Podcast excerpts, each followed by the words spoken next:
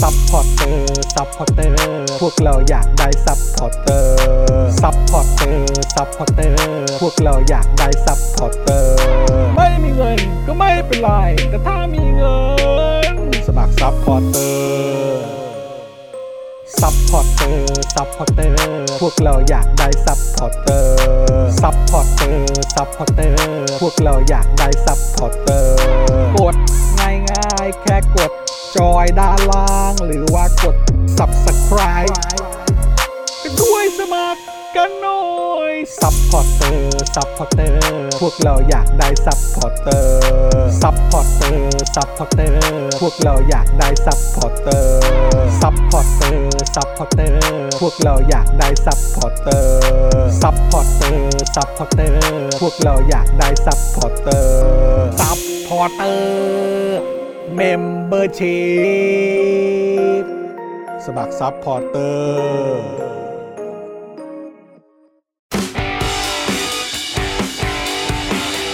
Daily t o p i c กกับจอห์นวินยู สวัสดีครับคุณผู้ชมครับอืมสวัสดีครับผมนะฮะ โอ้ สวัสดีไม่เกรงใจใคร ดุดัน ไม่เกรงใจใคร เยี่ยม ครับ อยู่กับผมนะครับต้อนรับทุกท่านเข้าสู่ Daily Topics นะครับอยู่กับผมจอห์นวินยูนะครับแล้วก็แน่นอนเอ้ยต้องบอกฉายาด้วยนี่หว่า เอ่ออยู่กับผมจอห์นวินยูจอห์นบินไปนกนะครั เอออันนี้แหละ นแล้วก็ อันนี้แหละ แน่นอนนะครับวันนี้อยู่กับคุณปาล์มบินมาโดนต่อยด้วย สวัสดีครับคุณผู้ชมครับ ครับผม บินมาโดนต่อยอย่างไม่เกรงใจ ใคร ควรจะเกรงใจตัวเองไปบ้าง เออควรจะเกรงใจตัวเอง ฮะ บ้างนะครับ แล้วก็แน่นอนนะครับวันนี้ดูรายการไลฟ์แล้วก็ร่วมจัดรายการเรานะครับ พี่บิวมุกควายนะครับ สวัส ส ดีครับ วัสดีครับ พี่ บิวครับ สวัสดีคุณผู้ชมทุกท่านด้วยนะครับ ครับ วันนี้อยากเปิดโหวตนิดนึงว่าคุณจะใส่แว่นหรือว่าคุณจะถอดแว่นครับ โหวตเข้ามาครับ อยากให้คุณจรใส่แว่นกด 1 เออ อยากให้คุณจรถอดแว่นกด 26 ครับ โอ้โห ให้มันยากๆเข้าไว้ ให้ให้ถอดแว่น เหรอ ให้ถอดแว่นกดยี่หก ให้ถอดกด 26 ให้ใส่กด 4 ครับ อะไรวะ ก็เลข ส ไหน รุปสรุปว่าให้ใส่หรือให้สรุปว่าให้ใส่คือเลขอะไรนะ ให้ใส่คือกด ให้ใส่กด4 4 ให้ถอดกด 26 โอเค โอ้โหครับผมอ่ะแต่ว่าก่อนอื่นเลยนะครับ ต้องทำการขอบพระคุณและคารวะนะครับอ่าคุณเคนก่อนนะครับ ครับ เติมพลังมาให้ตั้ง 1,000 บาทแน่นะครับขอบคุณนะ สวัสดีครับ ขอบคุณมากเลยนะครับ คุณเคนครับนะฮะ ครับผม รายการโอวิวเมื่อวันก่อนเหมือนขาพี่จอมขวัญนะครับ ครับ นี่ ผม คุณแพมบอกมานะครับ แท็กเข้าไปเขาก็ไม่พอใจ เออครับผม โอ้โห มาแท็กฉันทำไม อย่าแท็กฉันอย่างเงี้ย เอออย่าแท็กอย่าแท็กอืม กลาย นะครับ เป็นเซเลบไปแล้ว ใช่ แท็ก เฮ้ย ไม่ได้แล้ว แต่ว่าก่อนอื่นเลยเราก็ควรจะสวัสดีปีใหม่คุณผู้ชมด้วยนะฮะ ใช่ครับ เออเทปนี้มาเป็นเทปแรกของวันปีใหม่เลยนะครับ ก็อยากจะแฮปปี้นิวเยียร์นะครับคุณผู้ชมทุกๆทท่านด้วยนะครับ ครัใคบรที่อยู่กับพวกเรานะครับโอ้โหมาตั้งแต่ในตั้งแต่มี Daily Topics มานะครับ ครับ จนถึงทุกวันนี้นะครับขึ้นปีใหม่ปี 66 มาแบบนี้นะครับก็ ฮะ ต้องขอขอบพระคุณคุณผู้ชมมากๆเลยนะครับที่สนับสนุนพวกเรา ครับ ขอให้ทุกท่านนะครับเออขอให้ทุกท่านเนี่ยมีความสุขสุขภาพแข็งแรงนะครับแล้วก็ประสบความสำเร็จในสิ่งที่ตัวเองคาดหวังเอาไว้ด้วยนะครับ ครับ ผมเริ่มต้นปีนะครับ ผมก็ขอให้มีความสุขมีรอยยิ้มมีมีกำลังใจสดใสกันทุกท่านนะครับ ผมเข้าใกล้เลือกตั้งแล้วนะครับ ครับ ผมก็ไปใช้ความสุขกันตรงนั้น ครับผม ใช้ความกระเฮี้ยนกระหือรือกันตรงนั้น ไปกากบาทกันครับ ครับผม นะครับ ผมปีใหม่นี้ขอให้มีความสุขกันทุกท่านนะครับ ถูกต้องครับผมนะก็วันนี้เป็น Daily Topics ประจำวันพุทธที่ 4 มกราคม 2566 นะครับ วันพุธนะฮะ ถูกต้องครับ ซึ่ง ฮะ วันพุธเนี่ยเราก็จะมีชาวเน็ตมาอยู่กับเราในสตูดิโอของเราด้วย ใช่แล้ว นะครับซึ่งตอนนี้เนี่ยชาวเน็ตของเราก็กำลังเมาส์มอยกันแบบสนุกเลย ใช่ครับ กับพี่โรซี่ ฮะ นะครับ ซึ่งคุณผู้ชมน่าจะพอทราบกันแล้วนะครับว่าชาวเน็ตของเราคือใคร ครับ นะ ผม เพราะว่าได้มีการประชาสัมพันธ์กันไปทางโซเชียลมีเดีย ครับ นะครับทาง Twitter ของพวกเรากันเรียบร้อยแล้วนะครับ ฮะ ขอบคุณคุณกิตธนัทด้วยนะครับเติมพลังมาให้ 349 บาท ขอบพระคุณนะครับ ขอบพระคุณครับ ขอพะณโอ้นะ โหรูปโปรไฟล์นี่เป็นรัสเซลเวสบรูก โอ้ นัก สุดยอบ าดสเกต เล บอลนะ ยนะครับเลเกอร์สเนาะ เลเกอร์ครับผม นะครับนะฮะแล้วก็วันนี้ชื่อตอนของเรานะครับ ฮะ ก็แซ่บมาก ๆ เลยนะครับขครั อ บบ คุณน้ำนิ่งด้วยนะครับ เน้นโชว์ไม่เน้นใช้เปลี่ยนป้ายใหม่แบบตัวแม่จะแคร์เพื่อ เออ เน้นโชว์ไม่เน้นใช้อะมีอะไรวะ ครับผม แต่แพงนะ เออครับผม ดุดัน ดูดันจริง ดุดันเลย จริงนะครับ คุณนายรับกินคองบอกว่าเป็นเมมเบอร์มา 26 เดือนแล้วจ้า สวัสดีปีใหม่เออสวัสดีปีใหม่ครับทุกท่าน สวัสดีปีใหม่นะครับ สวัสดี ผม ปีใหม่นะครับ บอกว่าไม่คุยผลบอลนะครับ โอ้ย เผมก็เสมอเนาะ เออใช่ ครับผม แย่เลยเสมอ ของลิเวอร์พูลเป็นไงฮะ ของลิเวอร์พูลก็โอ้ยอาร์เซนอลเสมอ ลิเวอร์พูลเป็นไงวะ ไอลิเวอร์พูลนี่ เออ โอ้โหแต่นอนเล่นได้ดีนะ ลิเวอร์พูลเป็นไงวะ อ่า อ่ะเดี๋ยวกูรอรอรอถามชาวเน็ตเราก็ได้ เออเดี๋ยวรอถามชาวเน็ต ออรอถามชาวเน็ตก็ได้ ชาวเน็ตก็ ก็เป็นเด็กหงส์เหมือนกัน ใช่ เออ แต่ว่าเราเอาเขา เรา เรา เอา เอา ไงนะขอขอสาวอีก ข ที อเสียงดิ โอ้โอ้ คือแต่จริงๆ ถ้าจะถามเขาเนี่ยก็ต้องแนะนำว่าเราเอาเขามาออกรายการนะครับ อย่าเอาเขามาเดินกลั บเลย เอาเขามาร่วมพูดคุยทั้งรายการดีกว่า ก็ถามเขาเฉยๆเออ แต่ว่าคุณเสมอใช่ไหม ใช่ แมนซีก็เพิ่งเสมอไปเหมือนกัน อ่าครับ ก็ไม่เป็นไร ครับแต่ นะค ว่า รับ ก็ ผม แต้มแต้มก็ยังต้องติดตามกันดีๆ ใช่ นะครับยังมีอีกหลายนัดอยู่เอ๊ะ แม ตอน นนี้มันกี่นัดแล้ววะ โอ้ยมันหลายนัดแล้ว แต่ เออ ตอนเนี้ยผมมีความรู้สึกว่าสำหรับสำหรับแมนซี อืม กับอาร์เซนอลเนี่ยนะ เออ ผมว่ามันอาจจะต้องวัดกันตรงๆแบบนี้เลยก็คือว่า เมื่อจำนวนนัดที่แข่งเท่ากันน่ะ อืม อาร์เซนอลจะนำแปด อืม หรือแมนซีจะตามสอง อ่า ผมว่าวัดกันแพ้ชนะตรงนี้ได้เลยนะ จริงครับ ถ้าอาร์เซนอลนำแปดเนี่ย พื้นที่และความเก่าของนอนมันมี อืม แต่ถ้าแมนซีตามสองหลังแข่งเท่ากัน ห เนี่ วาย ดเสียวครับ หวาดเสียว หวาดเสียวครับผม นะฮะ แล้วอันนี้คือยังไม่เจอกันด้วยปะวะ เจอเจอ ยังไม่เจอกันเลย น็อตยังไม่เจอแมนซีเหรอ ยังไม่เจอ อ้าว รู้สึกว่าจะยังไม่เจอแมนซีนะฮะ นอนเจอเลี้ยวภูลไปยัง เจอไปยัง เจอแล้ว อเจอแล้ว ใช่เจอแล้ว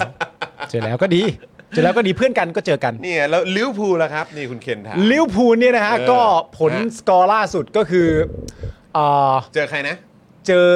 เบรนท์มาเบรนท์ เบรนท์ฟอร์ด เบรนท์ฟอร์ด เบรนท์ฟอร์ด เบรนท์ฟอร์ด เรนเจ อร์ เบ ก็ รนท์ฟอร์ดเรนเจอร์ บอกเลย ว่าเบรนท์ฟอร์ด ไม่เกร นี่ งใจใคร เอ่อเจอหงปุ๊บ มองหงปุ๊บ แล้วก็บอกหงเลยว่าพวกกูดุดัน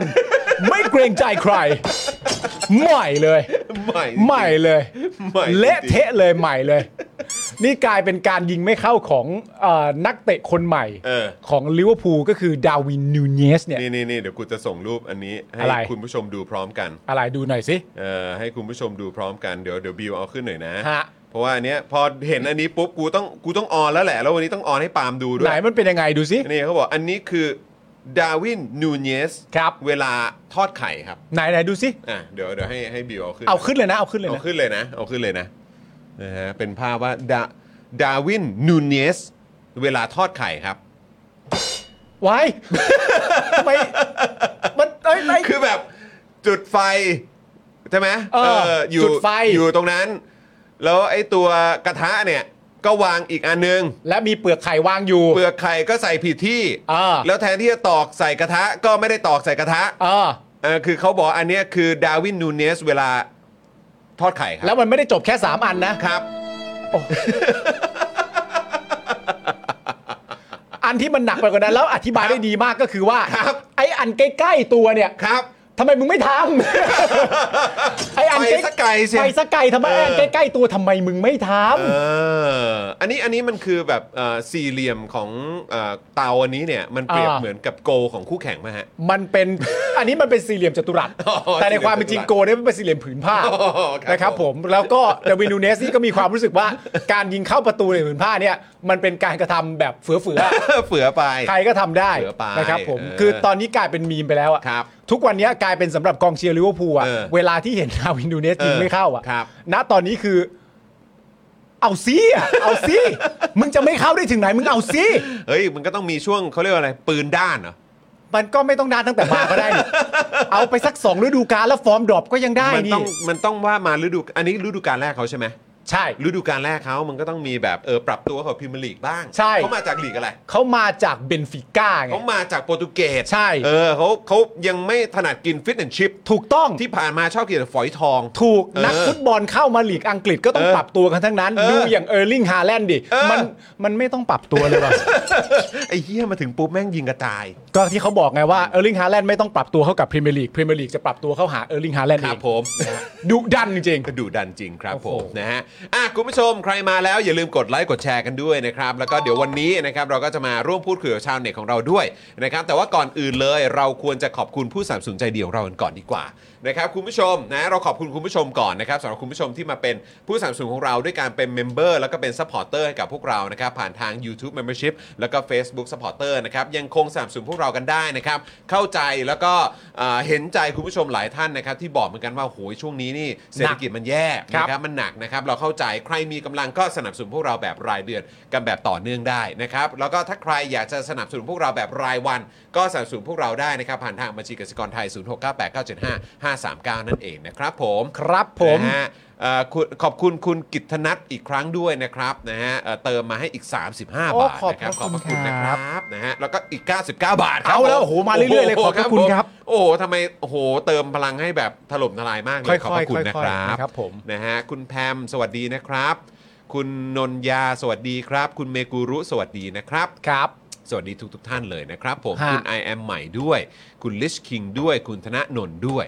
นะครับผมนะฮะ คุณแอมหมายบอกว่าขอเพลงประจำตัวชาวเน็ตแล้วยังไม่รู้ว่าชาวเน็ตคือใครนะฮะ เอ้ย อะไรเนี่ย จะไปขอเพลงนี่ยังไม่รู้ว่าชาวเน็ตคือใครเลย นี่เพิ่งโปรโมทกันไปใน เออ Twitter เออยังไม่ได้โปรโมทในนี้ ใช่ เออนะครับอ่ะโอเค ขอบคุณผู้สนับสนุนใจเดียวเรากันก่อนดีกว่า ครับผมเราเริ่มต้นกันที่โทมิเกียวซาครับคุณ ครั ผู้ บ ชมครับ โทมิเกียวซา80 ปีตำนานความอร่อยไส้แน่นกรุบกลมกล่อมทำมือแบบจานต่อจานครับ สั่งได้ที่ Facebook โทมิเกียวซาออฟฟิเชียลครับ ถูกต้องครับผมนะครับ แล้วก็ต่อกันด้วยนี่เลย ตั้งฮกกีบะหมี่กวางตุ้งครับผม ฮะ อาหารที่นี่อุดมไปด้วยดราม่าแสนอร่อยของชาวเน็ตทุกวันเลยนะครับ สั่งกันได้เลยผ่านทาง Facebook ตั้งฮกกีนั่นเองนะครับ หรือว่าไปเสิร์ชในแอปไรเดอร์ต่างๆ ก็มีให้สั่งได้ด้วยเหมือนกันนะครับ ครับผม นะฮะขอบคุณคุณฮาเคนเจด้วยมาเป็นเมมเบอร์กับเรานะครับ ขอบพระคุณครับ อ๋อแล้วก็ขอบคุณคุณพาสเทลบันนี่ด้วย เติมพลังมาให้ 40 บาทนะครับ ขอบพระคุณครับผม ครับผม เรามาต่อกันที่ The Meat Pan ครับผม The Meat Pan สวรรค์ชั้น 7 ของสายเนื้อ โอ้ yes ครับผม มีโปรใหม่มาบอกกันด้วยนะครับ นั่นก็คือตั้งแต่เวลา 5 โมงเย็นจนถึง 1 ทุ่มนะครับ ถ้าฟังถ้าถ้าสั่งเบอร์เกอร์นะครับ แถมฟรีไปเลยนะครับผมเครื่องดื่ม 1 แก้ว ส่วนโค้ดอตอหอก็ยังสามารถใช้ลดค่าอาหาร 10%ได้เหมือนเดิมครับ เพิ่มเติมก็คือว่าถ้าเกิดยอดสั่งครบ 1,000 บาท แถมฟรีไปเลยพันนาคอตต้า 1 จานนะครับ สั่งได้ที่ Facebook The Meat Pan นั่นเองครับ อืมครับผมนะครับแล้วก็ต่อกันด้วยนี่เลยครับน้ำว้าพาวเดอร์นั่นเอง ฮะ นะครับผงกล้วยน้ำว้าดิบออร์แกนิกตราน้ำว้านะครับบรรเทาอาการกรดไหลย้อนอย่างได้ผลพร้อมเสริมพรีไบโอติกให้จุลินทรีย์ที่ดีในลำไส้เพื่อภูมิคุ้มกันร่างกายที่ดีด้วยนะครับ ครับ สั่งได้เลยนะครับที่ Facebook น้ำว้าพาวเดอร์นะครับหลากหลายกลิ่น หลากหลายรสชาตินะครับให้ได้เลือกสรรกันนะครับ ครับผม ต่อกันที่ XP Pen ครับ XP Pen เมาส์ปากการะดับโปร เขียนลื่นคมชัดทุกเส้นเก็บครบทุกรายละเอียดในราคาเริ่มต้นไม่ถึงพันนะครับ ดูข้อมูลเพิ่มเติมได้นะครับ ที่เพจ XP Pen Thailand ครับ ครับผมนะครับแล้วก็ต่อกันด้วยนี่เลย จินตรักษณ์คลินิกครับนี่ นะ คุณหมอมาแล้วนะครับนะฮะจมูกพังเบี้ยวทะลุระเบิดมาจากไหนนะครับ มาให้คุณหมอเชษฐ์แก้ให้ได้หมดทุกรูปแบบเลยนะครับเขาคือคนที่โรงพยาบาลทั่วไทย โยนงานยากมาให้แก้เสมอเลยนะครับ รู้กันเฉพาะคนในวงการเทพจริง เรื่องงานซ่อมจมูกพังต้องหมอเชษฐ์จินตรักษณ์คลินิกนั่นเองนะครับสอบถามได้เลยที่ Facebook นี่เลย จินตรักษณ์คลินิกนั่นเองนะครับ ครับผมนี่หน้าหมอเชษฐ์ของเราเลยนะ ถูกต้องครับขอบคุณคุณหมอด้วยครับ ครับผมแล้วก็ต่อกันที่ Protect Screen ครับผมสร้างพื้นที่บ้านคุณให้ปลอดฝุ่น PM 2.5 ด้วย Protect Screen ครับมุ้งลวดยุคใหม่นะครับกันได้ทั้งยุงและฝุ่น PM 2.5 เจ้าแรกและเจ้าเดียวในประเทศไทยครับ ผลิตจากเยื่อนาโนไฟเบอร์คุณภาพสูงนะฮะทำให้ตลอดการใช้งานไม่เกิดสนิมครับดีมาก ๆ เลยฮะที่สำคัญครับเพียงแจ้งโค้ด SPD 10 รับส่วนลดไปเลย 10%ครับ สอบถามข้อมูลเพิ่มเติมได้นะครับ ที่ Facebook Protect Screen หรือว่า Line ID SPS 2288หรือโทรไปสอบถามรายละเอียดกันได้นะครับ ที่ 02 028 2288 ครับ กริ้งกรางไปเลยครับ แล้วก็แสดงตัวกันด้วยนะว่ามาจากสป o อคดักทีวีหรือ ถูก ว่าจาก Daily Topics ก็ได้นะครับ ใช่แล้ว นะฮะแล้วก็แน่นอนครับ อีกหนึ่งผู้สนัมสูงของเรานะครับเฟรนชิกน้ำพริกหนังไก่เกรดพรีเมียม รสชาติจัดจ้านถึงเครื่องถึงใจ สั่งทางไลน์แอดเฟรนชิกนะครับ ส่งฟรีทุกบ้านด้วยนะค นะครับ ครับ นะล็อตใหม่เพิ่งหมดไป เอาอี นะคกรับ แล้ว โอ้โหคือฮอตมากนะครับ ฮะ ในช่วงปลายปีนะครับกับเอ่อเขาเรียกว่าโปรโมชั่นพิเศษ ใช่ นะครับตอนนี้เนี่ยล็อตใหม่ก็กำลังจะมา ครับ นะเพราะฉะนั้นใครไม่อยากรอนะฮะใครไม่อยากรอนานเนี่ยก็รีบไปสั่งจองกันไว้ก่อนได้เลยนะครับ ครับผมคุณเห็นเมนูบะหมี่กึ่งสำเร็จ เห็ รู น ป แล้ว ผม เห็นแล้ว คือผมรู้สึกว่า เออ คือเรื่องของเรื่องคืออะไรรู้ป่ะ คือ อันนี้คุณทำเอง ใช่ คือเรื่องของเรื่องเนี่ยก็คือว่า คือถ้าเพื่อนมันทำได้เนี่ย เออ เพื่อนมันก็ควรจะทำให้เพื่อนมันกินด้วย เอ้ยมันไปออกทางนั้นได้ยังไงวะถ้าถ้าสมมติว่ากูทำได้ ตัดตัดตัดภาพมา สมมติว่าสมมติว่าผมทำได้ ผมก็มีเพื่อนรักของผมอยู่หนึ่งคน อืม เพราะฉะนั้นถ้าเกิดผมทำเมนูที่มันดูน่าอร่อยอร่อย นี่มันก็ขึ้นปีใหม่แล้วอะครับ คุณผู้ชม ผมก็ควรจะทำ ปีเถาะอะฮะ ให้เพื่อนสุดที่รักของผมเนี่ย ปี 66อะครับ ได้กินด้วย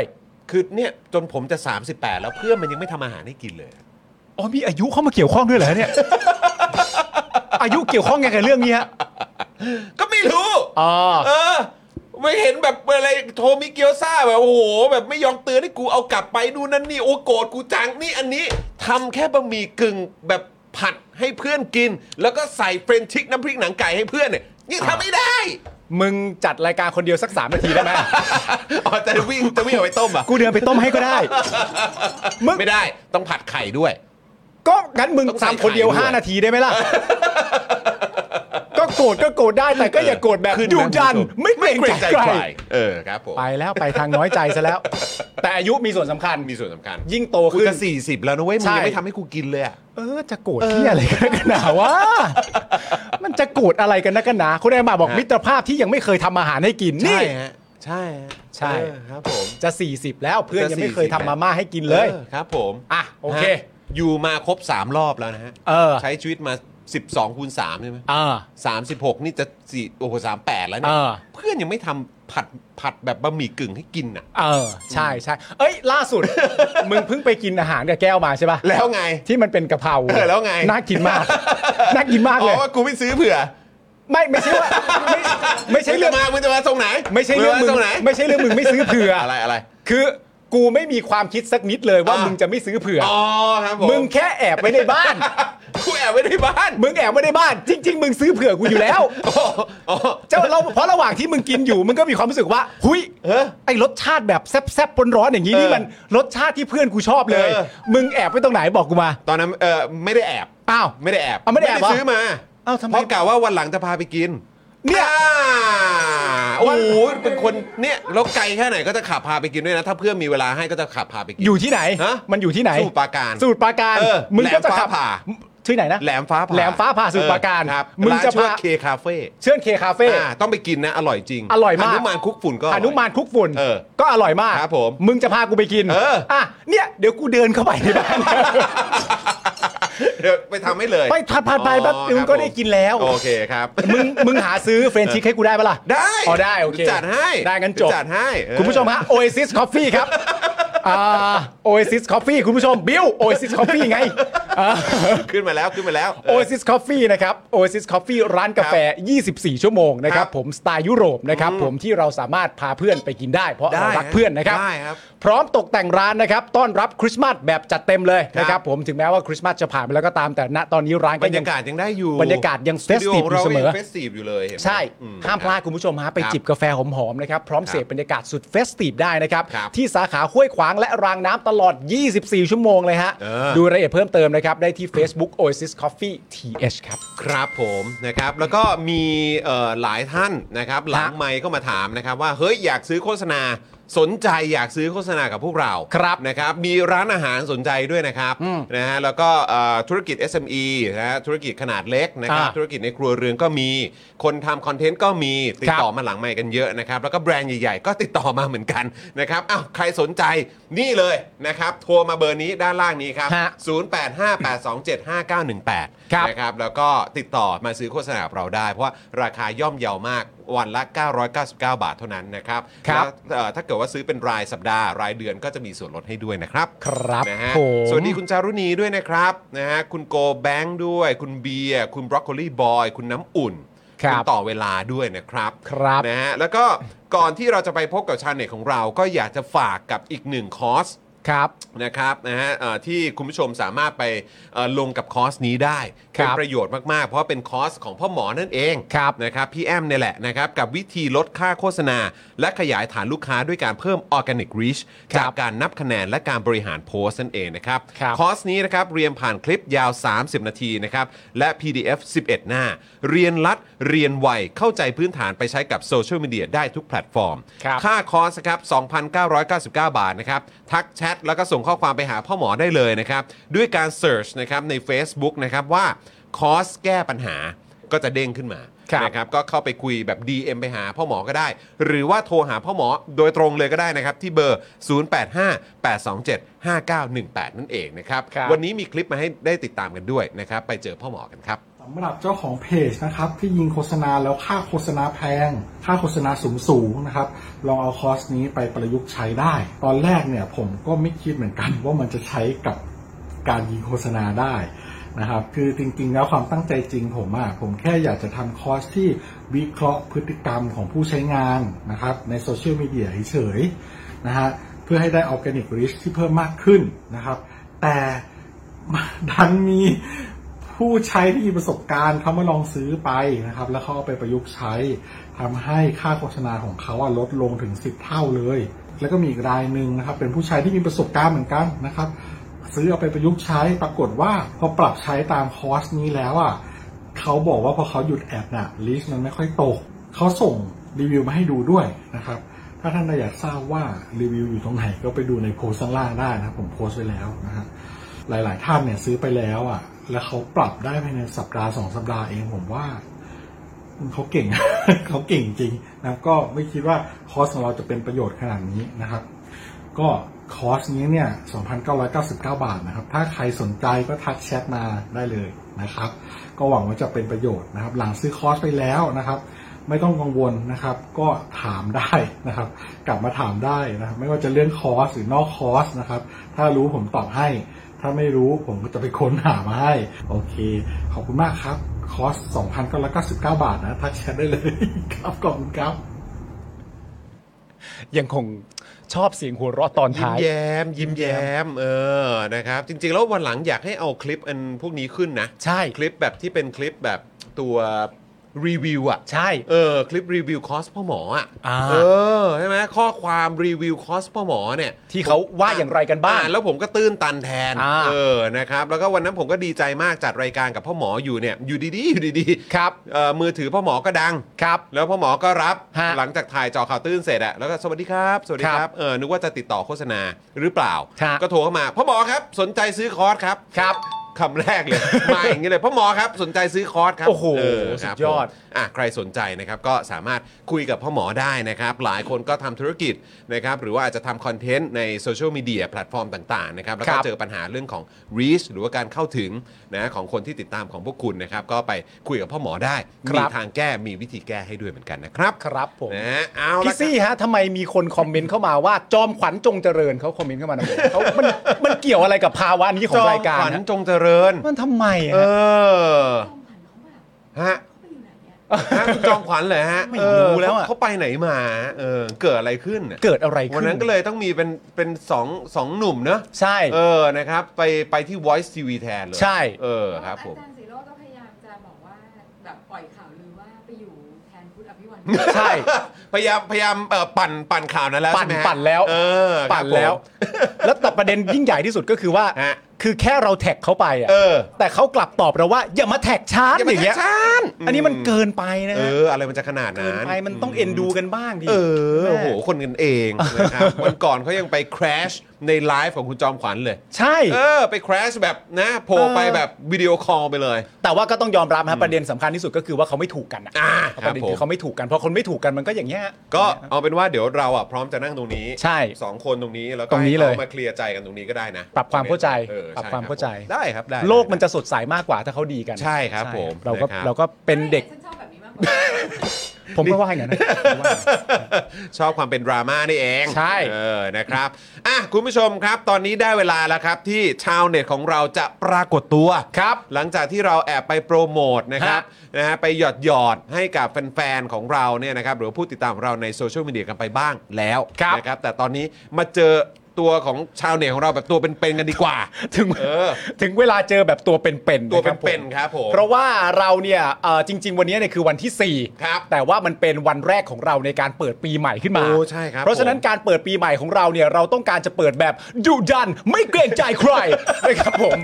แล้วก็ไม่มีแขกรับเชิญคนไหนแล้วครับ ครับ เหมาะกับสไตล์ดุดันไม่เกรงใจใครไปมากกว่า โอ้ ชาวเน็ตของเราในวันนี้นะ ท่าน ครับ นี้เลยสุดยอดจริง ขอเสียงปรบมือดังสนั่นนะครับ ต้อนรับคุณวิโรธลัคนาอดิศรครับ สวัสดีครับ สวัสดีครับ ส วัสดีครับคุณจอ ร์จ สวัสดีครับคุณปาล์ม สวัสดีครับ โอ้โห เสียงนี่ดุดันจริง ดุดัน ๆ ปกตินี่หลายคนจะคุ้นเคยกับความดุดันใน Twitter นะฮะ เฮ้ยนี่เพลงอะไรเนี่ย เออ เฮ้ยเพลงอะไรอ่ะ ไหนไหนไหนผมขอผมขอฟังผมขอฟัง ฟังสิ อีกที ดูเพลงอะหไรนึ่งสอง เพลงอะไร สามเอ้ยพวกเราแดนกันหน่อยเออเออเออเออเออ ผมชอบการที่กล้องค้างไว้ที่คุณวิโรจน์คุณวิโรจน์แล้วก็ดูเขินๆครับ คุณวิโรจน์ครับเป็นยังไงบ้างครับ สบายดีไหมครับ ก็สบายดีครับ โอ้โห คือช่วงที่ผ่านมาดูคุณวิโรจน์นี่งานแบบว่า คือตั้งแต่ตอนเลือกตั้งผู้ว่าแล้วอะช่วงนั้นก็ดูแบบโอ้โหแบบ คือเขาเรียกว่าอะไรเดินสายเยอะมากลงพื้นที่เยอะมาก ครับ แล้วก็ไปตามเวทีต่างๆ เยอะมาก แล้วเราก็ติดตามในโซเชียลมีเดียแพลตฟอร์มต่างๆ ก็มีความเคลื่อนไหวอย่างสม่ำเสมอเข้มข้นเช่นเคย วันเนี้ยรู้สึกว่าได้เห็นคุณวิโรจน์นั่งนิ่งๆเนี่ยรู้สึกว่าอันนี้เป็นเป็นภาพที่เราไม่ค่อยได้เห็นนะฮะ อ่า ก็จริงๆก็วันนี้ก็เพิ่งจะจะนิ่งนะครับ แต่ว่า เออ มันก็เหมือนไม่นิ่งเนาะ ฮะ เพราะว่าก็มีกรณีของทางปลัดมหาดไทยนะเข้ามานะฮะ อ่า แล้วก็หลั่งไหลเข้ามาเต็มไปหมดนะครับ ครับ ฮะ ผมครับผมอืม ล่าสุดก็มีการน้อมนำหลักเศรษฐกิจพอเพียงนะครับ ครับ มาอบรม 49.9 ล้านบาทด้วยนะ มามาอีกด้วยใช่ไหมครับ มาอีกด้วย เออ ซึ่งเราก็ต้องมาแต่เราก็ต้องให้ความเป็นธรรมนะครับว่า ครับครับ ไอ้ตกลงไอ้ไอ้ไอ้หลักสูตรอบรมเนี่ย อ่า สอดคล้องกับหลักปรัชญาเศรษฐกิจพอเพียงขนาดไหนนะครั เออ ถึงใช้ถึง เออ 49.9 ล้านบาทอ่านะครับก็ต้องเปิดโอกาสให้ท่านชี้แจงนะ ค ค รั รั บบ ผมเดี๋ยวเราก็คงจะได้ตามต่อกัน ใช่ นะครับ นี่เปิดปีใหม่มานี่ก็มีเรื่องราวให้ติดตามกันเพียบเลยนะครับ มันก็จริงๆ ผมก็ไม่ผมก็อยากผมก็อยากจะมีชีวิตแบบนี้เหมือนเขาบ้าง นะ แต่อยู่ดีๆมันก็เนี่ยเชื่อไหมครับว่าตั้งแต่เอ่อเสร็จภารกิจเลือกตั้งผู้ว่าเนี่ยนะ ฮะ ครับ ผมคิดว่าอยากจะไปเที่ยวสักหน่อยอย่างเงี้ยครับ ฮะพักผ่อนบ้าง เออยังเลยฮะ โอ้ยังไม่ได้ไป นี่ยังไม่ เลย ได้ ฮะ ไปเลยเหรอ ถ้าไม่นับการกินชาบูนะฮะแต่ไม่นับการกินหมูกระทะนะฮะ ไม่เอาสิ ฮะ อันนั้นก็แบบนั้นคือ นะ พักแค่ช่วงสั้นๆ อันนี้คือแบบพักยาวๆมีไหมฮะ ยัง แบบ เลยยัง ยังไม่มี ยัง เลย เลย ปีใหม่ก็ไม่ได้ไปนะฮะ ไม่ได้ไปฮะ ปีใหม่ เฝ้า ทำอะไรฮะ เฝ้ากทมฮะ เฝ้ากทม อ๋อแต่ว่าอย่างนี้ฮะผมกับเพื่อนๆเนี่ยชอบเดินเที่ยวครับ อ่า อ่า ก็เดินตั้งแต่วัดมังกรนะครับ แล้วคก็รับ ไล่ไปเรื่อยๆ จนถึงคลององอ่างก็ไปดูฮะ ฮะ เออ อ่าว่าคลององอ่างตอนนี้เป็นยังไงนะครับ อืม ก็จะเจอชาวต่างชาติงงๆฮะ ครับ ฮะ แล้วก็ถ้าร้องเพลงเพลงภาษาไทยได้ก็คงร้องว่า ฉันมาทำอะไรที่นี่ก็คงไกลปุ๊บคงคงชวนมาแต่ว่า เออ มันไม่มีกิจกรงกิจกรรมอะไรแล้วอะนะฮะ อ่า แล้วก็เดินไล่ไปเรื่อยๆนะครับไปถึงวัดสุทัศน์วัดบวรวัดชนะสงคราม อืม คือเดินท่องเที่ยวเหมือนกับเอ่อนักท่องเที่ยวชาวต่างชาวต่างชาติอะ ครับ ฮะ ผม แล้วก็เดินไปเที่ยววัดไปเจออาหารอาหารอร่อยก็กินไปอย่างเงี้ย อืม นะฮะ อืมอืม ก็เดินไปมาสักเกือบ 10 กิโลได้ โอ้โห แล้วทำไมตอนที่คุณวิโรธเดินไปที่คลององอ่าง แล้วเจอแบบนักท่องเที่ยวชาวต่างชาติเขานำหน้างงๆอยู่อะ เออ ทำไมไม่ช่วยเข้าไปโปรโมทให้เขาฟังนะว่าแบบมันดีอย่างนั้นมันดีอย่างนี้ คุณไม่เข้าใจอธิบายให้ฟังอะไรอย่างเงี้ย นนี้มันคลที่แบบยิ่งใหญ่กว่าที่เกาหลีอีกนะ อะไรอย่างเงี้ยทำไมไม่อธิบายให้เขาฟัง คือ นะ จังหวะที่เราเดินเราก็เราก็งงเหมือนกันว่า กูจะมาทำไมเนี่ย คือเขาก็คงถามว่า เราก็รู้เราก็รู้จะตอบเขายังไงอะ อ้าว ดูว่าแค่ข้ามสะพานหนีไปเท่านั้นนะ โอ้ก็นึกว่ามันเป็นแลนด์มาร์คใหม่ แต่ ไป เขาก็ แล้ว พ เนอะ ยายามจะเดินไปนะ เออ ผมเห็นสองสองสามคนนักท่องเที่ยวก็คิดว่าเฮ้ยตรงเนี้ยมันตรงมัน สักหน่อยวะ เออมันอาจจะยังไม่ใช่นะ เออเออเออเออ เออลุ้นลุ้นเดินไปต่อ เออ ใจผมก็อยากจะบอกว่า อย่าไป ไปก็ไม่มีอะไร แล้วก็ get away ผมอยากบอก get away อยากจะบอกเนี้ยนะ run เออหรือหรือยังไงแต่ว่าเราก็ไม่อยากทำลายความตั้งใจของเขา เออ นะ คนเรามันควรมีฝันไงฮะถ้าข้างหน้ามันฝันว่ามันต้องมีที่ดีสิเขา เออ ปล่อยเขาเดินไปฮะ อ่าอย่างน้อยเขาไปจนสุดท้ายแล้วไม่เจออะไร อย่างน้อย เออ เขาก็ได้คำตอบว่า เออ ไม่มีอะไร ไม่มีอะไร อ่า เออเออเออ อย่างน้อยอาจจะได้ออกกำลังกายด้วยฮะ เออครับ เดินเยอะออกกำลังกายเยอะ แต่ว่า ก็ดี เหมือนเหมือนเขาก็เพิ่งมีประเด็นนี้กันมาใช่ไหมครับ ในแง่ของว่าเฮ้ยคลององอ่างดูเงียบเหงามากเลย ใช่ แต่คือจริง ๆ แล้วก็คือเหมือนข้อมูลที่ออกมาก็คือ ตอนท่านผู้ว่าคนก่อนเนี่ย ครับ ก็คือจะเน้นกับเอ่อจัดกิจกรรมตรงนั้นเยอะ อืม อ่า หรือว่ายังไงฮะหรือว่า ถ้าอย่างเงี้ยมันก็คือเป็นเป็นเป็นเรื่องที่มันเป็นบทเรียนเลยนะว่า เออ ถ้าเกิดเมื่อไหร่ที่คุณเอางบประมาณเนี่ยไปถมทำอีเวนต์น่ะ อืม ฮะ โดยที่ตัดการมีส่วนร่วม แล้วก็ อืม ตัดความหวงแหนของชุมชนที่อยู่ตรงนั้นน่ะ มันไม่ยั่งยืนใช่ไหม มันไม่ยั่งยืนเลย อืม เพราะว่าคนที่อยู่ตรงนั้นเขาก็รู้สึกว่าอ๋อมึงอยากทำก็ทำไปดิ เออเออเออเออ เออแล้วเงินทองรายได้อะไรเขาก็ไม่ได้อะ เออเขาไม่ได้มีส่วนร่วมอะไรเลยเนาะ แสดงว่าก็จะมีแต่ละครปาหีที่ใช้งบประมาณ เออ เอามาถมไง อืม แต่มันไม่เกิดวงจรที่ ฮะ ชุมชนประชาชนเข้ามามีส่วนร่วม อ่า ใช่ไหม แสดงว่าเราต้องระมัดระวังให้ดีเวลามีใครมาบอกเราว่างานงานหนึงจะไปจัดตรงนี้นะ แล้วเราจะไปเข้าใจผิดเองว่าเดี๋ยวพอจัดตรงนั้นปุ๊บชุมชนทั้งชุมชนก็จะได้กันทั้งหมด อ่า ต้องระมัดระวังหน่อย คือตอนนี้มันต้องมันต้องจะทำยังไงที่จะดึงให้ชุมชนเข้ามามีส่วนร่วมในฐานะครับ ผู้จัดใช่ไหมแล้วคิดมันก็เราจะคิดทำอะไรต้องถามว่า แล้วชุมชนประชาชนเนี่ยได้มีโอกาสที่จะหารายได้ หรือมีโอกาสตั้งตัวได้จากกิจกรรมนั้นไหม ฮะ คือถ้าเกิดมันมีโอกาสในการหารายได้เนี่ยสุดท้ายประชาชนเขาจะหวงแหนสิ่งแวดล้อมเองแหละเขาจะจัดระเบียบของเขาเองแหละเพราะเขารู้ว่า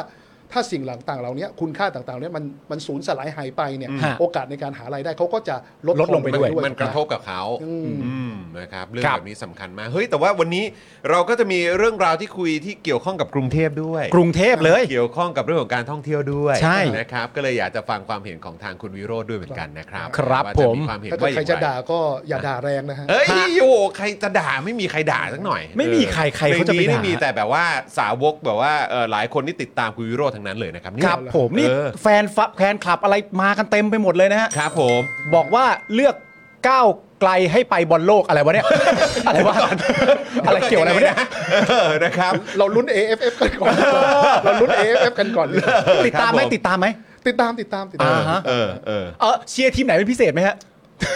จริงๆผมเชียร์กัมพูชานะครับ อ๋อเหรอครับ คือคือทีมชาติไทยเนี่ยมันอยู่ในสายเลือดอยู่แล้ว แน่นอน แต่ทีมหนึ่งเนี่ยกัมพูชาเนี่ยผมเห็นการพัฒนาการของเขานะ ฮะ คือทุกคนเนี่ยจะคิดว่าประเทศทีมชาติไทยพอเจอกัมพูชาต้องต้องต้องยิงแบบ ถล่มแน่เลย 60-70 ถล่ม อะไร เอ งี้ อถล่มแน่ ซึ่งมันไม่ใช่อย่างนั้นละครับ ฮะ การฝึกซ้อมของเขาแล้วทีมชุดนี้เขาเล่นด้วยกันมานานมันทำให้ผมคิดถึงยุคดีมทีมที่พี่โก้เราเราเราเล่นกับทีมชาติไทยชุด B เนาะ ครับผม ไอเนี้ย ครับผม วิธีการทำทีมการบิวทีมเนี่ยของกัมพูชาชุดเนี้ยก็เป็นอย่างนั้นเลย เอ้ยนี่คือโค้ชเ Honda ใช่ไหมฮะ ฮอนด้า ใช่ ด้วยออ เคียวสเกะฮอนดะ โค้ดก็มีประสบการณ์ด้วย ใช่ ครับแล้วก็ทีมนี้ก็อยู่กันมานานแล้วก็ อืม ดังนั้นเนี่ ต่อเนื่องยเนอะ เราชนะไป 3-1เนี่ยผมคิดว่าทีมชาติไทยก็เล่นไม่ได้แย่นะครับเพียงแต่ ครับ ว่า ผม กัมพูชาเขาพัฒนาขึ้น เขายกระดับ อืม ของเขาขึ้นมาได้เยอะพอสมควรเลย พอพูดถึงสกอร์สามหนึ่งเนี่ยรู้สึกถึงอะไรบ้างไหมฮะโทษที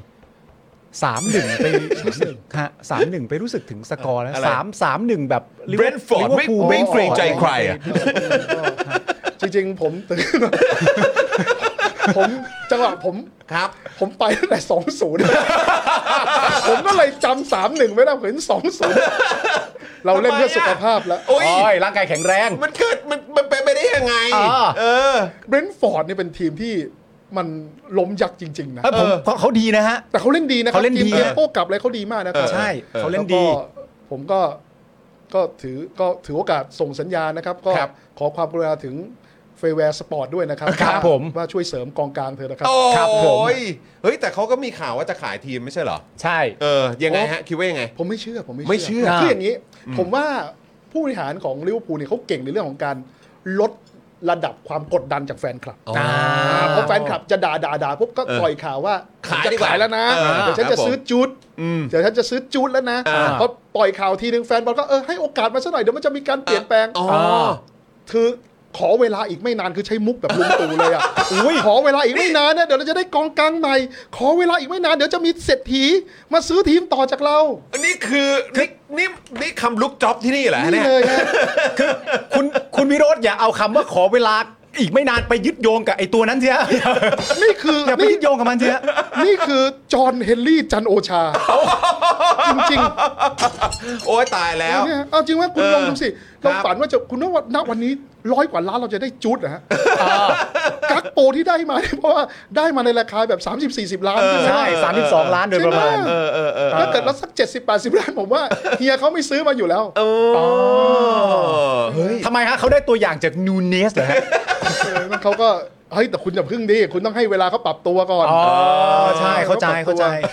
คุณ รู้สึกว่าตอนนี้นี่ ฮะ มีวงการกีฬาทำสถิติขึ้นมา อะไรฮะ เป็นสถิติว่าอ่านักกีฬาฟุตบอลพรีเมียร์ลีกฤดูกาลนี้ ครับ ที่พลาดโอกาสทอง เออ ที่เรียกว่าโอกาสทองเนี่ย ครับผม เน่งๆเนี่ย ครับ เยอะที่สุด คือ ก็คือนูเนสก็ได้ไป เอาเลยฮะ ครับผม เออ แต่ แต่ ต้อง ไป มี บอลโลกไปไหนจะเอาต้องซ้ำให้สุดไปบอลโลกก็ยิงไม่ได้สักคนโอ้มันมันน่าเศร้าจริงๆนะ น่าเศ อาจ ร้า จะเป็นปีชงเขาหรือเปล่า เออว่ะ อ่าฮะ โอ้มันก็ ไม่ได้ไปวัดอะไรฮะไปวัดวัดอะไรเอ่อ ผมว่า ผมว่าชาวลูกไวยเขาไม่น่าจะมีปีชงปีชง ไม่มีไม่น่าจะมี ไม่มี นะผมว่าไม่น่าจะมีนะ ก็นึกว่าเออมันต้องมีแบบเนี้ยเวเวลาจะเอ่อเข้าเข้าสนามบอลก็ต้องมี อ่า การเขย่งสองครั้ง หรืออะไรอย่างเงี้ยหยิบยาขึ้นมาดมหนึ่งที ไอ้อย่างนั้นเขามีอยู่แล้ว เอออะไรอย่างเงี้ย นักกีฬานี่เป็นแบบว่าคนที่เชื่อเรื่องแบบว่าโชคลางพอสมควรอยู่แล้ว ครับผม นะครับผมแต่คงไม่มีปีชงนะฮะไม่น่ามีปีชง แต่ก็ต้องให้โอกาสครับ ตอนนี้ก็ อ่ามี มีส่วนร่วมกับทีมมากขึ้น ใช่ อ่า จังหวะฉีกกระชากนี่ก็ยังถือว่าเฉียบคมนะเห แต่ ลือแต่ก็ค่อน จังห ข้าวะงจะมี ทำประ ความ ตู ส่วนร่วมกับความล้มเหลวเยอะหน่อย อ่าโอ้ยนี่ผมชอบจังเลยเหมือนดูเด็กโขงเข้ามาปรับทุกข์กันอะ คนนี้เขาอาร์เซน อลนะเขาอาร์เซนอล ตอ เขา น ก็ นี้ จะ มีตอนนี้มีหน้ามีตา เขาดึงนะ มีห เขา น้า ดึง มี เพลิ ตาน นะ อาร์เซนอลเนาะแล้วก็ที่สำคัญคือ ครับ ทำให้เป๊ปต้องตอบคำถามบอร์ดด้วยนะว่ามึง ฮะ ขายตัวเหล่านั้นไปให้ใครทำไม ก็เขาก็ปล่อยปล่อยตัวไปเยอะเหมือนกัน คุณทำให้เรื่องถึงเป๊ปสะดุ้งได้เนี่ยแสดงว่าคุณทำได้ดีแล้วนะ เอาแล้ว เออเป๊ปเป๊ปไม่ดุ้งง่ายๆ โอ้ นะ กูอยากให้การเมืองไทยเป็นงี้เหลือเกิน อ๋อแม่งไม่ดุ้งอะไรเลย ครับผม เออ นะฮะ อ่ะ โอเค คุณผู้ชม วันนี้เราได้รับเกียรติจากทางคุณวิโรจน์นะครับ ใช่ มาร่วมพูดคุยกับเรา นะครับ ครับ แล้วก็รู้สึกโชคดีมาก ๆ เพราะว่าข่าวในวันนี้นะครับ ฮะ ก็ คือจริง ๆ ก็เหมือนก็อั้นมาตั้งแต่ตอนปลายปีด้วยแหละ ใช่ นะครับ แล้วก็มีเหตุการณ์ที่มันเกิดขึ้นต่อเนื่องกันมา ให้พวกเราได้คุยได้ติดตามกันในโซเชียลมีเดีย แต่วันนี้เนี่ย ครับ หยิบยกมาคุยกันในรายการเรากันหน่อยดีกว่า ใช่ นะครับ ครับ นะฮะ เมื่อสักครู่นี้คุณวิโรธก็พูดไปแล้วนะครับ ที่ซื้อกักโป้มาในราคาประมาณสัก 32 ล้าน ครับผม แต่ว่าวันนี้ที่เราจะพูดกันคือราคาอะไรบางอย่างที่เป็น 33 ล้านครับ โอ้โหเอาแล้วฮะสาม ก็ สิ น่า บ จะ สาม อ๋ออยู่ อ๋ออยู่ น่าจะอ๋ออยู่ อ๋ออยู่อ่ะ แต่ว่านี่สามสามล้านบาทนะ สามสามล้านบาท เออ นะครับ ครับ ผ ผม ม ประเด็นนี้เนี่ยนะครับเป็นประเด็นที่การรถไฟครับ แจงเหตุเรื่องป้ายเปลี่ยนชื่อป้ายสถานีกลางบางซื่อ 33 ล้านบาทครับ โดยวิธีเฉพาะเจาะจง เพราะมีความเร่งด่วนต้องรีบทำให้เสร็จโดยเร็วที่สุดนะครับผม กรณีนี้นะครับเริ่มต้นจากที่บริษัท Unique Engineering and Construction จำกัดมหาชนนะครับหรือว่าบริษัท Unique นั่นเองนะฮะได้ทำหนังสือถึงกรรมการและผู้จัดการตลาดหลักทรัพย์แห่งประเทศไทยครับระบุว่าเมื่อวันที่ 29 ธันวาคมปี 65 ที่ผ่านมาเนี่ยนะฮะบริษัทได้ลงนามในสัญญาจ้างก่อสร้างกับการรถไฟแห่งประเทศไทยครับในการก่อสร้างโครงการปรับปรุงป้ายชื่อ สถานีกลางบางซื่อ อันเนี้ยไม่เอาแล้วสถานีกลางบางซื่อไม่เอาแล้วเปลี่ยนฮะ เปลี่ยนเป็นสถานีกลางกรุงเทพอภิวัตรครับว้าวนะฮะแล้วก็ที่ต้องเปลี่ยนเนี่ยนะครับก็มีตราสัญลักษณ์การรถไฟแห่งประเทศไทยด้วย หรือก็คือตัวโลโก้นั่นเองเนี่ยนะฮะ ครับ ระบุมูลค่าโครงการนะครับอยู่ที่ 33 ล้านนะครับผม 33 ล้าน 1 6 9 7 2 6 บาทนะครับอันนี้คือรวมภาษีมูลค่าเพิ่มไปแล้วด้วยนะฮะ ครับ จนเกิดเสียงวิพากษ์วิจารณ์ตามมาอย่างหนักครับทำให้ในเวลาต่อมาฮะการรถไฟแห่งประเทศไทยนี้ก็ต้องโพสต์ชี้แจงเรื่องนี้นะครับ โดยการรถไฟแห่งประเทศไทยเนี่ยนะครับยืนยันว่าโครงการจัดทำป้ายชื่อสถานีกลางกรุงเทพอภิวัตรเนี่ยนะครับได้ดำเนินการตามระเบียบขั้นตอนครับ การจัดซื้อจัดจ้างภาครัฐอย่างเคร่งครัดเลยทีเดียว ครับ ทั้งการกำหนดราคากลาง โดยคำนึงถึงประโยชน์การใช้งาน ความคุ้มค่างบประมาณ ถูกต้องตามหลักวิศวกรรม เพื่อให้เกิดความปลอดภัยต่อโครงสร้างภายในสถานี และประชาชนผู้ใช้บริการ นี่เขาก็บอกว่าเขาทำตามขั้นตอนครบถ้วนเลยนะ ใช่แล้วเขาก็บอกว่า เขาทำตามกระบวนการจัดซื้อจัดจ้างนะครับเป็นไปตามราคากลางระเบียบกรมเอ่อกรมบัญชีกลางอะไรทุกอย่าง อ่ะ นะครับคือตอนทีแรกเท่าที่ทราบเนี่ยก็คือบอกว่ากะมีการกำหนดราคากลางไว้อยู่ที่ 34 ล้านบาท ครับ นะครับ แต่ว่าก็คือเอ่อท้ายที่สุดแล้วเนี่ยนะครับเอ่อยอดยอดที่บอกว่าเป็นค่าทำอันนี้เนี่ยก็คืออ ม อยู่ที่ 33 ล้าน 169,726.39 บาท ครับ นะครับซึ่งอันนี้ก็มีการรวมภาษีมูลค่าเพิ่มไปด้วยนะ ใช่ นะครับแล้วอีกอย่างหนึ่งเนี่ยที่อยากจะเสริมนิดนึงนะครับก็คือหลายคนอาจจะสงสัยว่าอ้าวแล้วทำไมต้องเปลี่ยนชื่อล่ะ อ่า นะครับเพราะว่าจริง ๆ แล้วก็เป็นสถานีกลางบางซื่อมานี่ อืม นะครับแต่ว่าจริง ๆ แล้วเนี่ยก็คือก่อนหน้านี้ครับเมื่อวันที่ 2 กันยายน 65 นะครับ ครับ กระทรวงคมนาคมและการรถไฟแห่งประเทศไทยได้ขอพระราชทานชื่อ เส้นทางรถไฟสายสีแดง และสถานีกลางบางซื่อ ครับ ผ่านสำนักเลขาธิการคณะรัฐมนตรี และสำนักเลขาธิการคณะรัฐมนตรี อืม ต่อมานะครับในวันที่ 30 กันยายนปีที่แล้วเนี่ยนะครับ ครับ ในหลวงรัชกาลที่ 10 ได้พระราชทานชื่อสถานีกลางบางซื่อว่า สถานีกลางกรุงเทพอภิวัตร อืม นะครับหมายถึงความเจริญรุ่งเรืองยิ่ง แห่งกรุงเทพมหานคร อ่า พร้อมกับพระราชทานชื่อเส้นทาง รถไฟนะครับชานเมืองสายสีแดงอ่อนนะครับ บางซื่อตลิ่งชันระยะที่หนึ่งว่านครวิถี และพระราชทานชื่อเส้นทางรถไฟชานเมืองสายสีแดงเข้ม บางซื่อรังสิตนะครับว่านะฮะเอ่อธานีรัฐยา ครับผม นั่นเอง แต่ประเด็นเนี่ย ฮะ ที่ถูกตั้งคำถามกัน ครับ แล้วก็มีข้อสังเกตกันเนี่ย ก็ ใช่ คือประเด็นของบริษัท ใช่ครับผม ครับ ประเด็นของบริษัทเนี่ยนะครับ อืม อ่า นะครับ นะครับผมอ่าเดี๋ยวนะฮะสักครู่นะครับเดี๋ยวนะ กรุงเทพ อ่ะคุณ ธุรกิจไง อ่ะคุณจอนตอบไปเลยครั ก บ รุงเทพธุรกิจเนี่ยเขาบอกว่าบริษัท Unique Engineering and ฮะ Construction เนี่ยนะครับที่ได้งานโครงการปรับปรุงป้ายชื่อสถานีกลางบางซื่อนะครับมูลค่า 33 ล้านบาทด้วยวิธีเฉพาะเจาะจงนั้นนะครับ ครับ พบว่าช่วง ปี 64 ถึง 65 นะครับบริษัท Unique เนี่ยลงนามในสัญญาก่อสร้างสาธารณูปโภค ขนาดกลางและขนาดใหญ่ของหน่วยงานรัฐไปถึง 23 โครงการ 23 โครงการเลยนะ รวมมูลค่ากว่า 1 3 4 7 6 7 ล้านบาทนั่นเองครับ สูงเหมือนกันนั้นเนี่ย เพราะฉะนั้นหันกลับมาที่ ชาวเน็ตของเรา ชาวเน็ตของเราครับ ฮะ ข่าวนี้ตอนที่ติดตามมา รู้สึกไงบ้างครับ คืออย่างนี้ฮะคือ คือถ้าเกิดชื่อคุณไม่ชัวร์เนี่ยนะฮะ ครับ ฮะ คุณจะทำแต่แรกทำไม อืม ชื่อชื่อไม่ชัวร์ ชื่อไม่ชัวร์เนี่ยนะ ฮะ ไอ้สไอ้ตัวสถานีกลางบางซื่อเนี่ย ครับ อืม คุณจะแล้วคุณจะไปติดป้ายโลโก้ซะใหญ่โตทำไมนี่ตั้งแต่แรกนะ ปล่อยโลกไม่ได้หรือเปล่า สองแล้วผมคิดว่าไอ้ตัว 33 ล้านเนี่ยที่พี่ผมอ่านที่ทางที่ผมฟังที่ทาง ครับ การรถไฟเขาชี้แจงเนี่ยนะ ฮะ ว่าเป็นไปเพื่อประโยชน์การใช้งาน ครับ อ่า ผมก็ตั้งคำถาม ว่าไอ้เปลี่ยนป้ายเนี่ย มันเกี่ยวอะไรกับประโยชน์การใช้งานนะคือรถไฟมันไปวิ่งบนนั้นเหรอ เออ มันทำให้รถไฟมันวิ่งปลอดภัยขึ้นเหรอ อืม ใช่แล้วผมคิดว่ามันก็ไม่ได้มีความจำเป็นที่จะต้องเปลี่ยนโดยทันทีอ่ะ ครับ นะฮะก็ทยอยเปลี่ยนได้แล้วคำถามคือว่ามันมีงบประมาณที่การรถไฟจะต้องใช้อีกเยอะอะอย่างเช่นง่าย ๆนะครับ มันมีเอ่อชุมชนนะครับที่อยู่ริมทางรถไฟนะครับ ที่เขาเป็นชุมชนอย่างเงี้ย ฮะ นะครับ แล้วปรากฏว่าแต่เดิมเนี่ยก่อนสร้างทางด่วนเนี่ย ปรากฏถนนเขาก็ดี ครับ ๆนะครับพอสร้างทางด่วนเสร็จถนนก็ไปทำเขาแล้วจนเละเทะแล้วก็ไม่ได้ซ่อมให้เขารถก็ ฮะ เลยเข้าไม่ได้ อย่างเนี้ย การรถไฟก็บอกปัดไปกับการทางพิเศษก็บอกปัดไปไม่ซ่อมทางให้กับชุมชนเขา ฮะ ไอ้อย่างเงี้ยผมว่าอย่างเงี้ยลงทุนไม่กี่ล้านบาทนะไม่กี่แสนบาทด้วยซ้ำไปนะในครัการ บ ลาดยางก็ไม่ทำให้เขานะ อืม ฮะ แต่นี่บอกว่า 33 ล้าน 33ล้านบาท ครับ นะถูกกว่าราคากลางต้องล้านหนึ่งเนี่ย ราคากลางนี่ 34 นะ สี่เนี่ยอันนี้ อ่า ถูกกว่า9ก้าแสนกว่าบาทเกือบ 1 ล้านเนี่ย อ่า โอ้ปราณีมากแล้วนะ นี่ใจดีใช่ไหม ใจดี นี่ มาก คือว่าใจดีมากอะนะ ใจดีนะคือจัดเต็มคาราเบลเลยนะเกือบจะเต็มคาราเบลแล้ว ครับผม นะ นะคือคำถามก็คือว่ามันไม่เห็นจำเป็นจะต้องเปลี่ยนเลยก็ได้นะ ฮะ ใช่ไหมฮะก็เอาไว้ก่อนนะฮะ ครับผม นะ คือ แล้วจคือ ริงๆ ปัญหาแรกที่ต้องตั้งเลยก็คืออย่างที่ ครับ อย่างที่คุณวิโรธบอกก็คือว่าอ่า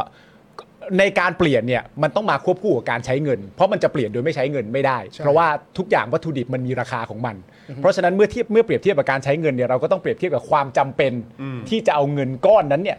สาล้านบาทเนี่ยไปเพื่อเปลี่ยนชื่ออมันมีความจำเป็นมากน้อยเพียงใด อันนี้ก็น่าจะเป็นคำถามค่อนข้างจะสำคัญเหมือนกัน คืออันนี้คือ 2 กันยา เขาตัดสินใจว่าอยากจะเปลี่ยนชื่ออหรือว่าอ่ะเดี๋ยวขอชื่อเอ่อพระราชทานดีกว่า แล้วก็คืออ่ะโอเค พอสิ้นเดือนก็ได้รับการพระราชทานมาแต่ คือถ้าเกิดมีความ คือ คิด คือ ถ้า คือมอง เกิด มองมุมนี้คือเขาเขาเพิ่งคิด ก็คือ ว่า ถ้าเกิด ว่าจะตั้งชื่อใหม่หรือว่ายังไงฮะ บอกว่าถ้าเกิดเขามีความคิดเนี่ยนะฮะที่จะขอพระราชทานชื่อนะฮะก็ขอพระราชทานให้ ตั้ ให้ งแต่ ให้เรียแรบก ให้เรียบร้อยก่อน ครับ จนได้ชื่อที่ชัดเจนก่อนถูกไหมฮะแล้วก็ค่อยมาทำป้ายให้เรียบร้อย ฮะ แล้วป้ายสถานีกลางบางซื่อถ้าเกิดเรายังไม่มั่นใจ ก็ทำป้ายลำลองลำลองไปก่อน ครับ ก็ได้นะซึ่งไม่ใช่ต้องทำป้ายต้องยอมรับว่าไอ้ไอ้ป้ายที่เขียนว่าสถานีกลางบางซื่อเนี่ยที่ติดอยู่ตอนเนี้ย อันใหญ่ มัเป็น อลังการ ป้ายแบบ เลย ถาวรเลย ใช่มันดู ใหจญ่ริง เลย จังเลย นี่ยังไม่มีใครขุนนะว่าไอ้ป้ายนั้นใช้เงินเท่าไหร่ เออ เออ ครับ ถูกไหม ผ ไอ้ไอ้ป้ายใหม่เนี่ยสามสามล้านแน่ ฮะ ไอ้สามสามล้านไอ้ป้ายเดิมอีกเท่าไหร่ คือความเสียหายมันไม่ได้สามสามล้านนะครับ ฮะ มันต้องนับไอ้ไอ้ไอ้ที่ไอ้ที่เดิมด้วยนะ ที่ใช้ไปแล้วอะ ที่ใช้ไปแล้วด้วยนะซึ่งมัน อ่ายั ยัง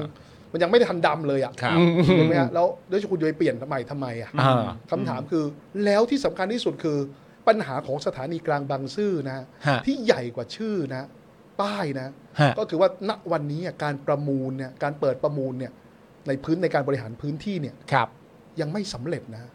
ยังไม่แล้วเสร็จนะ ยังไม่เคลียร์กัน ยัง ฮะ ไม่เคลียร์นะถูกไหมเพราะเข้าใจว่ามีข่าวว่าจะมีจะมีการเปิดประมูลนะครั ครับครับ นะในการบริหารพื้นที่เนี่ยก็พบปรากฏว่าไม่มีผู้เข้าประมูลอะ อืม ฮะ นะฮะไอ้ตรงนี้ก็เป็นปัญหาใหญ่ที่ ที่การรถไฟจะต้องหาทางแก้ไขให้ได้อะ อืม นะนี่คือเงินก็ไม่หานึกว่าหาแต่รายจ่ายอะ ครับเออเออคือเอ่อคุณวิโรดเองก็มีประสบการณ์ในเรื่องของเออการทำงานการบริหารจัดการอะไรต่างๆ มาอยู่แล้วนะครับ พอเข้ามาทำงานการเมืองแล้วก็อ่ะโอเค เราก็มามาทำงานในพาร์ทของเอออย่างตอนลงสมัครเลือกตั้งผู้ว่ากทมเอง หรือว่าทุกวันนี้ที่มี ครับ การติดตามเอ่อเรื่องของการคอร์รัปชันการทำงานของภาครัฐอะไรต่างๆ ที่เราติดตามในโซเชียลมีเดียของทางคุณวิโรธได้อยู่แล้วนะครับ ฮะ คือมองว่ายังไงฮะกับการทำงานของภาครัฐ แล้วก็การทำงานของภาครัฐในยุคสมัยหลังการทำรัฐประหารที่มีลักษณะแบบเนี้ยที่เราตั้งคำถามว่า เฮ้ยคุณทำงานกันไม่คิดเลยเหรอ หรือประสานงานกันยังไง หรือว่าไม่มีการคุยกันไว้ก่อนเลยเหรอ วางแผนกันอะไรออกมายังไงกลายเป็นว่าต้องมาเสียตังค์เพิ่มเสียเงินเพิ่มอะไรแบบนี้ กับเรื่องแบบเนี้ยซึ่งผมว่ามีอีกเยอะแยะมากมายอ่ะ ผมว่ามันเป็นเรื่องกรอบคิดนะ อืม คือตอนที่ผมทำงานเป็นผู้บริหารนะ ผมว่า ครับ องค์กรที่ผมทำงานอยู่เนี่ยจะปลูกฝังผู้บริหารเสมอว่า จงคิดว่าเงินที่จ่ายเนี่ย เป็นเงินของตัวเอง อืม ฮะ แล้วคุณตอบตัวเองกับตอบครอบครัวคุณได้ไหมสมมติว่าเนี่ยเงินที่คุณจะต้องจ่ายเนี่ยนะครับ ผมก็อยากให้ทางราชการเนี่ยเขาคิดอย่างนั้นเหมือนกันนะว่าไอ้สามสามล้านเนี่ย ถ้ามันเป็นเงินคุณน่ะคุณจะจ่ายเปล่า ฮะ ใช่ไหมอ่ะนึกภาพไหมว่าเอาง่ายๆเหมือนป้ายบ้านเล็กที่ ครับ บ้านคุณจรอย่างเงี้ย ฮะ อยู่ดีทำมาแล้วเนี่ย อยู่ดีบอกไม่ต้องเสียสายสามล้านหรอก อืม ต้องเปลี่ยนป้ายใหม่สามแสนอย่างเงี้ย เออ อืม จะเปลี่ยนไหม อืม ตอบตัวเองให้ได้ก่อ คุ น ณต้องตอบตัวเองให้ได้ก่อน เพราะว่า อืม แต่เพียงแต่ว่าราชการตอนเนี้ยคือการจ่ายเงินเนี่ย อืม มันไม่ได้ควักกระเป๋าตัวเองจ่ายจริงๆไง อืมม ไอความรู้สึกหวงแหนความรู้สึกว่านี่คือเงินของเราเนี่ย มันเลยไม่มีไง ฮะ เพราะว่าประเด็นเนี้ยสำคัญนะ อืม ฮะ ใช่ไหมแล้วก็คิดว่าก็จ่ายไปเมคเอกสารให้มันถูกต้องแล้วก็จ่ายไป นี่นี่มีใครติติติงเขานะว่าเอกสารเขาไม่ถูกต้องนะ อืม แล้วเขาชี้แจงว่าการประมูลก็ถูกต้องถูกไหม ฮะ ครับ ไม่มีใครคือไม่มีใครเขาเขาเขาเขาเขาต่อว่าหรือวิพากษ์วิจารณ์เรื่องนี้เขาถามว่า 33 ล้านเนี่ยคุณเปลี่ยนไปทำไม อื อื ม ม ประเด็นมันอยู่ตรงนั้ มัน นอยู่ที่น้องเป็น เออ ถามอยู่ที่เงิน 33 ล้าน มันไม่ได้อยู่ที่ว่าเอกสารมันถูกหรือไม่ถูกใช่ไหม ฮะ อืมฮึ เอกสารมันน่าจะถูกอยู่แล้วแหละ ใช่ ใช่ไหม เพราะจริง ๆ แล้วมันก็มีการตั้งคำถามมากมาย เพราะว่าหลังจากประเด็นนี้เกิดขึ้นเนี่ยประชาชนก็หลาย ๆ คนก็ตั้งคำถาม เพราะว่าตัวคุณอนุทินเองเนี่ย อืม ก็ออกมาพูดว่าเรื่องเนี้ยมันก็ต้องมีการตรวจสอบ ซึ่งตรวจสอบที่ว่าคือตรวจสอบเอกสารนั่นแหละที่มาเอ่อลักษณะการประมูล ซึ่งรวมไปถึงว่าป้ายที่ว่าเนี่ยมันเปลี่ยนตรงไหน ระหว่างเปลี่ยนต้องแก้อะไรออกบ้างอะไรออกอะไรเอาเข้า ซึ่งการเปลี่ยนเนี่ยณตอนนี้ที่เรารู้กันก็คือว่าเปลี่ยนตัวป้ายก็คือตัวตัวอักษร ใช่ไหมตัวอักษรเนี่ยก็คือทั้งฝั่งตะวันตก และก็ทั้งฝั่งตะวันออก ซึ่งก็รวมไปถึงโลโก้ด้วย แต่ประเด็นก็คือว่าหลังจากเราหาเอกสารเหล่านี้จบเสร็จเรียบร้อยเนี่ยสมมติจริงๆอ่ะสมมติจริง ๆ ว่าถ้าทำทั้งหมดเนี่ยมัน make sense จริง ๆ ว่า เออ ถ้าจะทำอย่างนี้ด้วยวัสดุก่อสร้างแบบนี้ มันก็ 33 ล้านจริง ๆ ว่ะแต่นั่นไม่น่าจะใช่คำตอบที่ประชาชนอยากจะ ใช่ รู้ เขาถามคือจ่ายทำไม นั่น แล้วอย่างนี้ฮะ เปลี่ยนไปทำไม การชี้แจงแบบเนี้ยแล้วสังเกตการชี้แจงไหมครับทางฝั่งนั้นนะเขาคิดว่านี่คือไม้เด็ดเลย บอกว่าเพราะชื่อใหม่เป็นชื่อพระราชทาน เออ ฮะ ครับ คำถามผมต้องถามเขากลับว่า คุณจงใจจะเอาคำว่าชื่อพระราชทาน มาปิดปากประชาชนจากการวิพากษ์วิจารณ์ อืม อย่างนั้นหรือเปล่า อืม ถ้าคุณทำอย่างนั้นเนี่ยคือ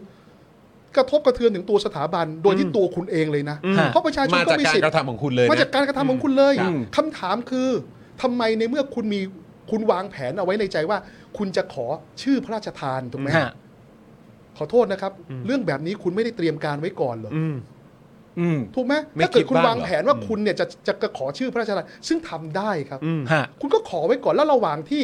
ยังไม่ได้รับพระราชทานลงมา คุณก็ไม่ต้องติดป้ายไอ้สถานีกลางบางซื่อสิ ฮะ แล้วคุณจะไปทำการตลาดภายใต้ชื่อสถานีกลางบางซื่อไปทำไมจนคนก็ติดปากไปหมดแล้วว่านี่คือสถานีกลางบางซื่ออะ ฮะ ถูกไหมหรือคุณอาจจะเรียกเป็นชื่อลำลองลำลองไปก่อนก็ได้บอกว่ารอคอยชื่อพระราชทานใช่ไหมฮะ อืม ฮะ ครับผม แต่คุณก็ไม่ต้องไปทำอะไร หรืออาจจะทำชื่อแบบเป็นป้ายลำลองลำลองที่มันถูกกว่านี้ก็ได้ถูกไหม อืมอืมชั่วคราวก่อนก็ได้ ดังนั้นผมตั้งคำถามกลับเลยว่า คุณอย่าคิดนะว่าการที่คุณมามาชี้แจงว่าอ๋อเพราะเป็นชื่อพระราชทานแล้ว ประชาชนจะต้องหยุดการวิพากษ์วิจารณ์ อืม เพราะประชาชนเขาไม่วิพากษ์วิจารณ์ ชื่อเขาว่าชื่อพระราชทานเขารู้อยู่แล้วว่าถ้าเกิดคุณดำริอยู่ก่อนว่าจะจะมีการขอพระราชทาน แล้วคุณไม่คุณไม่วางแผนนะเขาก็คิดอะไรรู้ไหมก็เงินที่จ่ายมันไม่ได้เงินตัวเอง อืม อืม คือท้ายสุดแล้วคุณวิโรจน์มองว่ามันก็วนกลับมาแค่ตรงนี้แหละ ใช่ ก็คือว่าเงินเขามองว่าไม่ใช่เงินเขา แล้วผมเดาใจ จับจ่าย ด้วย ยังไง นะ ก็ได้ ผมเดาใจฝ่ายที่อธิบายอย่างนี้ด้วยนะเขาจงใจนะเอาว่าเนี่ยเพราะเป็นชื่อพระราชทาน เพื่อเพราะเขาคิดว่าเป็นเหมือนหมัดเด็ดอะ เออ ฮะ แบบตอบอย่างนี้ปุ๊บนะโอ้โห ต้องเงียบกัน ทุค แน่ จะต้องเงียบ ๆอืม ซึ่งจะไม่เวิร์กเพราะว่า มันคนละประเด็น คนละ โดย ประเด็น สิ้นเชิง คนละเรื่องเลย คนละเรื่อง คน เลย ละเรื่องแล้วก็คุณตอบอย่างนี้เนี่ยต้องยอมรับเลยคุณ คนที่สร้างผลกระทบให้กับสถาบันพระมหากษัตริย์ คือตัวคนตอบเองนะ ฮะ เพราะการเป็นชื่อพระราชทานไม่ได้เป็นปัญหาอะไรเลยค ครั รับ ถูกไหม ฮะ ปัญหาคือถ้าคุณรู้ว่าจะคุณวางแผนว่าคุณจะขอพระราชทาน อืม คุณทำป้ายเดิมก่อนทำไม อืม ฮะ อืม แล้วคุณจะเสียเงินทำป้ายก่อนเดิมไอ้อันอันเดิมก่อนนะแล้วเป็น อืม คุณอย่าอ้างว่าทำทำแบบลำลองมันไม่ใช่ลำลอง อืม อันเดิมไม่ อัน ใช่ นั้น ลำล มัน อง จริงจังมากค จ บ ริงจังมากถูกไหม ใช่ ก็เพิ่งขับผ่านเมื่อวานเองนะ ใช่ เออแล้วก็ยังแบบชี้ชี้ สวย กันอ เลย บอกาออ สวยเลย ฮ้ เงาเลย มันเออมันก็เงาวับมันก็ดูแบบทุกอย่างมันก็เป๊ะ ก็นึกว่าอันเนี้ยเป็นชื่อแบบอย่างจริงจังและเคลียร์อย่างเหมือนเอ่อ เคยจัดงานสัปดาห์หนังสือก็จัดที่นั่นก็ ใช่ ประชาสัมพันธ์เป็นอย่างนั้นอย่างนี้ ใช่ ใช่ไหม ใช่ ฉีดวัคซีนอะไรต่างๆ ก็ไปฉีดที่สถานีกลางบางซื่อไอ้ยเราก็เข้าใจว่ามันเป็นชื่อชื่อหลักไปแล้ว เนี่ยผ อ่ะ มชอบมากนะที่มีคอมเมนต์บอกว่ามาโหนอีกแล้ว เออ คือ ครับ ผผมคิ ม ดคือคือคือยุคนี้คุณคนที่โหนเนี่ยโหนสถาบันแล้วมาตอบแล้วหวังว่าจะปิดปากประชาชนเนี่ย อื อื ม ม เนี่ยคือคือคือคนที่มีมีประสงค์ไม่ดีต่อสถาบันหรือเปล่า อืม มันต้องตั้ง ครับ คำถามกลับ อืม ฮะ ถูกไหมปัญหามันคือความผิดของคุณ เพราะเพราะเพราะทำแบบนี้ปุ๊บมันกลายเป็นว่าไปกระทบ ใช่ เออ จากการกระทำที่วางแผนหรือไม่วางแผนห การ รือ พ อะ ระ ไร ราชทานไม่เกี่ยวเลย ครั มัน บ เกี่ยวกับการวางแผนของคุณ ครับ ใช่ แล้วอยู่ดีคุณเอาการพระราชทานมาปกป้อง ใช่ ความผิดของคุณเหรอ อืมเรื่องมันเรื่องจริง ๆ มันคือการวางแผนงบประมาณและความจำเป็นที่ต้องเปลี่ยน ใช่ เรื่องมีเท่านี้ อืม เรื่องอื่นจะเอามาช่วยไม่ได้ ใช่ ไม่ได้ไม่ ไม่ เกี่ยว ได้ อืม แล้วยิ่งเป็นสิ่งที่ไม่สมควรด้วย ครับอืม ใช่ไหมฮะ ฮะ เอ่อกลับมาอีกเรื่องหนึ่งครับ คือในประเด็นของเอ่อเดี๋ยวเดี๋ยวผมขอเข้าเรื่องเรื่องพระราชทานชื่อนิดหนึ่งได้ไหมฮะ ได้ได้เชิญฮะ คุณประพัฒน์เนี่ยบอกว่าเอ่อคุณประพัฒน์จงสงวนนะครับ คือวันนี้ไปให้สัมภาษณ์แล้วก็พูดคุยเกี่ยวกับประเด็นเรื่องป้ายอันนี้นะครับ คุณประพัฒน์บอกว่า มีการพระราชทานชื่อมาตั้งแต่เดือนกันยายน 65 หัวจดหมายระบุว่าด่วนที่สุด โดยปกติด่วนที่สุดเนี่ยคือต้องเคลียร์ภายในไม่เกิน 1 สัปดาห์ อืม ต้องรู้เรื่องคำเอ่อต้องรู้เรื่องคำถามคือทำไมเพิ่งมาทำโดยวิธีเฉพาะเจาะจงในเดือนธันวาคม อืม ซึ่งวิธีการแบบเฉพาะเจาะจงนี้เพิ่งมีขึ้นหลังรัฐประหารปี 57 อืม นะฮะมีขึ้นในปี 60 โดยรัฐเนี่ยสามารถเลือกได้ว่าจะว่าจ้างบริษัท โดยไม่มีคู่แข่งในการประมูล แบบนี้ก็ได้ด้วยเหมือนกันนะครับอันนี้อันนี้ก็เสริมเป็นดอกจันให้ให้ให้เป็นข้อสังเกตหน่อยละกันนะค ใช่ รับ ฮะ เออเรื่องนี้ก็น่าสนใจ อืม นะครับ เออทำไมต้องเฉพาะเจาะจงมันใช้วิศวกรรมชั้นสูงเหรอ ฮะ เออมันมันคือมันประมูลแบบเป็นเรื่องปกติไม่ได้เหรอหรือมันจะ อืม มันมันมันแล้วมันจำเป็นต้องเร่งด่วนขนาดนั้น เร่งด่วนมากด้วยนะ อืม เออนี่บอกว่าเร่งด่วนมากด้วย เพ นะ ราะว่ามันไม่ได้ทำให้หลังคารั่วเนี่ยฮะ ฮะ ถ้าใช้ป้ายเดิมถูกไหมฮะ อืม มันไม่ได้มันมันไม่ได้ทำให้รถไฟวิ่งช้าลงเนี่ย ใช่ ใช่ ใช่ไหมครับไม่ได้ ถูกต้อ ทำ ง ให้รถไฟจอดไม่ได้นี่ใช่ไหม ค ค รั รั บบ ผม เนี่ยก็เป็นคำถามที่ที่ที่ที่ที่ที่น่าตั้งคำถามเหมือนกัน ไม่คือผมมีความรู้สึกว่าจากคำอธิบายที่เราได้ยินเนี่ยความน่าแปลกมันก็คือว่าเหมือนผู้อธิบายไม่ได้ยินสิ่งที่ตัวเองอธิบาย แล้วนอกจากไม่ได้ยินเนี่ยมันมีที่มาจากการที่ไม่ได้ยินสิ่งที่ประชาชนเขาคับข้องใจอ่ะ หรือประเด็นที่เป็นประเด็นหลักที่เขาคับข้องใจมันคืออะไร เพราะว่าผมฟังมาเนี่ยการอธิบายมันคือว่า และจริง ๆ มันจะไม่สุดตรงนี้ด้วยนะ เพราะว่าป้ายเนี่ยมันคือฝั่งตะวันออกและฝั่งตะวันตกใช่ไหม ใช่ นั่นในความเป็นจริงแล้วเนี่ยป้ายป้ายทั้งหมดที่มีอยู่ณตอนเนี้ยเดี๋ยวมันก็ต้องทยอยเปลี่ยน ถ้าเกิดการเปลี่ยนชื่อจริง ๆ นั่นแปลว่างบประมาณจะไม่หยุดตรงนี้นะ ใช่ครับ 33 ล้านจะไม่หยุดตรงนี้อย่างแน่นอนนะ แล้วประเด็นก็คือว่าถ้าเกิดมีการอธิบายว่า ก็ป้ายเนี่ยหนึ่งเลยก็คือว่าชื่อยาวขึ้น ชื่อยาวขึ้นก็ต้องแพงขึ้น แล้วก็มีการติดสองฝั่งการติดเนี่ยมันก็ต้องเพิ่มราคาเข้าไปที่เป็นราคาค่าลื้อออกอะไรต่างๆกันานานั่นนู่นนี่ มันก็ต้องแพงขึ้นเป็น 33 ล้านอยู่แล้ว แล้วพออธิบายจบเรียบร้อยเนี่ยประชาชนก็คงจะถามเป็นเสียงเดียวกันว่า ก็นั่นน่ะสิไม่เข้าใจเหรออธิบายถึงขนาดนี้ไม่เข้าใจก็คือคุณพูดราคาได้อะ แต่คุณไม่เข้าใจเหรอว่าประชาชนเขาตั้งคำถามกับราคาเรื่องนี้ว่าอะไรอ่ะ อันนี้คือสิ่งที่น่าน่าแปลกที่สุดแล้ว แล้วมีประเด็นเพิ่มเติมก็คือว่า ดูดูตัวราคาฮะปกติเหมือนตัวอักษรตัวหนึ่งอ่ะดูไล่ราคากันไปที่เรียบร้อยแล้วเนี่ยมันจะอยู่ที่ราคาประมาณหมื่นถึงแสน แต่พอคิดมาเป็น 33 ล้านเนี่ยมันจะเท่ากับว่าตัวอักษรละประมาณเกือบเกือบห้าแสนอ่ะซึ่งมันไม่เคยเจอ คือ ที่ไหน มัน มา จะ ก่อน อะไรขนาดนั้น มันจะอะไรขนาดนั้น ถ้าสองฝั่งเข้าใจว่าสองแสนกว่าบาทมั้งครับ ฮะ เขาต้องคิดสองฝั่งด้วย ใช่ ครับแต่ว่าก็แพงอยู่ดีอ่ะ มันก็แพงอยู่ดี ใช่ก็แพงอยู่ดี คือเราอาจจะอยากรู้ว่า แปลกนะ ป้ายนี้สามารถที่จะแบบว่าตอนกลางคืน สามารถส่องแสงรูปค้างคาวไปบนฟ้า แล้วให้บรูซเวนเนี่ยมาติดต่อมาช่วยเราได้หรือเปล่า แต่ว่ามันแต่ว่ามันตลกตรงที่ว่า เป็นเพื่อประโยชน์การใช้งานอ่ะ เออ า คือมันตรงไหนอะ มันมีคำพูดนี้ออกมา เออมัน เออ เพื่อประโยชน์การใช้งานอะไรอ่ะ อ่า มันมันมันทำให้รถไฟ มันไม่เมวิ่งร็ว กเซนเลยนะครับ มันไม่เมกเซน แล้วแล้วแล้วการที่คนตอบว่า เป็นชื่อพระราชทานเนี่ยถือว่าผมถือว่ากล้ามากนะ อืม เพราะว่ามันไม่เกี่ยวเลยคุณเอาคุณกำลังเอาเขาว่าชื่อพระราชทานมาปกปกปิดความผิดของตัวเองนะ อืม ถูกไหมเพราะเขาไม่ได้สนใจเลยว่าชื่อชื่อนี้พระราชทานหรือไม่อย่างไรถูกไหมฮะเขาสนใจว่าสายสามล้านทำไมคุณคุณ ใช่ จ่ายไปได้ยังไง ใช่ แล้วคุณไม่วางแผนกัน ใช่ กันไว้ก่อนเหรอใช่ไหมฮะ คุณศักดิ์สยามก็บอกว่าเอ่อจะมีการให้รายงานผลข้อเท็จจริงกลับมาภายใน 7 วันนะครับ ฮะ บอกว่าถ้าพบว่าส่อไปในทางทุจริต อืม ก็สามารถยกเลิกสัญญาการก่อสร้างปรับปรุงป้ายได้ อืม ส่วนคุณอนุทินก็ยืนยันว่าถ้าผลสอบออกมาว่ามีการกระทำผิดจริง ก็จะไม่ใช่แค่ยกเลิกสัญญาเท่านั้น ครับ แต่จะต้องมีการลงโทษ ก็ ด้วย นี่ นะค ไง รับ ก็ ฮะ ตีประเด็นอีกผิดอีกแล้ว คือ ไม่มีใครไปตีว่าคุณจัดซื้อจัดจ้างผิดระเบียบอะไรหรอกนะ อ่า ก็จะมีเรื่องของเฉพาะเจาะจงแหละ แต่ว่าเรื่องของความเฉพาะเจาะจงมันอาจจะผมว่าเดาว่าคงจะสามารถอธิบายได้ในเชิงกฎหมายอะ อืม แต่เขาอธิเขากำลังตั้งคำถามว่า33ล้านเนี่ย อืม คุณคุณคุณทำไมคุณมาจ่ายเขาตอนนี้อะ อืม คุณคุณ อืม คุณไม่วางแผนหรือไงอ่ะ อ่า ถูกไหมแล้วมันแพงเกินไปยังไงมันมันเนี่ยเดี๋ยวสุดท้ายเดี๋ยวดูนะ ทุกอย่างเป็นไปตามระเบียบ อืม อ่า แล้วก็จัดสร้างต่อ ผม ก็ ผมเดานะ ครับ ฮะ ผม เพราะผมว่าไอ้เรื่องระเบียบไอ้เรื่องงานเอกสารงานธุรการมันไม่พลาดกันอยู่แล้วอะ อ่า ถูกไหมแต่เขาประเมินเรื่องว่าคุณทำไมคุณต้องทำ ใช่ เพราะสุดท้ายเรื่องนี้อาจจะถูกตรวจสอบอย่างโปร่งใสมากๆ แล้วก็เห็นว่าทุกขั้นตอนทุกระเบียบ ก็ถูกต้ กา อง ร แล้วนี่ ถูกต้องทั้งหมดเพอร์เฟกตัวเลขสอดคล้องกับสิ่งที่จะ แล้วก็ ทำ ทำได้ แล้วก็ทำได้ อย่างไรก็ดีก็ยังไม่ใช่คำถามประชาชนอยู่ดี ก็สภาพเหมือนกับ ผมเอา ผมกด ATM อ่ะ ฮะ ของบัญชีภรรยาเนี่ย ไปซื้อเกมมาแล้วกัน ครับ ไปซื้อฟิกเกอร์มาแล้วกันนะครับ ห้าแสน ฮะ ผมก็บอกผมกดเงินเบิกธนาคารถูกต้องทุกอย่างครับภรรยา ตามขั้นตอน เออ ใส่รหัส ตามขั้นตอนไปแบงค์ สวด ทุก เต็ม อย่าง ที่ถูกต้องหมดแล้ว พาสเวิร์ดผมถูกต้องไม่มีใครมาแฮก เออ ผมเลย ครับผม นะแต่เมียผมบอกนั่นไม่ใช่ประเด็นประเด็นคือ มึงไปซื้ออะไร เอาห้าแสนไปซื้อฟิกเกอร์เหล่านี้มาทำไมเนี่ยคือผ โอ้ มเนี่ย เออ เทียบซะเห็นภาพ แล้วพอภรรยาบอกแบบนี้เสร็จเรียบร้อย แล้วเรายังสามารถไปโต้แย้งภรรยานี้ว่า แต่ว่ามันถูกต้องตามขั้นตอนมันก็ไม่ได้ใช่ไหมฮะ แล้วมันเป็นเรื่องเร่ผมงด่วน ผมตอบว่าอะไรผมตอบผมตอบอย่างนี้เลยนะ อ่า อ๋อผมไปขอพ่อมาแล้ว อ๋อ ซึ่งภรรยาบอกไม่เกี่ยวไม่เกี่ยว ไม่เกี่ยว แล้วแล้วนี่คือเงินครอบครัวถูกไหมฮะ โอ้จุกเลย จุกเลย เปรียบเทียบอย่างนี้ จุ เห็ ก น เลย ภาพง่ายเชียเออ อันนี้เป็นการเปรียบเทียบที่ไม่เคยทำจริง ๆ ใช่ไหม ไม่เคยทำ โอเค ผมเป็นคนที่ที่ที่พยายามที่จะประหยัดเงินภรรยาที่สุด อ๋อครับ ครับ ผ ผม ม แต่ทุกวันนี้เพราะว่าจะ ฮะ ประกาศขึ้นค่าแรงขั้นต่ำนี่ผมดีใจมากนะ ฮะ เพราะว่าเงินที่ผมได้ใช้รายวันนี่ อ๋อ ก็ จะได้เพิ่มหน่อย เป็นไปตามสมการค่าแร โอ้ งขั้น โห ต่ำ นี่ตามสมการค่าแรงขั้นต่ำจริงเหรอเนี่ โอ้ ย โห นี่ก้าวไกลบอกจะปรับ เออ ทันที 450 นี่ผม ครับ ดี ผม ใจเลย เอออันนี้อันนี้เหมือนเป็นการพูดระบายเปิดอกอะไรสักอย่างไหมฮะ ไม่ต้องรอถึง 2570 เลยนะ ได้ เลยได้ เอาต เล อน ย นี้เลย ปรับแล้วเอาเลย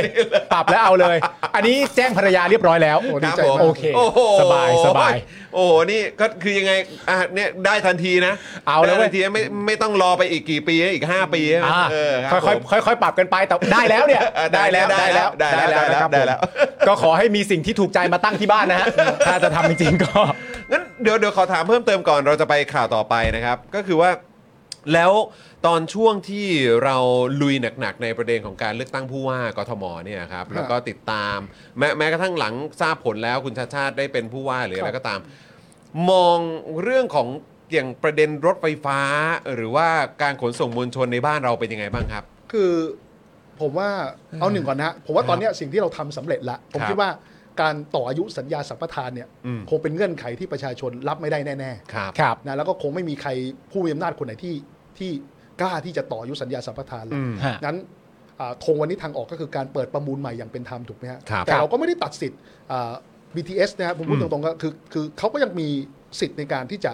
ที่จะประมูลร่วมประมูลได้เช่นกัน แล้วก็ยังมีแต้มต่อในการประมูลได้วยซ้ำไป อ่า นะเพราะว่า ครับ มีประสบการณ์ถูกไหมฮะ ครับ ฮะ แต่ว่าสิ่งหนึ่งที่เราต้องพูดก็คือว่า BTS เนี่ยเขาอยู่ในฐานะเจ้าหนี้ครับ ครับ คือในเมื่อกทมเป็นหนี้กทมก็ต้องจ่ายครับ ฮะ และที่สำคัญที่สุดคือกทมก็มีเงินจ่ายครับและมีเงินสะสมนะครับ ถ้าผมจ่ายผิดมีต้อง 5 0 0 0 0 6 0 0 0 ล้านแน่ ครับ แล้วก็ถ้าไม่พอยังไงบอกว่ากังวลที่จะเอาเงินสะสมมาจ่ายแบบ3 3 0,000กว่าล้านแล้วกลัว ผมว่าออกพันธบัตรในอัตราดอกเบี้ยสักร้อยละ5ร้อยละ4ไปปลายๆเนี่ยผมว่าก็ขายได้แล้วคผรั ม บ ว่าประชาชนเนี่ยพร้อมจะซื้อ ครับ แน่ๆนะครับดอกเบี้ยร้อยละ4ร้อยละ5เนี่ยพร้อม ครับ พร้อมอยู่แล้ว อืม เราก็สามารถที่จะเอาไปลงทุนในระบบขนส่งสาธารณะเอ้ย อืม ขนส่งสาธารณะแล้วก็จ่ายหนี้ได้นะฮะ อืม คืออย่างผมยังยืนยันนะเป็นหนี้ก็ต้องจ่าย ครับ และการไม่จ่ายนะผมยืนยันอย่างนี้ก่อนครับ การยึกยักไม่จ่ายว่าด้วยจะอ้างอะไรก็ตาม อย่าลืมว่าดอกเบี้ยเดินทุกวัน ครับครับ งั้นผมยังยังยังยังผลักดันเหมือนเดิมว่า ไม่ว่าใครจะด่าผมว่า เอ้ยทำไมผมไปเข้าข้างพี่ได้ก็เขาเป็นเจ้าหนี้อะฮะ อืม ฮะ เขาต้องได้เงินเขาคืนถูกไหม อืม ดังนั้นเราก็ต้องจ่ายอะครับ คือเราก็ต้องเคลียร์ตรงเนี้ย ใช่ไหมแต่ถ้าเราไม่จ่ายวันนี้ดอกมันเดินทุกวัน อืม ครับ จากสามหมื่นกว่าล้านเดี๋ยวมันก็ไปเป็นสี่หมื่นล้านกลายเป็นห้าหมื่น ไปกัน ล้าน ใหญ่ ถูกไหม อืม สุดท้ายเราจะถูกบีบให้ต้องต่ออายุสัญญาสัมปทานหรือเป็นเงื่อนต้องสร้างเงื่อนไขการประมูลที่ ไม่ใช่คำว่าเราคือประชาชนเสียเปรียบอีกอะ ครับครับอืม หนักครับ หนักฮะ หนักนะครับ แต่ว่าก็ดูจากราคาแล้วอ่ะ อืม ไอ้เรื่องของการจะขึ้นรถไฟฟ้าได้เนี่ย คือมันเราต้องมีตังค์นะ เราถึงจะ อ๋อ ขึ้นรถไฟฟ้าได้อะคืออย่างอย่างเอ่อผมไปต่างประเทศกับเอ่อเนี่ยไปไปต่างประเทศก็คือในในประเทศที่เขามีการเหมือนแบบ subsidize หรือว่าเหมือนแบบคล้ายๆเอ่อดูแลเรื่องของราคาการเดินทางของประชาชนเนี่ย ฮะ ที่ต้องใช้ขนระบบขนส่งเอ่อมวลชนเนี่ย ก็คือเหมือนรัฐก็ช่วยช่วยช่วยช่วยดูแลตรงพาร์ทนั้นด้วยอะ อืม ทำให้ประชาชนไม่ต้องแบกรับเยอะมากจนเกินไปอ่ะคือคุณวิโรจน์มองว่ายังไงครับ กับราคาค่าโดยสารทุกวันเนี้ย แล้วก็ คืออย่างนี้นะ แล้วก็ในอนาคตด้วย คือถ้าเกิดเราดูโมเดลของของรถไฟฟ้าทั่วโลกแล้วกันนะเอาว่า อืม ส่วนใหญ่แล้วกันนะอาจ ครั จะ บ อาจจะหลายประเทศแล้วกันนะครับ เขาไม่ได้เอากำไรจากค่าโดยสารเนาะ อ่าครับ เขาเอากำไรจากการให้เช่าสถานที่นะครับ อืม ข้างเคียงอาของรางของข้างเคียงรางอะ อ่า ข้างเคียง ครับ สถานีแล้วกันข้างเคียง ครั ส บ ถานีก็แล้วกันนะเพียงแต่ว่าประเทศไทยเราแปลกครับ อืม ว่าไอ้พื้นที่ที่ใกล้เคียงกับสถานีรถไฟฟ้าเนี่ยเป็น อืม พื้นที่ของเอกชนทั้งหมดนะ อืมเออเออเอออ๋อ เออแล้วก็ประเทศเราก็ไม่มีภาษีลาบลอยด้วยนะครับ เออ เอยอยู่ดีก็มีประเอกชนรายหนึ่งที่สร้างคอนโดก็นกรู้เลยนะว่า เออ เออเดี๋ยวจะมีสถานีเกิดขึ้นตรง เดี๋ยวมันจะมา แล้วก็ไปกว้านซื้อที่ดินเอาไว้ก่อน ครับ นะ ผม แล้วก็บางคนได้กล่องด้วยนะว่าโอ้ก็ยอมให้เวรคืนนะเพื่อไปทำสถานี แต่ไอ้เพื่อให้ที่ดินแปลงอื่นๆ ของของตัวเองราคามูลค่าสูงขึ้น ขายให้กับเดเวลลอปเปอร์ทำคอนโดได้แพงขึ้นนะหรือ ครับ ตัวเองทำคอนโดแพงๆได้นะ โดยที่ผลประโยชน์มันไม่ได้เกิดขึ้นกับตัวเมืองเลย อื ครับ ม ฮะ อืม แล้วภาษีลาบลอยก็ไม่ได้ซึ่งผมผมบอกเสมอว่ามันไม่ใช่ลาบลอยมันเป็นลาบล็อก อืม คือคุณรู้อยู่แล้วว่า คุณไปหาวิธีรู้อะว่าตรงนี้มันมีรถไฟฟ้าผ่านหรืเออบอางทีกดดันให้รถไฟฟ้า ต้องมาตรงนี้ ต้องมาตรงนี้ด้วยนะฮะ โอ้ อืม คราวนี้สุดท้ายเราก็เลยไม่มีรายได้จากอ่าการบริหารพื้นที่รถไฟฟ้าอย่างที่ควรจะเป็นถูกไหมรายได้อื่นที่มันไม่ใช่ค่าตั๋วมันก็เลยจำกัดถูกไหมฮะ อืม ฮะ มันเลยทำให้ค่าตั๋วมันเลยต้องแพง อืม แต่สาเหตุอีกสาเหตุหนึ่งที่ผมคิดว่าเป็นสาเหตุหลักคือ มันมีรถไฟฟ้าสายสีนั้นสายสีนี้ คือในฐานะของคนโดยสารน่ะคุณจรคุณปาล์ม ครับ ผมไม่ต้องสนใจหรอกว่าผมจะต้องเปลี่ยนไปกี่สีกี่สายถูกไหม ฮะ ผมแค่ว่าผมอะจากนั่งจากสถานีนี้ไปสถานีนี้ อืม ใช่ไหมฮะ ฮะ ผมสมมติว่าห้ากิโลเมตร ไม่ว่าผมจะไปสายไหนสายจะสลับกี่สาย ค่าโดยสารมันควรต้องเท่าเดิมใช่ไหม อืม ฮะ แต่ปัจจุบันมันไม่เท่าไง ครับ ครับ เพราะว่ามันต้องเสียค่าแรกเข้าให้กับคนละสายคนละสี อ่า ผมว่าเราก็เลยต้องแก้ตรงนั้นให้ได้ อืมแล้วมันจะแก้ได้ไหม เพราะว่ามันอยู่ที่การเปิดประมูลทำไมเราถึงต้องโฟกัสที่สายสีเขียวรู้ไหมฮะ อืม เพราะสายสีเขียวเนี่ยเป็นสายเส้นที่คนใช้เยอะที่สุด ครับ แล้วถ้าเกิดเราเริ่มต้นอ่าประมูลใหม่ และในสัญญาระบุเรื่องของอาค่าโดยสารร่วมเอาไว้ตั้งแต่แรกนะครับ ฮะ ตั๋วร่วมเอาไว้ตั้งแต่แรกที่ไม่ต้องให้ประชาชนเนี่ยเสียค่าแรกเข้าซ้ำซ้อนเนี่ย ครับ ที่ไอ้เจ้าสายสีเขียวก่อนเนี่ยสายสีอื่นเนี่ยเดี๋ยวก็ตามมาเอง อืม เพราะสายสีเขียวมันเป็นสายไข่แดงที่สุด ฮะ คนใช้เยอะที่สุดถูกไหม ฮะ ถ้าสายสีนี้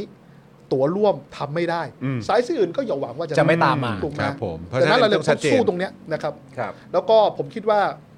เราเวลาเราพูดถึงเรื่องรถไฟฟ้าเราต้องอย่าลืมรถเมย์นะ ฮะ อืม เพราะว่าณวันนี้เนี่ยผมอันนี้เป็นเป็นเป็นข้อสมมติฐานของผมนะ ครับ ณวันนี้เนี่ยที่เราบ่นกันว่ารถไฟฟ้าแพงเนี่ย เพราะว่าพอเราไม่ทำรถเมย์ดีๆ ถูกไหมฮะรถไฟฟ้าปัจจุบันไม่ได้มีอนุภาพในการเปลี่ยน ให้คนเลิกใช้รถส่วนตัวมาใช้รถไฟฟ้าเท่าไหร่นะครับ แต่เปลี่ยนจากคนที่ใช้รถเมย์ อืม แต่ทนรถติดไม่ไหว ต้องยอมกัดฟันควักกระเป๋าสตางค์แพง อืม ๆเพื่อมาขึ้นรถไฟฟ้า ค ใช่ รับ ไหม ผม อ่า มันเลยไม่มันเลยรถไฟฟ้ามันเลยไม่ได้ไม่ได้เป็นกลไกสำคัญในการคลี่คลายปัญหาจราจรไง อืม เราไม่ได้เปลี่ยนจากคนใช้รถส่วนตัวมาใช้รถรถรถขนส่งสาธารณะเราเปลี่คยรั น บ จากคนใช้รถเมย์มาใช้รถไฟฟ้าแทน เปลี่ยน ใช่ ฮะ ดังนั้นเนี่ยผมคิดว่าเราเลยต้องคิดถึงคนที่ใช้รถเมย์ประมาณวันหนึ่งประมาณ 7 0 0 0 0 0 คนด้วย อืม แล้วถ้าวันนี้ถ้าเราคือผมแปลกอะเรารู้สึกว่าสายรถเมย์มันเปลี่ยนน้อยมากอะ ฮะ ทั้งที่แหล่งที่พักอาศัยในปัจจุบันมันปรับเปลี่ยนแล้ว ครับผม ที่ที่เคยมีชุมชนหนาแน่น อืม วันนี้ก็เบาบางลงถูกไหม ฮะ ไอ้ บางบางเส้นอย่างเช่นราชพฤกษ์เนี้ย อืม เป็นแหล่งชุมชนหนาแน่นใหม่ละเขต ครับ ตลิ่งชันอย่างเงี้ย ครับ ก็ปรากฏว่าเป็นเขตที่มีรถเมย์น้อยมาก อืม ดังนั้นเนี่ยถ้าเกิดเราไม่มีรถเมย์มันก็จะทำให้ไม่มีกลไกในการดึงคนเข้ามาป้อนสู่ระบบขนส่งขนาดใหญ่ อ่า โอ้โห เรื่องนี้คือ คือท้ายสุดแล้วก็ไม่สามารถจะทิ้งเรื่องของรถเมย์ได้นะ ไม่ได้ เออ คือ เพราะ ค ว่า นก็ใช้เยอะจริงๆอ่ะ เพราะอย่างบอกที่คุณโรบบอกว่ามันมันมันมันเหมือนผิดเจตนารมณ์ไปหน่อย ใช่ เพราะในความเป็นจริงขนส่งสาธารณะคุณจะทำให้การใช้รถยนต์น่ะรถส่วนตัวเนี่ยมันน้อยลง ผมว่าณ ถูก ณณในมันมันเป็นความผิดพลาดของเราตั้งแต่อดีตแล้วผมก็โง่มาตั้งแต่ไหนแต่ไรด้วย ครับ คือแต่เดิมเนี่ย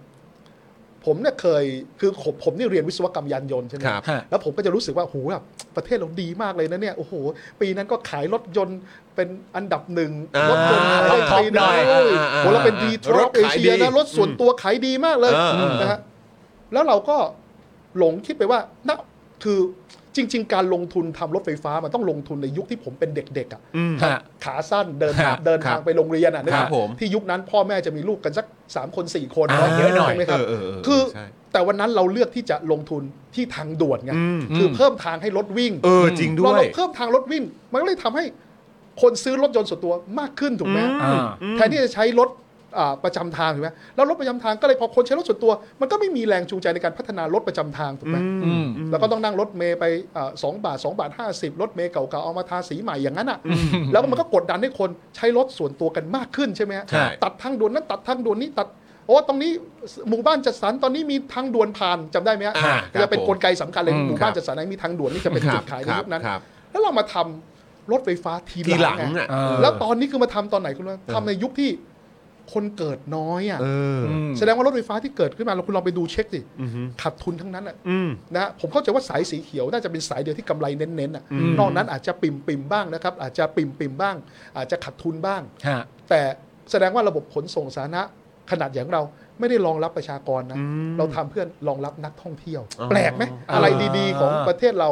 ทำเพื่อรองรับนักท่องเที่ยว เออ แต่ว่าไม่ใช่แบบสำหรับคนที่ใช้ชีวิตในประเทศนี้จริง ถ้าลองดูสิคุณดูที่อังกฤษเนี่ย ฮะ ระบบทิวเขาเนี่ยเขารองรับประชากรของเขา ครับ ถูกไหม ผม ถูกไหมที่ญี่ปุ่นที่ เน้นๆฮะ สิงคโปร์ก็รองรับประชากรคขรั อบ งเขา ผม เขาไม่ได้คิดคือ ๆ มาเป็นหลักว่างั้นดีก เอ ว่า อ นักท่องเที่ยวต้องเป็นต้องเป็นเอ่อเขาเรียก รองลง ปัจจัยเสริม มา มาลองลงมา เออครับผม เออ ใช่ไหม อืม แต่ถ้าเกิดเราสร้างรถไฟฟ้าครบวงจรหมดนะครับ กรุงเทพเราจะเป็นเมืองที่มีระบบราง น่าจะยาวเป็นลำดับที่ 3 ของโลกเลยนะ โอ้โห อู้ ไม่ไม่ไม่ไม่ไม่ คือแต่คำถามคือ แต่เราก็เป็นเป็นระบบรางที่ยาวแต่รถยังติดอ่ะ เออ อ่า เออแล้วคำถามของคนต่างจังหวัดก็ต้องถามด้วยว่า แล้วทำไมไม่เอาเงินมาพัฒนารถเมล์ อืม หรือระบบรางให้กับอย่างที่ขอนแก่นก็ตั้ง เออ คำถามถูกไหม เออ ที่ ครับ เชียงใหม่ก็ตั้งคำถามซึ่ง ฮะ ถ้าวันนี้ใครไปเชียงใหม่จะรู้สึกเลยว่ารถติดมาก เออครับผม แล้ว คือพูดเรื่องเนี้ย ผมต้องเคลียร์มายาคติของคนนะ คือ คือเรามักจะแบบไปไปบ่นคนต่างจังหวัดอะว่า อืม นี่ไงเพราะอยังลืมว่าคนต่างจังหวัดเนี่ยมีอัตราการเกิดอุบัติเหตุรถมอเตอร์ไซค์เยอะมากนะ อ่า ค ค รั รับ บผม แล้วเราก็จะบอกเนี่ย เฮ้ย เนี่ยเพราะพอไปแว้นกันก็ถ้าเกิดไม่ซื้อมอเตอร์ไซค์มันจะตายกันไหมผมตั้งคำถาม เขาจะเดินทางยังไงอะ คุณไม่ต้องไปไกลเลย คุณ เออ ไปแค่จังหวัดนครปฐมแค่เนี้ย อืม คุณจะเดินทางข้ามอำเภออะ ครับ รถรอบเมืองรถประ ครับ จำทางมันหวานเย็นมากมัน อืม มันค่ำค่ำๆมันเย็นเย็นๆมันก็หมดแล้วอ่ะ อืมอืม เฮ้ยทำไมผมต้องยอมจำนนกับเวลาพระอาที่ตกดินอ่ะผมอยากจะไปหาคุณจรที่เพื่อนที่ต่างอำเภออะ อืม แต่ผมไม่มีสตางค์ที่จะซื้อรถส่วนตัวผมทำไงอ่ะ อืม อืม ก็ต้อง ผมใช้มอเตอร์ไซค์ไง อืมครับ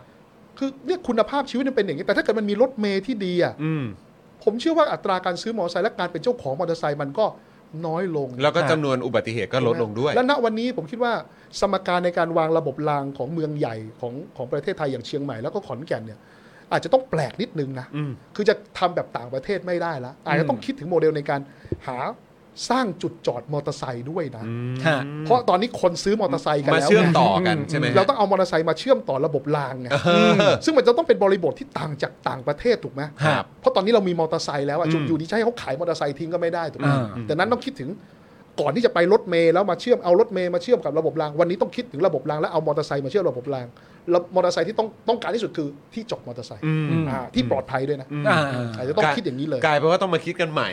คิดแหวกออกไป ใช่ จาก ใช่ ปกติที่เขาทำกัน ใช่มันจะ ทั่ว เป็น โลกด้ จะ วย เป็นโมเดลที่ยูนิคอัตลักษณ์ของเราเลย อ้าวงั้นก็คงเหมาะสิ ครับ เพราะเราเนี่ย แต่มัน เรา ก็ต้ เรา อง ก็ คิด ยู นะ นิค มัน เหลือก็ต้อง เกิ คิด น นะแต่ถ้าเกิดเราแล้วเราถ้าเราไม่คิดตามบริบทที่มัน อืม มันมันมันเป็นจริง ๆอ่ะ อืม สุดท้ายมันก็จะเปลี่ยนแค่เปลี่ยนจากคนที่ใช้รถเมย์ อืม มาใช้รถ มาใช้ระบบรางอะ่ะแต่เราไม่สามารถเปลี่ยนคนใช้รถส่วนตัวได้ และการจราจรบนท้องถนนก็ก็จะคงสภาพ จริง เดิ นะ ม ถ้าเกิดคุณคุณคิดถึงคนเชียงใหม่คนขอนแก่นถ้าเกิดคุณไม่มีที่จอดมอเตอร์ไซค์ให้เขาอ่ะ อ่า คุณมีระบบรางก็จริงอ่ะแล้วคำถามคือผมจะออกจากบ้านมามามาระบบรางยังไงอ่ะ อ่า ในเมื่อรถสองแถวก็ไม่มีรถรถรถเมย์ก็ไม่ได้มีประสิทธิภาพมากนักอย่างนั้นนะ อืมอืม ถูกไหม แต่ผม ครับ คิดว่าเขาคิดไว้แล้วแหละ ก็ใคร ในยุทธศาสตร์ชาติ อ๋อ 20 ปี เป็นไปได้ไหมฮะ โอ้ผมว่า ตอนนี้นี่อันนี้นี่ต้องไปถามประธานคณะกรรมการยุทธศาสตร์ชาติผมถามกลับดีกว่า ครับ รู้ไหมว่าประธานคณะกรรมการยุทธศาสตร์ชาตินี่คือ ครับ ใครฮะ เอ้า ใครฮะ เอ้าก็ ไอ้หมอนี่คือใครประชาชนเคยรู้ไหม ก็ไม่ อยา ใช่ กอยากดูหน้าตาไอ้หมอนี่มันเป็นยังไง ไม่ใช่ไม่ใช่เอ่อแบบที่มาจากหัวหน้าคอสชเหรอครั อ๋ บ อนั่นคือคนเดียวกันเลย คนเดียวกันใช่ไหม นั่นคื ฮะ อพลเอกประยุทธ์เนี่ย ใช่ฮะ แต่แปลกไหมฮะว่า ฮะ ในช่วงโควิดที่ผ่านมาเนี่ย ครับ ที่มันมีการผมเรียกว่าประเทศไทยต้องการการเปลี่ยนแปลงเชิงโครงสร้างเปลี่ยนแปลงเชิงยุทธศาสตร์อย่างน้อยก็คือยุทธศาสตร์ด้านสาธารณสุข อ่าครับ มีนักข่าวคนไหนคิดว่าจะเอาไมค์ไปถามประธานคณะกรรมการยุทธศาสตร์ชาติ อ่า ก็ไม่มีอ่ะเพราะถามไปก็คงก็คงก็คงไม่ได้คำตอบอะ เออ เดี๋ยวหงุดหงิดใส่ เอา นะ เผลอๆปลาเปลือกกล้วยใส่ ช่วงนี้ไม่ใช่ช่วงมาซ้ำเติมกัน เออเดี๋ยวไป ไป ไป ว่าเต๋ ทา อง แล้ว งอน ไป อีก ถาม อะ ผิดคนเกิดเขาตอบว่าจบมาจากไหนอีก โอ้โห จบมาจากไหนเรียนอะไรมา ครับผม โอ้กูว่าแล้ว ไม่ไหวนะไม่ไหวนะ โดนอีก ไม่ โด ไหว นอีก เออ โอ้นะครับ แต่เขาบอกว่ามันจริง ๆ มันประเด็นนั้นแค่แค่แค่หยอกเย้ากันนะ หยอกเย้า ขบอกว่าสิงห์ดำจะรู้กันดี โอ้โอ้โอ้โอ้คืนคืนนี้คืนนี้คืนนี้ผมถามนะผมไล่ถามนะครับ ฮะฮะฮะ คือต้องให้ความเป็นธรรมกับข้าราชการกระทรวงมหาดไทยนะ ครับ ผมถามทุกคนตั้งแต่ผู้หลักผู้ใหญ่จนถึงชั้นระดับปฏิบัติการนะ ครับ เขาว่าผมถามว่าโง่เฮ้ยเขาว่าโง่นี่เป็นเป็นเป็นเป็นคำหยอกเย้าในกระทรวงจริงๆเหร เอ อ อ อ่า เขาบอกไม่มี เออ ผมบอกอย่างนั้น อย่างนั้นรบกวนช่วยไปหยอกท่านประหลัด เออ หยอก สวัสดี กลับไไหม โง่ เออ เออหยอกหยอกหยอก หยอกหยอกหยอกหยอกหยอกเย้าอันนี้เขาเรียกหยอกเย้า ไม่มีใครหยอกอย่างนี้มันเป็นพฤติกรรมส่วนตัว เออ แล้วการที่เขาตอบอย่างนี้นะ ผมบอกว่าคุณกำลังเหมารวมองค์กรคุณกำลังทำความเสื่อมถอยให้กับองค์กรนะ อืม แล้วดูที่เขาตอบแต่ละคำแต่คำตอบสิ อ่า ผมเป็นคนลูกทุ่ง อ่ะ ผมเป็น ไอ้ คน นี่ ชนบท ไอ้นี่ผมผมเป็นนายกสมาคม ลูกทุ่งนี่ผมผมฟ้องแล้วนะ เออ คุณเหมารวม พาดพิงอย่าง ลูก นี้ ทุ่งได้ยังไง อืม ผมเป็นคนชนบท อืม เพื่อนผมเป็นคนต่างจังหวัดเยอะแยะไม่เคยมีพฤติกรรม แบบนี้ อะไรแบเลบย พูด เลย คำว่าโง่แบบพร่ำเพรื่อแบบนี้เลย อืม อ้าวมีบอกว่าผมจบโรงเรียนวัด อืม อ่า ลองดูเนี่ย ผมนี่มัธยมวัดสุทธิวราราม อ่าครับผม ผมไม่เห็นเป็นแบบท่านเลยอะ เออเออ เสียสถาบันโรงเรียนวัดหมดอะ อืม โรงเรียนวัดในยุคผมเนี่ยเขาสอนในเรื่องของจรรยาสอนเรื่องมารยาทที่ดี เพราะว่า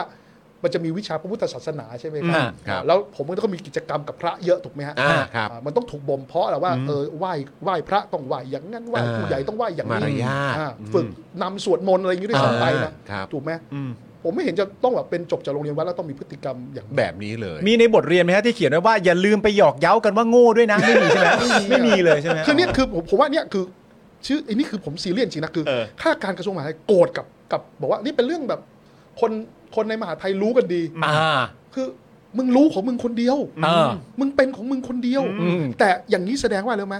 เวลาคนที่เวลาเหมารวมอะว่า อืม ทุกคนเป็นอะจริงๆอะคุณจรเชื่อผมเถอะ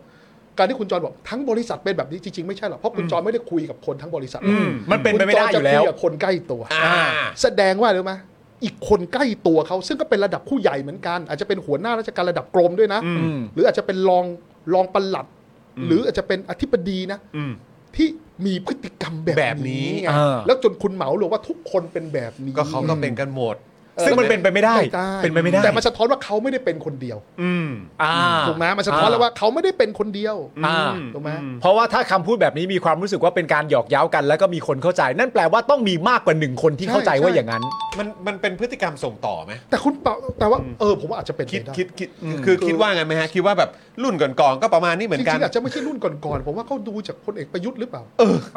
ก็นายกก็เป็นอย่างเงี้ย นายกก็เป็นอย่างเงี้ย ใช่ไหม เป็น นายกก็จะแบบว่าเป็นคนตรง เป็นคนตรง ครับผมเออแต่ตรงๆ ยังพอไหวนะ แต่อย่าใช้คำว่าลูกทุ่งเลยเสียสถาบันลูกทุ่ง ๆ เออ โอ้โห ไปพาดพิงเขาหมด ๆ ไม่แต่จริง ๆ นะ คือคำพูดที่อธิบายตัวเองจากเหตุการณ์นั้นน่ะ เออ มันกระทบกระเทือนไปเยอะมากเลยเหมือนเหมือนแบบ ยิ่งดิ้นยิ่งโดนอ่ะ เอ เอ อ อไม่ผม ยิ่ง ก็ ยิ่ ย ง อมรับ โดนอะ ผม เออ เป็นผมผมผิดเองผมจบถูกไหม เออ ไม่ต้องบอกอธิบายหรอกว่าว่าเป็นคำหยอกเย้าของกระทรวง เออ นะ หรือว่าเป็นอ่อ ทุกคนเข้าใจกัความนหมดเป็นลูทุ่ง เป็คนอะไร วามเป็นชนบทอะ แต่ ไรอย่ง ควา เงี้ ม ย น่ากลัวมัน เอออยู่ ตรงนี้นะ คือว่าการที่อยู่ดีถามว่าคุณจบที่ไหนมาอย่างเงี้ย อืม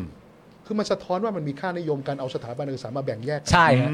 สี ใช่ สีนั้นสิงสีนี้สิงดำ อืม สิงแดง ครับ ถูกไหมฮะ ครับ ถ้าใครไม่ได้สิงสีนี้ก็ อืม อาจจะได้รับการดูแลในลักในลักษณะเป็นข้าราชการเกรด 2 หรือเปล่า อ่า การเติบโตในหน้าที่การชงาน น ก็ ชั้นมีไหม จะจำกัดหรือเปล่า อ่า ถูกไหม อือืม เออมันมันมัน ก็ คือ น่า มันสะท้อน คิดนะครับ เยอะเลยอ่ะ อืม ว่า แสดงว่าการที่คุณจบมาจากไหน อืม ใช่ไหมอ้าวคุณจบจากหลักสูตรเอ่อผู้บริหารหรือ อ่า ปกติ เออเอออืมฮึ เรียนตรีกี่ใบ เออเรียน เอออ อะไรคุณจบจากไหน จบ มา ตรีจากที่ไหนมา คือแม้ว่าเขาจะไม่ได้พูดตรงๆว่ามันไม่ดีแต่กระกริยาท่าทาง มันก็ มัน ดู โอ้ ออก กูว่าแล้วอย่างเงี้ย อืม มันเป็นท่าทีที่แบบ ผมเรียกว่าไม่เหมาะสมกันละกัน มันไม่ได้เป็นท่าทีที่เราเคารพในในในในในในความเป็นไปของเขาอ่ะถูกไหม อืมฮึ ฮะ คิดว่าเรื่องนี้มันจะทำให้คนในในกระทรวงเองเขาเขาเขาเขารู้สึกอะไรกันบ้างไหมฮะ ผมว่าเท่าที่ผมได้รับฟีดแบ็กอย่างน้อยๆนะผมดีใจนะที่ข้าราชการกระทรวงมหาดไทยเอ่อรู้สึกว่าผมดีขึ้นนะ อืม คือแต่เดิมในข้าราชการกระทรวงมหาดไทยจะรู้สึกว่าผมเนี่ยดุดันไม่เกรงใจใคร ครับผม แต่คราวนี้ตรงนี้เนี่ยแต่เขาก็รู้สึกว่าเออ แต่ผมกับผมเนี่ย ผมอาจจะจริงจังกับกับผู้มีอำนาจที่ อืม ที่ใช้อำนาจอย่างไม่เป็นธรรม ครับ แล้วก็จะจริงจังนะกับความมันความอายุติธรรมเป็นหลักอะ ฮะ แต่สำหรับประชาชนหรือข้าราชการถ้าเกิดถามข้าราชการในสภาก็รู้ดีอะว่าผมเป็นคนที่ให้เกียรติคนอะ อืม นะครับ ครับ ใครเรียกผมว่าท่านผมว่าอย่าเรียกผมว่าท่านเรียกผมวิโรธเลย อืม นะก็จะมาคุกเข่าก็นั่ง ไม่ โต๊ะ โอ้ นั่งนั่งโต๊ะ ครับ เก้าอี้กันเสมอกันดี ค ก รับ ว่า ครับ ผมคิดว่ามัน คือผมว่าเราต้องเปลี่ยนค่านิยมตรงเนี้ยให้ ฮะ ได้นะ อืม คือที่ผ่านมาเราเลือกสสใช่ไหมครับ อืม ครับ อเพราะเราบอกการเลือกเนี่ย คนคนไทยจำนวนไม่น้อยแล้วกัน ผมไม่อยากเหมารวม อืม ฮะ เราจะคุ้นชินกับการเลือกหัวหน้าห้อง อ่าครับ อ่า ลูกเสือก็เลือกหัวหน้าหมู่ ครับผม ทำงานกลุ่มก็เลือกหัวหน้ากลุ่ม อ่า แต่การเลือกสสมันไม่ใช่การเลือกหัวหน้าฮะ เออ ฮะ เราเลือกผู้แทน เออ เออจริง เออ เออจริง ไม่ได้เลือกหัวหน้า เชื่อไหมว่าผมเนี่ยได้ไอเดียนี้จากเพื่อนผมที่เป็นชาวอเมริกัน เขาบอกในมุมมองของคนอเมริกันเนี่ย ไม่ได้มองว่า president เนี่ย เป็นหัวหน้าเขานะ อืม แต่เขาเลือก president มาทำงานให้กับเขา อืม ฮะ อืม นั้นมุมมองในการเลือกของคนอเมริกันกับคนไทยต่างกัน เอ นะ อจริง ดังนั้นสสก็เลยถูกเรียกจากคนอื่นว่าเป็นท่านหมดอ่ะซึ่งมัน อืม ไม่ใช่อ่ะ อืม ถูกไหม โอ้โหอันนี้ก็ เฮ้ย ถือว่าเป็นอีกหนึ่ง mindset ที่ต้องแก้กัน ต้องแก้กัน พสมควรเยอะ นะ เลย อืมครับผม นะฮะคือเงินเดือนผมก็กินจากภาษีของประชาชน ประชาชน นะถูกไหม ครับ เลือกคนมาทำงานรับใช้ประชาชน อ่าแต่ว่า แต่ความรู้สึกบอก ให้ มาทำงานให้ประชาชน แต่ว่าบางคนเอามุมอย่างนี้คือมุมอย่างนี้ก็คือว่าเฮ้ยอย่างนั้นเราก็ด่าสอสอได้สิไม่ใช่ครับผมว่าคนยุคนี้คือเราให้เกียรติซึ่งกันและกัน อืมอ่า คือเราไม่ใช่เจอสอสอเฮ้ยไอ้โง่มันก็ไม่ใช่ถูกไหม ไม่ใช่ไม่ใช่ อ่าสอสอก็คุณต้องวางตัวแบบเป็นว่าเป็นเหมือนคนคนทำงานให้ประชาชนน่ะ ฮะ ไม่ต้องถึงกับเป็นแบบคนรับใช้หรอกถูกไหมแต่ว่าเราก็ทำงานแบบเป็นเพื่อนร่วมงานกันนะ อืม ใช่ไหม ครับ ให้เกียรติกัน มันเป็นการเลือกตัวแทนน่ะใช่ไหมฮะ ฮะ อืม อุ้ย โอ้ น่าสนใจเรื่อ อั ง นนี้ นี้ น่าสนใจ ริงๆนะครับ แล้วก็จริง ๆ แล้วมันก็เป็นพาร์ทที่ แต่แต่ผมว่ามันมีพัฒนาการนะ ก็ผมว่าดีขึ้น มันเออ คือผมรู้สึกว่า คือเห็นชัดเจนด้วย หลังจากการรัฐประหาร คนรุ่นใหม่ที่โตกันขึ้นมา คนรุ่นใหม่ที่เป็นตัวอย่างในการขับเคลื่อนสังคมในการออกมาเป็นนักกิจกรรม หรือแม้กระทั่งคนที่มาทำงานการเมือง เองเนี่ยก็ถือว่าเป็นแบบเหมือนเหมือนภาพที่ทำให้เราเห็นถึงพัฒนาการของประชาธิปไตยในบ้านเราไหมครับ ใช่ แล้วก็การเลือกตั้งครั้งนี้ครับก็จะจะสะท้อนว่าเราวิวัฒน์ไปได้ขนาดไหนนะก็น่ามันมันมันมันมันก็น่าติดตามเนาะ ฮะ ครับ อืมเอ้ย เฮ้ยรอดูดิ เฮ้ยแต่เดี๋ยว พฤษภานะฮะ เออ เพราะคนมีสิทธิ์เลือกตั้งเนี่ย เพิ่มขึ้น เกิดใหม่ประมาณปีหนึ่งประมาณสักเจ็ดแสนคนนะครับ เออ ดังนั้นเนี่ยคนที่มีสิทธิ์เลือกตั้งเนี่ยที่ถ้า 4 ปีนะก็ 4 7 7 4 28 ก็ประมาณสัก 2 ล้านกับเกือบ 3 ล้านคน อืม ครับ ไม่น้อยนะ ก็ก็น่าจะเป็นกลไกในการเปลี่ยนแปลงประเทศนี้ได้นะ อาจจะเป็นอาจจะเป็นปัจจัยสำคัญอีกอีกอันหนึงเลยอะ ใช่ ที่ทำให้เห็นเอ่อผลที่จะออกมากับการเลือกตั้งครั้งนี้ แน่นอนครับ นะครับ แต่ไอ้เรื่องการเลือกตั้งเนี่ยเดี๋ยวเราได้ได้คุยกันต่ออีกอย่างแน่นอน ฮะ นะครับเพราะว่ามีหลากหลายประเด็นที่ก็อยากจะฟังความเห็นจากคุณวิโรธด้วยเหมือนกัน ครับ นะครับนะอ่ะงั้นก็ต่อกันเลยละกัน ต่อเรื่องที่ ไหนๆ สอง ก็พูดถึงคุณเอ่อเรื่องของทางคุณอนุทินอะไรพวกนี้แล้วด้วย อ่างั้ งั้นก็ต่อเนื่องอีกหน่อยละกัน ใช่เมื่อกี้คุณวิโรธพูดไปแล้วประเด็นเรื่องเกี่ยวกับเรื่องนักท่องเที่ยว อ่า ประเด็นเรื่องเกี่ยวกับรถไฟฟ้าที่ อ่ามี มีเหมือนเอาไว้ใช้สำหรับนักท่องเที่ยวอะไรต่างกันนะมันก็ อ่า เข้าประเด็นนักท่องเที่ยวพอดี แล้วก็พูดถึงประยุทธ์ด้วยไง อ่า พูดถึงอนุทินด้วยไง ใช่ เออนะครับงั้นก็สักหน่อยแล้วกัน สักหน่อยละกัน ครับ นะครับผม เรื่องนี้นะครับเป็นเรื่องที่อ่าประยุทธ์เนี่ยนะครับ ครับ ครับยังไงครับ เป็นเรื่องที่ประยุทธ์เนี่ยนะครับคุณผู้ชมชาวเน็ตของเรานะครับ เผยมาตรการโควิดของไทยเนี่ยอยู่ในระดับเกรด A นะครับอนุทินเนี่ยก็ลั่นนะครับ ไม่แยกปฏิบัติกับจีน เผยว่าไทยเนี่ยคุมติดเชื้อดีกว่าชาติอื่น ไปเทียบประเทศด้อยกว่าทำไม โอ้โหแล้วเดี๋ยวเราต้องมาฟังกันนะครับ อ่า ว่าประเทศที่ด้อยกว่าในมุมมองของเอ่อคุณอนุทินเนี่ยคือประเทศไหนบ้าง ใช่ นะครับ แต่ว่าเราเริ่มที่ประเด็นนี้ก่อนดีกว่านะครับอย่าง ค ที่ รับ เรารู้กันดีก็คือตอนนี้เนี่ยจีนก็จะเปิดประเทศแล้วนะครับ ครับ ผมให้คนเดินทางเข้าออกนะครับในวันที่ 8 มกราคม ที่จะถึงนี้อีก 4 วันเนี่ยฮะทำให้ต่อมานะครับในหลายประเทศเนี่ยก็ทยอยออกมาตรการบังคับตรวจหาเชื้อผู้เดินทางที่มาจากจีนนะครับซึ่งจีนเนี่ยก็ไม่ได้ฉีดวัคซีน mRNA นะครับซึ่งทำให้ทั่วโลกเนี่ยเกิดความกังวลนะฮะขณะที่ของไทยเนี่ยก็จะมีการประชุมกันในวันพรุ่งนี้นะครับอย่างไรก็ดีครับประยุทธ์ฮะ ก็ให้สัมภาษณ์ประเด็นนี้นะครับว่า ต้องดูว่าทำอย่างไรไม่ให้เกิดผลกระทบ ทั้งเรื่องของสาธารณสุขและทีมแพทย์ วันนี้หลายประเทศก็มีการรับมือของเขาอยู่แล้ว บางอย่างอาจจะเหมือนกัน บางอย่างอาจจะไม่เหมือน เออ พูดทำไมวะ เพราะมาตรการพื้นฐานแต่ละประเทศเนี่ยไม่เหมือนกัน ของเราเนี่ยก็ถือว่าเป็นเกรด A ฉะนั้นก็ต้องเชื่อมั่นตรงนี้ เพราะถือเป็นรายได้ให้กับประเทศ จะเห็นว่าช่วงเทศกาลปีใหม่คนไปท่องเที่ยวเยอะมาก และตัวประยุทธ์เองเนี่ยนะครับ ก็ยังกล่าวอีกว่าสิ่งที่อยากให้ระวังก็คือการดูแลตัวเองในการป้องกันตัวเองที่เป็นเนี่ยก็ไปรักษาพยาบาล แต่ก็ต้องดูว่าถ้าหนักหนาสาหัสจะทำอย่างไร รัฐบาลเคยแก้ปัญหาตรงนี้มาแล้ว ฉะนั้นประสบการณ์ของเราเป็นสิ่งสำคัญ หลายประเทศก็เอาตัวอย่างเราไปทำเอาตรงนี้ก่อนก็ได้ครับชาวเน็ตของเราครับ ความมั่นอกมั่นใจที่ประยุทธ์แสดงออกณตอนนี้เกี่ยวกับมาตรการที่เราจะรับนักท่องเที่ยวของจีน แล้วก็ความมั่นใจที่บอกว่าประเทศอื่นก็เลียนแบบเรา เรามั่นใจมากเราแก้ปัญหาตรงนี้มาแล้ว โดยมวลรวมทั้งหมดคุณวิโรจน์มองว่ายังไงครับ คืออย่างนี้ก่อนครับ เอาเอาก่อนก่อนที่จะแตะประเด็นเนี่ยมัน ฮะ มันทำให้ผมภูมิใจมากนะ เรื่องอะไรฮะ อ้าวก็ตอนนั้นผมโดนด่าบ้างแล้วเป็นเป็นทาสยิวบ้างละจะเอาแต่ mRNA บ้างละอย่างนั้นอย่างนี้ อ่า คือสุดท้ายเนี่ยผมบอกว่าคุณวัดกันที่ปลายทาง อ่า ครับ ถ้าเกิดไอ้วัคซีนเชื้อตายมันดีเนี่ย ครั ฮะ บ สุดท้ายเอาง่ายๆนะ ฮะ เราเถียงกันอะไอ้นั้นดี อันนี้ดี อืม คุณบอกเชื้อตายดี ผมบอก mRNA เนี่ยคือคือทางออก ฮะ สุดท้ายมันก็คือว่า อันไหนที่ถูกมันจะต้องถูกใช้จนถึงปลายทาง อ่าค ครั รับ บผม แต่ณวันนี้มันก็พิสูจน์แล้วว่าอย่างประเทศจีนเนี่ยที่ ฮะ ไม่ได้มี mRNA เนี่ย อืม ไม่นานมานี้เนี่ยเขายังกักตัวล็อกทั้งตึกอะไรกันอยู่เลยถูกไหม อืครับ ถูกไหมเขาจะเขาจะเพิ่งปลดล็อกแล้วผมว่า ครับ การปลดล็อกเนี่ย ผมว่ามันเป็นการปลดล็อกเพราะเขาอั้นไม่อยู่แล้วจริงๆ ไม่ไหว ครับ แล้ เขา ว ไม่ไหวแล้วจริง อืมๆเนาะ ใช่ เพราะว่าประชาชนเราไม่เคยเห็นปรากฏการณ์ที่ ลุกฮือ ประชาชนออกมาประท้วงแบบนี้เนี่ยในประเทศคอมมิวนิสต์แบบจีนนะ ในหลายพื้นที่ด้วย ในหลายพื้นที่ด้วย ครับ เพราะว่าเขาคงไม่ไหวแล้วกับสภาพที่มัน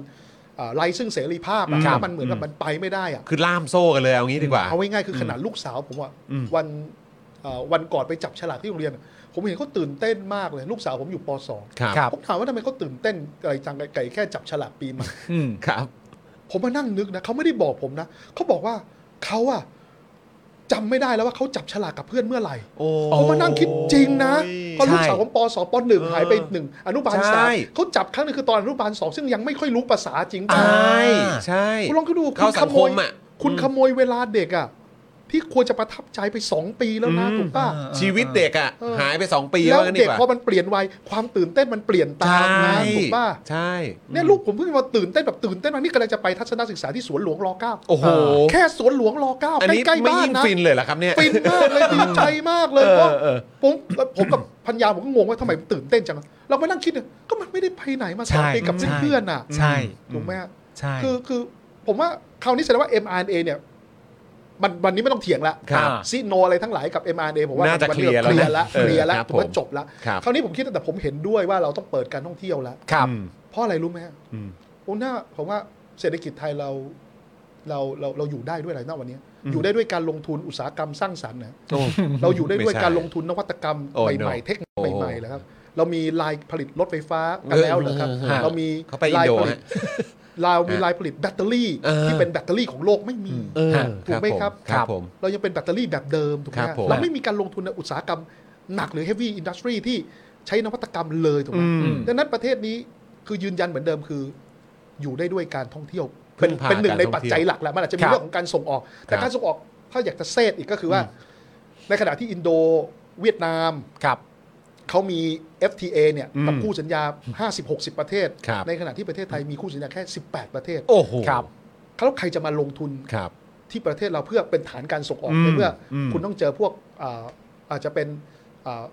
การกีดกันทางการค้าใช่ไหม ครับ non tax ครับ barrier ต่างๆ หรืออาจจะเจคอรับ tax barrier ก็ได้ถูกไหม ฮะ ครับ มันก็ไม่ได้มีแรงดึงดูดให้เกิดการลงทุน พวกนวัตกรรม สร้างสรรค์อุตสาหกรรมหนักใหม่ๆเกิดขึ้นถูกไหม ครับ คราวนี้มันก็เหลืออยู่ปัจจัยเดียวจริงๆอะก็คือ ฮะ ท่องเที่ยวผมเห็นด้วยว่า อืม เราเราต้องเปิดแล้วแหละ คือมันไม่ได้ละ มันสำคัญแล้วแหละตอน ต้อ เนี้ย งเปิด ฮะ คราวนี้ผมก็เห็นด้วยว่าเราไม่ควรเลือกปฏิบัติกับ อ่า นักท่องเที่ยวชาติใดชาติหนึ่ง ครับ ดังนั้นผมคิดว่าแล้วผมก็เข้าใจที่นักข่าวไปถามคุณอนุทินว่า จะรับประกันได้ไหมว่าจะไม่มีการระบาดเกิดขึ้นอีก อืม ถ้าผมเป็นรัฐมนตรีผมก็รับประกันไม่ได้เพราะโรคระบาดคือโรคระบาด อืมครับ แต่เราจะทำไงที่ทำให้เวฟของการระบาดมันไม่สร้างความเสียหายอะ อืม ถูกไหมนั่นคืออะไรฮะหนึ่งผมว่าวันนี้วัคซีนไบวาเลนต์เนี่ย อืม เรามีพร้อมให้ประชาชนฉีดหรือยัง อืม อืม อ่ะแต่วันเนี้ยข้อคือโชคดีหน่อยที่ประชาชนตอนเนี้ยฉีดนะคนที่ฉีด 3 เข็มเนี่ยมีอัตราที่สู สู ง ง มาก สูงครับ และเข็มที่ 3 ก็มักจะเป็นเข็มที่เป็น mRNA ด้วย อ่าครับครับ ออย่างน้อยทุกคนจะมี mRNA อย่างน้อย 1 เข็มแล้วแหละ อืม แต่ว่าถ้าเรามีไบวาเลนต์ก็จะทำให้เราป้องกันได้ดีขึ้นถูกปะ ครับ อืม สองแต่นี่เราเราเราไม่พูดถึงอ่ะ ครับ สองผมคิดว่า ก็ต้องยอมรับบางคนก็ไม่อยากฉีดวัคซีนอีกแล้วบางคนฉีด5เข็ม6เข็มไม่อยากฉีดอีกแล้วถูก พอ ปะ แล้วฮะ พอแล้ว อืม แต่สิ่งหนึ่งที่จะทำไงให้เราการันตีว่าเป็นแล้ว มันไม่ถึงแก่ชีวิตอ่ะ อืม ฮะ ไม่หนัก คือยา อืม อืม แล้วณวันเนี้ย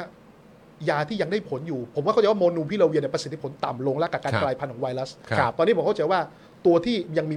ประสิทธิผลอยู่ในระดับที่สูงก็คือแพคโลวิดจุก อืม แต่คุณไปเช็คสต็อกแพคโลวิดดิ ครับ เหลืออยู่เท่าไหร่ เข้าใจว่าเบิกไม่ได้ขนาดโรงพยาบาลที่เป็นศูนย์การแพทย์ก็เบิกไม่ได้แล้วอะ ครับครับ คือคุณไม่สำรองยาเอาไว้อะ อืม คือถ้าเกิดคุณโปร่งใสนะคุณบอก เปิดเธอะเพราะ อืม เราสำรองยาแพ็คโลวิดไว้สำหรับประชาชน เราไหวเรา ประ ไหว มาณสักกี่แสนกี่แสนคนก็ว่าไปเรามีใบวันเลนแล้วสำหรับสำหรับคนที่ยังต้องการที่ฉีดวัคซีนเพื่อป้องกัน อืม ตัวเองอีก อืม คุณถ้าเกิดคุณมีกลไกแบบนี้นะ แล้วคุณบอกคุณวางอ่า procedure หรือ workflow ในการเข้ารับการรักษาไว้หมดแล้วนะ อืม ครับ แล้ว มาเลย มาเลย มาเลย คือสมมติผมตั้งคำถามอะ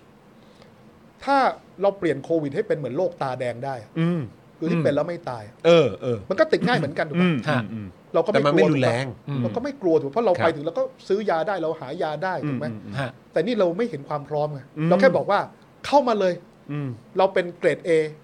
เฮ้ย แล้วแล้วออกมาจากปากคนแบบนี้ด้วยนะ คือคือผมไอ้เกรดเอของคุณเนี่ยคุณทำคุณคุณอย่าพูดเลยผมแบบเฮ้ยคุณพูดคำนี้นะเฮ้ยคุณคุณเกรงใจคนที่พ่อแม่เขาตาย เออ ถูกปะ ใช่ อืม เฮ้ยขอโทษนะครับ อืม มีเพื่อนผมพูดคำนี้พอได้ยินเขาว่าเกรดเอนะนะเขาเพื่อนผมแบบเกรดเอแล้วทำไมพ่อกูตายวะ เออ อืมอืม เออ อืม เออทำไมเกรดเอแล้วแม่กูตาย อืม อืม ถูกไหมคือคุณต้องคุณต้องเห็นใจคนที่เขาเสียชีวิตเพราะ อืม เพราะเพราะการดำเนินนโยบายที่ผิดพลาดของคุณด้ ค วย รับ ครับ ครับ ถูกไหมณวันนั้นจะอ้างว่าไม่ผิดพลาดไม่ได้นะ กว่าจะรู้ผล PCR เท่าไหร่ล่ะ ใช่ กว่าจะเข้าถึงยาเท่าไหร่ ใช่ ล่ะ ไปนอนหน้าโรงพยาบาลเท่าไหร่ล่ะ นอนข้างถนนก็มี ถูกไหม มันเกิดขึ้นจริงตอนนั้น คืมั น่ะ คุณนี่เหรือเกรดเอ อืม คุณกล้าพูดได้ไงวะ อืม อืม เฮ้ยผม คือระลึกถึงไอ้สิ่งที่มันเกิดขึ้นมาบ้าง อืม ก่อนจะพูดอ่ะ มันไม่ใช่เกรดเอมันสวะชัดๆอ่ะ อืม ผมพูดจริง ๆ นะ อืม คือมันเป็น ผมไม่จะพูดคำไงอะคืออ ม คือถ้าเกิดใครที่ประสบกับตัวจะรู้อ่ะ อืม คุณจะไม่กล้าพูดคาว่าเกรดเอหรอก ครับ อืม ถูก ค ไหม รับ แล้วคราวนี้คือวันเนี้ยคุณพูดถึงความพร้อมเถอะ คุณเอาสต็อกยาแพ็คโลวิดมาโชว์ซิ อืม โมนูไม่ต้องโชว์แล้ว เพราะว่า ครับ effectiveness หรือประสิทธิผลมันค่อนข้างจะจำกัดแล้วแหละ ครับครับ ตอนนี้เข้าใจว่ามีแพ็คโลวิดแหละที่ ครับ น่าจะเป็นยาที่ชะงัด แล้วก็ อืม เข้าใจว่าสาเพื่อนบ้านเราลาวเนี่ยเขามี ครับ พร้อมมีพออ อืมเขาก็ เออ แต่สะท้อนกลับมาบ้านเราไง อืม เออ แต่ผมเห็นด้วยนะ ผมเห็นด้วยว่าเรา ควร ไม่ จะ ควรเลือ เปิด กปฏิบัติแล้วเราควรเปิดเพราะเศรษฐกิจมันอึนมาพอแล้ว ครับ แต่มันต้องเปิดสิมันเพราะเรามีมาตรการแบบนี้ไม่ต้องกลัว แต่เราผมไม่เห็นมาตรการแบบนั้นไงเราผมไม่เห็นการชี้แจงแบบนั้นไง ฮะ ผมได้ยินแต่ว่าเกรดเอไง ฮะ แล้วแล้วเกรดเอคุณกล้าพูดได้ไง แล้วแล้วถ้าเกิดว่าคุณวิโรธไม่ไม่เห็นมาตรการแบบนั้นจริง ๆ เนี่ย แล้วต่อไปในภายภาคหน้าเขาก็ยังคงจะไม่บอกอะไรเราแบบนั้นเนี่ยหมายถึงว่าการเพรพประเทศทั้งประเทศให้มันพร้อม ต่อการที่สามารถจะบอกประชาชนได้ว่าอย่าได้กังวล เพราะเรามีสิ่งนี้และเรามีสิ่งนี้และยังมีสิ่งนี้ด้วยนะ เพราะฉะนั้นถ้าเกิดเหตุการณ์แบบนี้มาไม่ต้องกังวล แต่ถ้าเกิดมันไม่มีเหล่านั้นเนี่ยเรื่องเรื่องมาตรการการตรวจเนี่ย มันก็จำเป็นไหมฮะถ้าเกิดเราไม่ไม่ไม่มีเรื่องต่างๆ นานาพวกนั้นไว้ในปมาตร ระเท การ ศ การคัดกรองก็อาจจะ คัดกรอง จำเป็นแหละนะครับ แต่ว่าเราก็อาจจะอย่าเหมารวมเป็นเหมือนเชื้อชาติ ใช่ไหมครับ อ่า แล้วก็จะบอกว่าถ้าเกิดเอ่อนักท่องเที่ยวที่เอ่อไม่มีวัคซีน mRNA เพราะต้องยอมรับว่านักท่องเที่ยวจีนหลายท่านก็มี ก็มีวัคซีน mRNA นะ ฮะ ใช่ไหมครับ อันถ้าเกิดใครที่ไม่มีวัคซีน mRNA ก็อาจจะต้องตรวจเข้มหน่อย ครับ แค่นั้นเองครับผมว่าเราก็เป็นนโยบายคัดกรองก็ใช้ ATK ก็ได้นะครับ อืมครับ เนี่ยก็สบายคือมันอาจจะไม่ได้ร้อยเปอร์เซ็นต์แต่มันก็ทำให้มันเซฟขึ้น ฮะ แล้วก็อาจจะไม่จำเป็นจะต้องแบบถึงขั้นแบบว่าต้องตรวจ PCR อะไรแบบยุคเดิมอ่ะ ฮะ แต่อย่างไรก็ตามผมคิดอย่างนี้ครับ สกัดยังไง ไม่อยู่หรอกครับ อืม สุดท้ายคุณวางแผนเกมรับด้วยยารักษาดีกว่า อืม ฮะ คือแล้วผมอยากจะผมพูดเรื่องนี้เดี๋ยวอาจจะทัวร์ลงเนาะคืออย่างนี้ครับ ผมอยากให้ทุกคนลองลองลองลองคิดดูนะ ผมว่าตอนเนี้ยผมเจอคนที่ทานฟ้าทลายโจรแบบว่าทานกันอ่ะซึ่งทางรัฐบาลหรือทางราชการก็ออกมาพูดเสมอว่าฟ้าทลายโจรเป็นฟ้าทลายโจรไม่ได้กินเพื่อกันได้นะ ถูกไหมฮะ ครับ กันมันกันไม่ได้นะค ครั รับ บ แต่มันเป็นยารักษาตามอาการคือเป็นเหมือนยาแก้ไข้เหมือนยาเขียวยาขม ฮะ อะที่เอาไว้ใช้ยาแก้ไข้ ครับ แล้วเกิดใครที่ทานมากๆ ก็จะมีผลต่อตับด้วยถูกไหมฮะ เพราะมันคือยาฮะ เออแล้วแล้วตอนนี้หลายคนก็มีปัญหาเรื่องค่าตับสูง เพราะ อ่า ฟ้าทลายโจรแล้วผมพูดได้ฉุกคิดนิดนึงนะครับ โมนูพิลาฟาวิพิลาเวียก่อนแล้วกันนะที่เคยบอกว่ามันเหมือนจะได้ผลถูกไหมฮะ ครับ ตอนนี้ก็พิสูจน์ว่ามันไม่ได้ผลแล้ว ครับ ใช่ไหมครับเอีวูชิลของแอสตราเซเนกาที่เคยบอกว่ามันได้ผลสูง ตอนนี้ก็กลับมาไม่ได้ผลแล้วเพราะไอเชื้อมันเชื้อไวรัสเนี่ยมันกลายพันธุ์ตลอดเวลา ครั เนาะ บผม โมนูพิลาเวียก็ประสิทธิผล ไม่ ลด ได้ละ ต่ำลงแล้วไม่ได้แล้วตอนนี้เหลือแค่แพ็กโลวิดแต่ประสิทธิผลก็ลดลง แต่เราแปลกเราเคยตั้งคำถามกับตัวเองไหมว่าแล้วฟ้าทลายโจรเนี่ยมันไม่เคยมันมันดุดันไม่เกรงใจใคร มันไม่ลดลงเลยเหรอ แล้วมันกลายพันธุ์ยังไงไอ้ฟ้าทลายโจรมันเอาอยู่ทุกสายพันธุ์คือผมพูดให้ฉุกคิดก็แล้วกัน โอเค ครับอืมย้อนย้อนมาคิดกันตรงนี้นิดนึง ย้อนมาคิดนิดนึง เออคือตรงเมื่อกี้ที่คุณวิโรจน์บอกนะครับว่าเนี่ยพอถามคุณอนุทินนะครับว่าเอ่อการันตีได้ไหมว่าการเอ่อว่าโควิดในไทยเนี่ยจะไม่รุนแรงมากกว่านี้ อืม เอ่อคุณอนุทินบอกว่าไม่มีอะไม่มีอะไรการันตีได้ เพียงแต่ว่าเราผ่านจุดนั้นมาแล้ว ซึ่งการันตีได้ว่าจะไม่มีการล็อกดาวน์หากใครเจ็บป่วย ถ้าใครฉีดวัคซีนเกิน 4 เข็ม ไม่มีโรคประจำตัว ไม่ได้อยู่ในกลุ่ม 608 ก็จะไม่เกิดความรุนแรงอาการหนักหรือเสียชีวิต การันตีได้ว่า อันนี้คือเขาบอกเขาการันตีได้นะ ว่ามียา เวชภัณฑ์ และหมอเพียงพอต่อการรักษาครับ ก็ขอให้เป็นอย่างนั้น แต่อย่างนี้ผมว่าจริง ๆ แล้ว ผมอยากให้แจกแจงเป็นตัวเลขออกมามากกว่าถูกไหม ฮะ คือเพราะ ไยาที่บอกพร้อมเนี่ยคือคือยาอะไร ใช่ คือเพราะผมอะมีความรู้สึกว่ามันมีอยู่ 2 ประเด็นหนึ่งก็คือคุณอนุทินไม่ได้บอกว่าไอ้เพียงพอเนี่ยมันคือเพียงพอย าอะไร อะไรยาอะไรบ้าง เล่มเดียว หรือมีเท่าไหร่ แล้วก็คือย้อนกลับที่ผ่านมาดูประวัติคำพูดที่คุณอนุทินเคยพูดหรือเคยให้สัมภาษณ์มาในช่วงที่โควิดระบาดมาเนี่ย ก็จะเจอความมั่นอกมั่นใจของคุณอนุทินมาเสมอ แต่ผมเข้าใจแหละว่าก็ เออ คงผมว่าท่านก็คงมีประสบการณ์แหละคุณนัทที่คงมีประสบการณ์แล้วคงเป็นการันตีรับรองคือมันไม่มีใครรับรองเรื่องโรคระบาดเอาง่ายๆถ้ามาถามผมอะผมก็รับรองการันตีไม่ได้หรอกจริง เออ ๆ ครับผม แต่ผมจะตอบว่าแต่ผมค่อนข้างมั่นใจ เพราะว่าผมมียาอะไรไว้ไว้ นี่ครับดูตัวเลขครับ ดูตัวเลข ฟังผมว่าอย่างนี้ครับ อ่ะ ปุ๊บ ตอนนี้ ปุ๊บ มันมีตัวเลขแบบนี้ อ่า ผมโปร่งใสเลย อืม แล้วผมเชื่อว่าตรงนี้มันเพียงพอสำหรับ อ่า คนกี่คนถูกไหมฮะ อืม คือตอนนี้คนน่ะถามว่าในยุคที่โควิดอ่ะทุกคนกลัวเลยที่สุดครับ คือโควิดเป็นเป็นอะไรที่สะท้อนถึงทำให้ชนชั้นกลางเข้าใจถึงปัญหาความเหลื่อมล้ำเนาะเพราะชนชั้นกลางสมัยก่อนเดี๋ยวเอาผมแล้วกันอ่ะผมไม่เคยคิดผมคิดว่าอย่างนี้ เพื่อนผมผมเอาถามเพื่อนผมแล้วกันเพื่อนผมบอกว่าเอ้ยจะหาเตียงโรงพยาบาลเหรอเดี๋ยวใช้เส้นเอา อืม อ่าครับ มี ผ เงินก็ไปนอนโรงพยาบาลเอกชน อ่าใช่ ถูกไหมแต่โควิดมันงงเลยครับ ครับ คุณมีเงินเท่าไหร่คุณหาเตียงไม่ได้ ไม่ได้ฮะใช่ คุณมีเส้นอะไรไอ้เส้นคุณน่ะพ่อเขาป่วยเขายังหาเตียงให้พ่อเขาไม่ได้เลยอย่างเงี้ย อืม มันถึงขั้นนั้นน่ะนั้นทุกคนเข้าใจถึงคำว่าระบบที่มันล้มเหลวเป็นแล้วความสำคัญของภาครัฐมันคืออะไรถูกไหมฮะดังนั้นเนี่ยผมคิดว่าปัญหาเนี่ยเราแก้อย่างการรีเฟอร์คนไข้การหาเตียงระบบการหาเตียงเราเราเราแก้ปัญหาอย่างซึ่งเข้าผมเข้าใจว่ายังไม่ได้มีการปรับปรุงระบบนี้ อย่างมีนัยสำคัญเลยนะเรื่องของการเช็คเตียงว่า แล้วก็การโอนย้ายผู้ป่วยระหว่างโรงพยาบาลข้ามสังกัดเนาะยังไม่มีการเปลี่ยนแปลงที่มีนัยสำคัญเลย อาจจะมีบ้างแต่ไม่มีแบบเป็นระบบที่แบบเป็นการเปลี่ยนแปลงเชิงโครงสร้างเชิงระบบไม่มีเลยนะครับ จริง ๆ มันไม่ได้มันก็ไม่ได้เท่าที่คุณวิโรธบอก มันก็ไม่ได้ยากเย็นเกินความเป็นจริงนะ กับการที่จะบอกว่า เพราะเรามีสิ่งเหล่านี้ ใช่ เราจึงอยากจะบอกทุกคนว่ามั่นใจเถอะ ไม่เห็นยากเลย ก็แค่ แล้วอย่างนี้ผมว่าโควิดภาคใหม่ ผมคิดว่าโควิดภาคใหม่ที่จะเกิดเนี่ยโดยโดยโดยตัวมันความรุนแรงของตัวมันเนี่ย ฮะ นะผมว่ามันลดลงนะ ครับ แต่ถ้าเกิดความน่ากลัวของโควิด มันไม่ได้อยู่ที่ตัวตัวตัวเชื้อโรคที่มีต่อเราครับ แต่มันเกิดจากการระบาดที่รวดเร็วครับ ฮะ แล้วถ้าเกิดมันระบาดที่รวดเร็วเนี่ย มันก็ทำให้ไอโรงพยาบาลโอเวอร์โหลดนะครับ ฮะ ถูกไหมฮะ ใช่ไหม ครับ ดังนั้นเนี่ยถามว่าโรงพยาบาลอาจจะไม่จำเป็นที่เราต้องนอนทุกคน ครับ เดิมอีกละ อืม แต่ว่ามันต้องมีกระบวนการแบบ OPD นะคือผู้ป่วยนอกคือจ่ายยาที่มีประสิทธิภาพ แล้วก็ให้เราไปทานไปทาน อืม ยาแล้ รักษาตัวที่บ้านได้ ถูกต้องไอ้ยา ครับ ตัวนั้นเนี่ยผมยังผมยังพูดเสมอว่าแพ็คโลวิดจำเป็นมาก อืม ๆ แต่ณวันนี้เรามีจำกัดมากๆเลมเดสซีเวียอาจจะมีเพียงพอเพราะเป็นยาฉีด อืม แต่ผมคิดว่ายากินอย่างแพ็คโลวิดเนี่ยจำเป็นมากๆ อืมนะครับที่จะส่งต่อไปยังบ้านต่างๆ คือ คือคราวเนี้ย เราเนี่ยก็ไม่ได้มีประสบการณ์ อืม อยู่ในสภาหรือว่าแบบการเมืองแบบระดับแบบนนโยบายระดับประเทศนะเนาะ ในสภาน่ะที่เขา อ่ ถ ใช่ กเถียงกันเนี่ย ก็เลยก็เลยอยากจะย้อนกลับมาทางทางเอ่อคุณวิโรจน์นิดนึงคือผมผมก็คืออยากถามความเห็นละกันครับ ครับ คือคือผมผมเข้าใจว่าอ่ะโอเคแบบอันนี้อาจจะไม่ได้เกี่ยวข้องโดยตรงกับทางคุณคุณวิโรจน์แต่ว่าอยากจะฟังความเห็นในฐานะที่ทำงานร่วมกับคนที่ทำงานระดับประเทศมานะครับ คืออ่ะอย่างจีนเนี่ยคือคือ จะพูดยังไงดีอ่ะอย่างจีนเนี่ยเขาเพิ่งออกมาบอกว่ากระทรวงการต่างประเทศของจีนเนี่ยแถลงว่าบางประเทศกำลังใช้มาตรการจำกัดการเดินทางขาเข้าจากต่างประเทศ โดยพุ่งเป้าอย่างจำเพาะเจาะจงมาที่จีน อีกทั้งยังเป็นการดำเนินการที่ไม่ได้ตั้งอยู่บนพื้นฐานของหลักการทางวิทยาศาสตร์ และแนวทางการปฏิบัติทางสาธารณสุข ซึ่งจีนถือว่าเรื่องนี้ยากเกินรับได้ และอาจมีมาตรการตอบโต้ในระดับเดียวกัน ครับ ซึ่งก็โอเคเราก็ได้เห็นกันไปว่าอย่างญี่ปุ่นเขาก็มีมีบอกใช่ไหมครับว่าอ่ะโอเค นักท่องเที่ยวจากจีนเนี่ยเออจะเข้ามาเนี่ยก็ต้องมีผลตรวจอะไรยังไงภายในกี่ชั่วโมงกี่ชั่วโมงว่ากันไปหรือ ฮะ ในประเทศอื่นๆ ก็ก็ก็มีเหมือนกัน อิตาลีก็มีการตรวจ อิตาลีก็มีเหมือนกันเขาก็ตรวจด้วยเหมือนกันใช่ไหมครับคราวนี้เนี่ยในบ้านเราก็คุยกันในประเด็นนี้เหมือนกัน พอมีคนพูดพอเขาก็พูดกันออกมาบอกว่า เฮ้ยโหไม่ได้เราจะเราจะแบ่งแยกไม่ได้ เราเลือกปฏิบัติไม่ได้นะ นักท่องเที่ยวจีนเขาเป็นนักท่องเที่ยวเขาเป็นพลเมืองโลกเหมือนกัน อืม อันนี้เราก็แบบโอเค ตรงพาร์ทเนี้เข้าใจแต่ประเด็นมันก็คือว่าหนึ่งจีนเนี่ยการเข้าถึงข้อมูลจากนานาชาติ ะก็เราเราข้อมูลอัตราการติดเชื้อก็ อะไรต่างๆ คือมันเราตั้งคำถามอะว่ามันมีความน่าเชื่อถือได้ขนาดไหน ใช่ไหมครับ หรือว่าเรื่องของการฉีดวัคซีน เรื่องของคุณภาพวัคซีนที่ส่งผลกันมาในช่วง 2-3 ปีที่ผ่านมาที่เขาใช้ที่เป็นเชื้อตายมันอะไรยังไง ครับ บ้าง ใช่ไหมครับ คือคือข้อมูลมันมันน้อยมากอะจน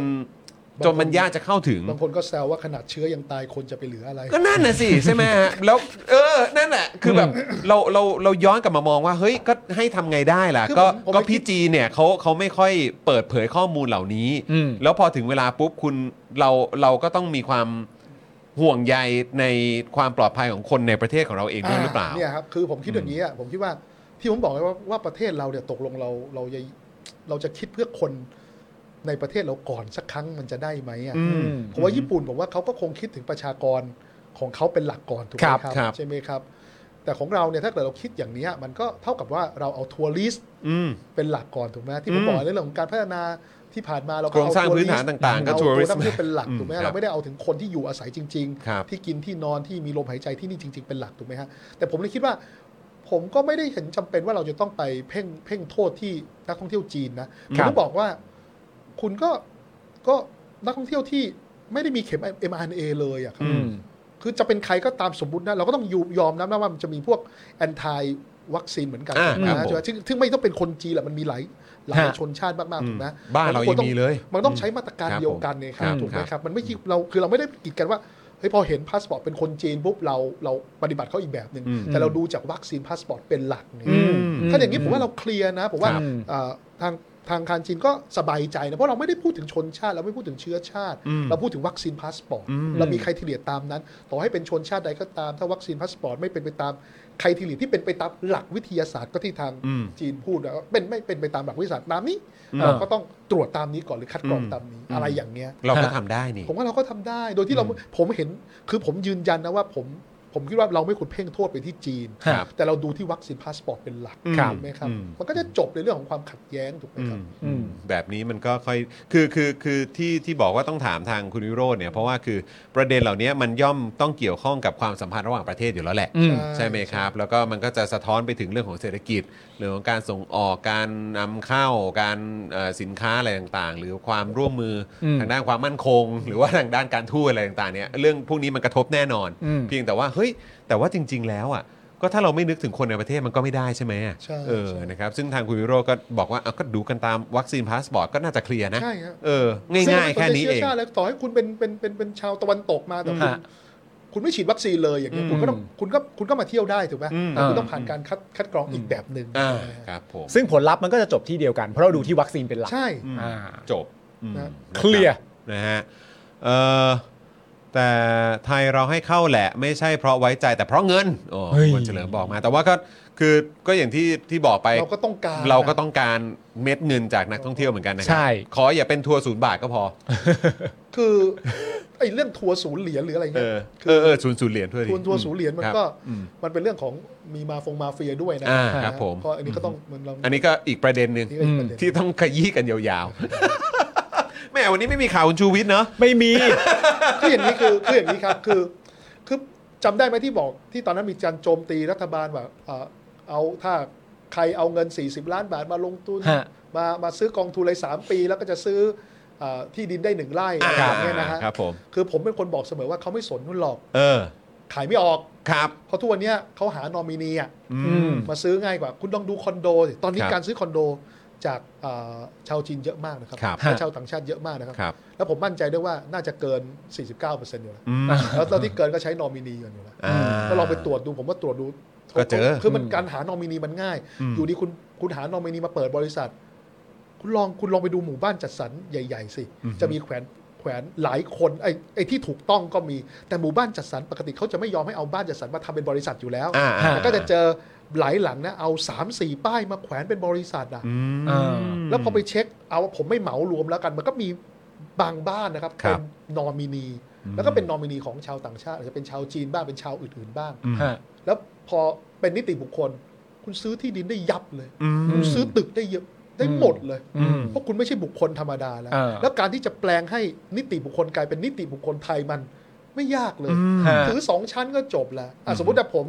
ผมมานะผมผมเป็นนอมินีผมเป็นคนไทย ครับ ผมชั้นแรกก่อนนะ ผมว่าถือ 51% ม ครับ แล้วก็สมมติมีคนชนชาติอื่น คนคนคนสัญชาติอื่นแล้วกันถือ ฮะ 49ไอ้บริษัทนี้มันกลายเป็นบริษัทสัญชาติไทยแล้วนะ อืมครับ แล้วปรากฏ ผม ไอ้นี่ไอ้ไอ้บริษัทนี้ผมชื่อบริษัท A แล้วกันนะ ฮะ ก็มาถือหุ้น 49มาถือหุ้น 51%เป็นบริษัท B แล้วก็เอาไอ้คนชาวต่างชาติคนเดิมนี่แหละนะครับมาถืออีก 49%ไอ้บริษัทใหม่เนี่ยมันกลายเป็นสัญชาติไทย แต่สัดส่วนการถือหุ้นเป็นของ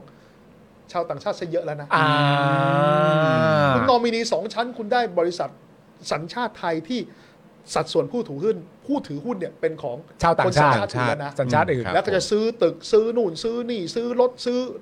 พัตตาคารซื้อโรงแรม ยับ ทีเนี้ย ซื้อหมด ง่ายแล้ว อืม ผมต้องบอก 40 ล้านสามไม่มีใครเอาหรอก อ่า เอาไปติดต่อมาเฟียขายใหญ่ที่อยู่ในเนี้ยนะฮะ สะดวกกว่าเยอะ ง่ายกว่าไหม วกว่าเยอะ ใช่ไหมง่ายกว่า เออ เออเออบริจาคไม่กี่ล้านก็ได้สัญชาติแล้ว อุ้ยอ่ะเอ เฮ้ย อครับผม อุ้ย แต่บริจาคอะไรอันนั้นก็ต้องไปเลือกกันดูอีกที คือมันน่าเศร้ามากนะไอ้เรื่องบริจาคลองแปลกนะ เออ ผมบริจาคปุ๊บ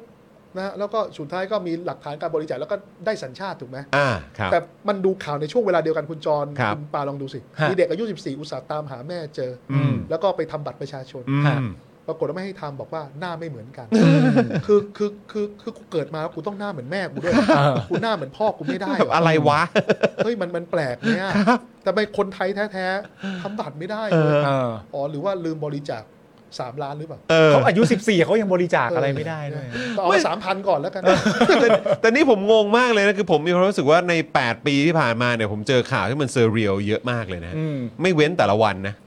คือเป็นข่าวที่แบบไม่อยากจะเชื่อเลยว่านี่คือแบบ จริงเหรอวะเนี่ย จริงเหรอวันเนี้ย เออ นี่กูกูกูจะ 40 แล้วเนี่ยกูมาเจอข่าวแบบนี้ได้ยังไงวะเนี่ยมันเหลือเชื่อ แล้วก็แปลกใจที่หลาย ๆ คนดูแบบไม่สะทกสะท้านอะไรกันนะฮะ ใช่ เออครับ ทั้งทั้งๆที่เราก็เคยเข้าใจว่าเขาเป็นคนดีนะ นั่นน่ะสิครับ แปลกใจ เออนะ ต้อง ฮะ เติมยอยักษ์กันลัน ต้องเติมยอยักษ์กันลัง ดี นะเออวันนี้ลืมใส่เสื้อตัวอื้อหือแหมน่าจะใส่คนดี เออ พอดีเหลือแต่คนกี เหลือแต่เสื้อคนกีครับผม ใช่ เอ้ามาที่ประเด็นการเลือกตั้งมางดีกว่า เฮ้ย เฮ้ย เฮ้ย ก็ต้องแบบว่าพูดถึงเอ่อตัวละครสำ คัญ นะฮะที่ต้องยกขึ้นมาเลย ตัวละคร น สำคัญที่ทำให้ประชาชนปวดหัวอยู่นะ ต ต อ อน น นี้ นี้ นะ นะ ค ค รั รั บบ ผมอยากอยากฟังความเห็นของทางคุณวิโรธด้วยครับนะ คือ ฮะ ประเด็นสว สวครับผมา อ๋ออ๋อเลยเหรออ๋ อเลยนะครับ อ๋อ เออ กูว่าแล้ว คนว่าแล้ว เออ ก็สักหน่อยอยาก อ่า ฟังความเห็น ทำไมคุณจอคุณพรเพชรเขาว่าไงบ้างฮะ คุณพรเพชรครับผม ครับผม ลั่นนะครับ บอกว่าไม่ต้องมาปิดสวิตช์สว อ่า เดี๋ยวไปเองอืมนะฮะด้านคุณอนุทินนะฮะกลับมาอีกแล้วครับอีกหนึ่ง ครับ ข่าว ด้านคุณอนุทินนะครับ บอกว่า ยันนะครับยังไม่ได้ดีลกับพักไหนนะครับ อ่า ขณะที่ล่าสุดครับเพื่อไทยครับแถลงนะครับ ยังไม่จับมือพักใดตั้งรัฐบาลก่อนการเลือกตั้ง มุ่งแลนด์สไลด์ อ่าครับผมะฮะ อันนี้เราไปสวไปคุณอนุทินแล้วไปต่อที่เพื่อไทยเลย ได้เลย นะฮะ นะครับนะฮะก็เป็นหนึ่งในประเด็นที่ถูกพูดถึงนะครับหลังคุณพรเพชรวิชิตชนชัยนะครับประธานวุฒิสภานะครับให้สัมภาษณ์โดยกล่าวถึงข้อเสนอในการแก้ไข รัฐธรรมนูญมาตรา 272 เรื่องของการปิดสวิตช์สวโหวตเลือกนายกนะครับบอกว่า ตอนนี้เนี่ยใกล้จะจบวาระแล้ว อ่า ก็คงไม่มีปัญหาอะไร ไม่ต้องรีบปิด ก็ปิดอยู่ในตัว อยู่อีกปีเศษๆเท่านั้น ถ้าถามใจตนที่ผ่านมาเนี่ยก็ต้องแล้วแต่สมาชิกทั้งสองสภา เห็นอย่างไรก็อย่างนั้น ไม่รู้สึกเดือดร้อนอะไร โอ้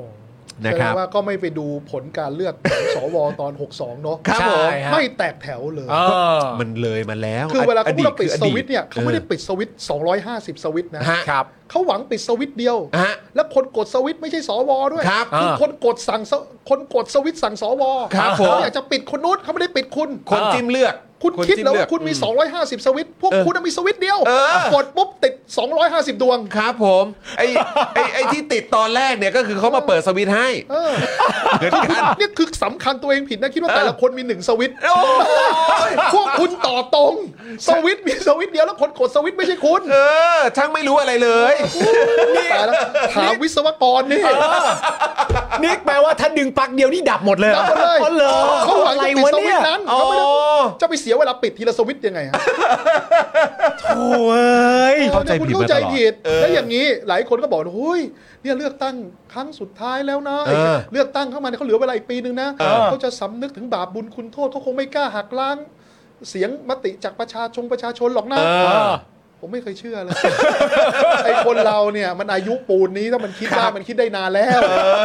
ถูกไหมคนแบบนี้ ครับผม จะตายไปพร้อมกับชุดความคิดแบบนี้ คือเขามาแล้วเขาก็คงไปให้สุดแหละ อ่า ใช่ไหม เราก็หวังว่าหลังจากที่เขาตายแล้วเนี่ย เออ เขาไปเจอเง็กเซียนฮ่องเต้จะเปลี่ยน ครับผม ความคิดเขาได้เกิดใหม่มาจะได้ เออ จะได้มาเกิดร่วมมาตุภูมิเดียวกันด้วยความคิดหรือไมเซ็ตใหม่ๆ แต่ผมมั่นใจว่าคนเหล่านี้จะตายไปด้วยชุดความคิดแบบนี้ อ่า คือคิด ดังนั้ ว่าน เขาน่าจะไปสุดแน่นอน ใส่ยับแน่นอน ครับผม เหลืออีกปีกว่านี่คือ ผมว่า เต็ม ดุ ที่ ดันไม่เกรงใจใคร เดี๋ยวมาดูเสียงสว250 เสียง ว่าเป็นอย่างไร เป็นอย่างไร ใหม่ ใหม่ไหมวะ จังจังหวะกำลังพูดอยู่ หน้า ปุ๊บ เดิม จังหวะกำลังพูดอยู่ไอ้สวิตช์เดียวนั้นถอดปลั๊กปุ๊บปุ๊บเงียบหมดเลย เก่าโหวตตามคำสั่งไม่เกรงใจประชาชน ไม่แตกแถว ไม่แตกแถว ไม่แตกแถวแน่นอน ไม่แตกแถว เออดีชัดเจนครับ แม่ประวิทย์จะเคยบอกว่า สวแต่ละคนเขาก็มีความคิดเป็นของตัวเอง ไม่ใช่เขาบอกเป็นของตัวเองคือเป็นของเขา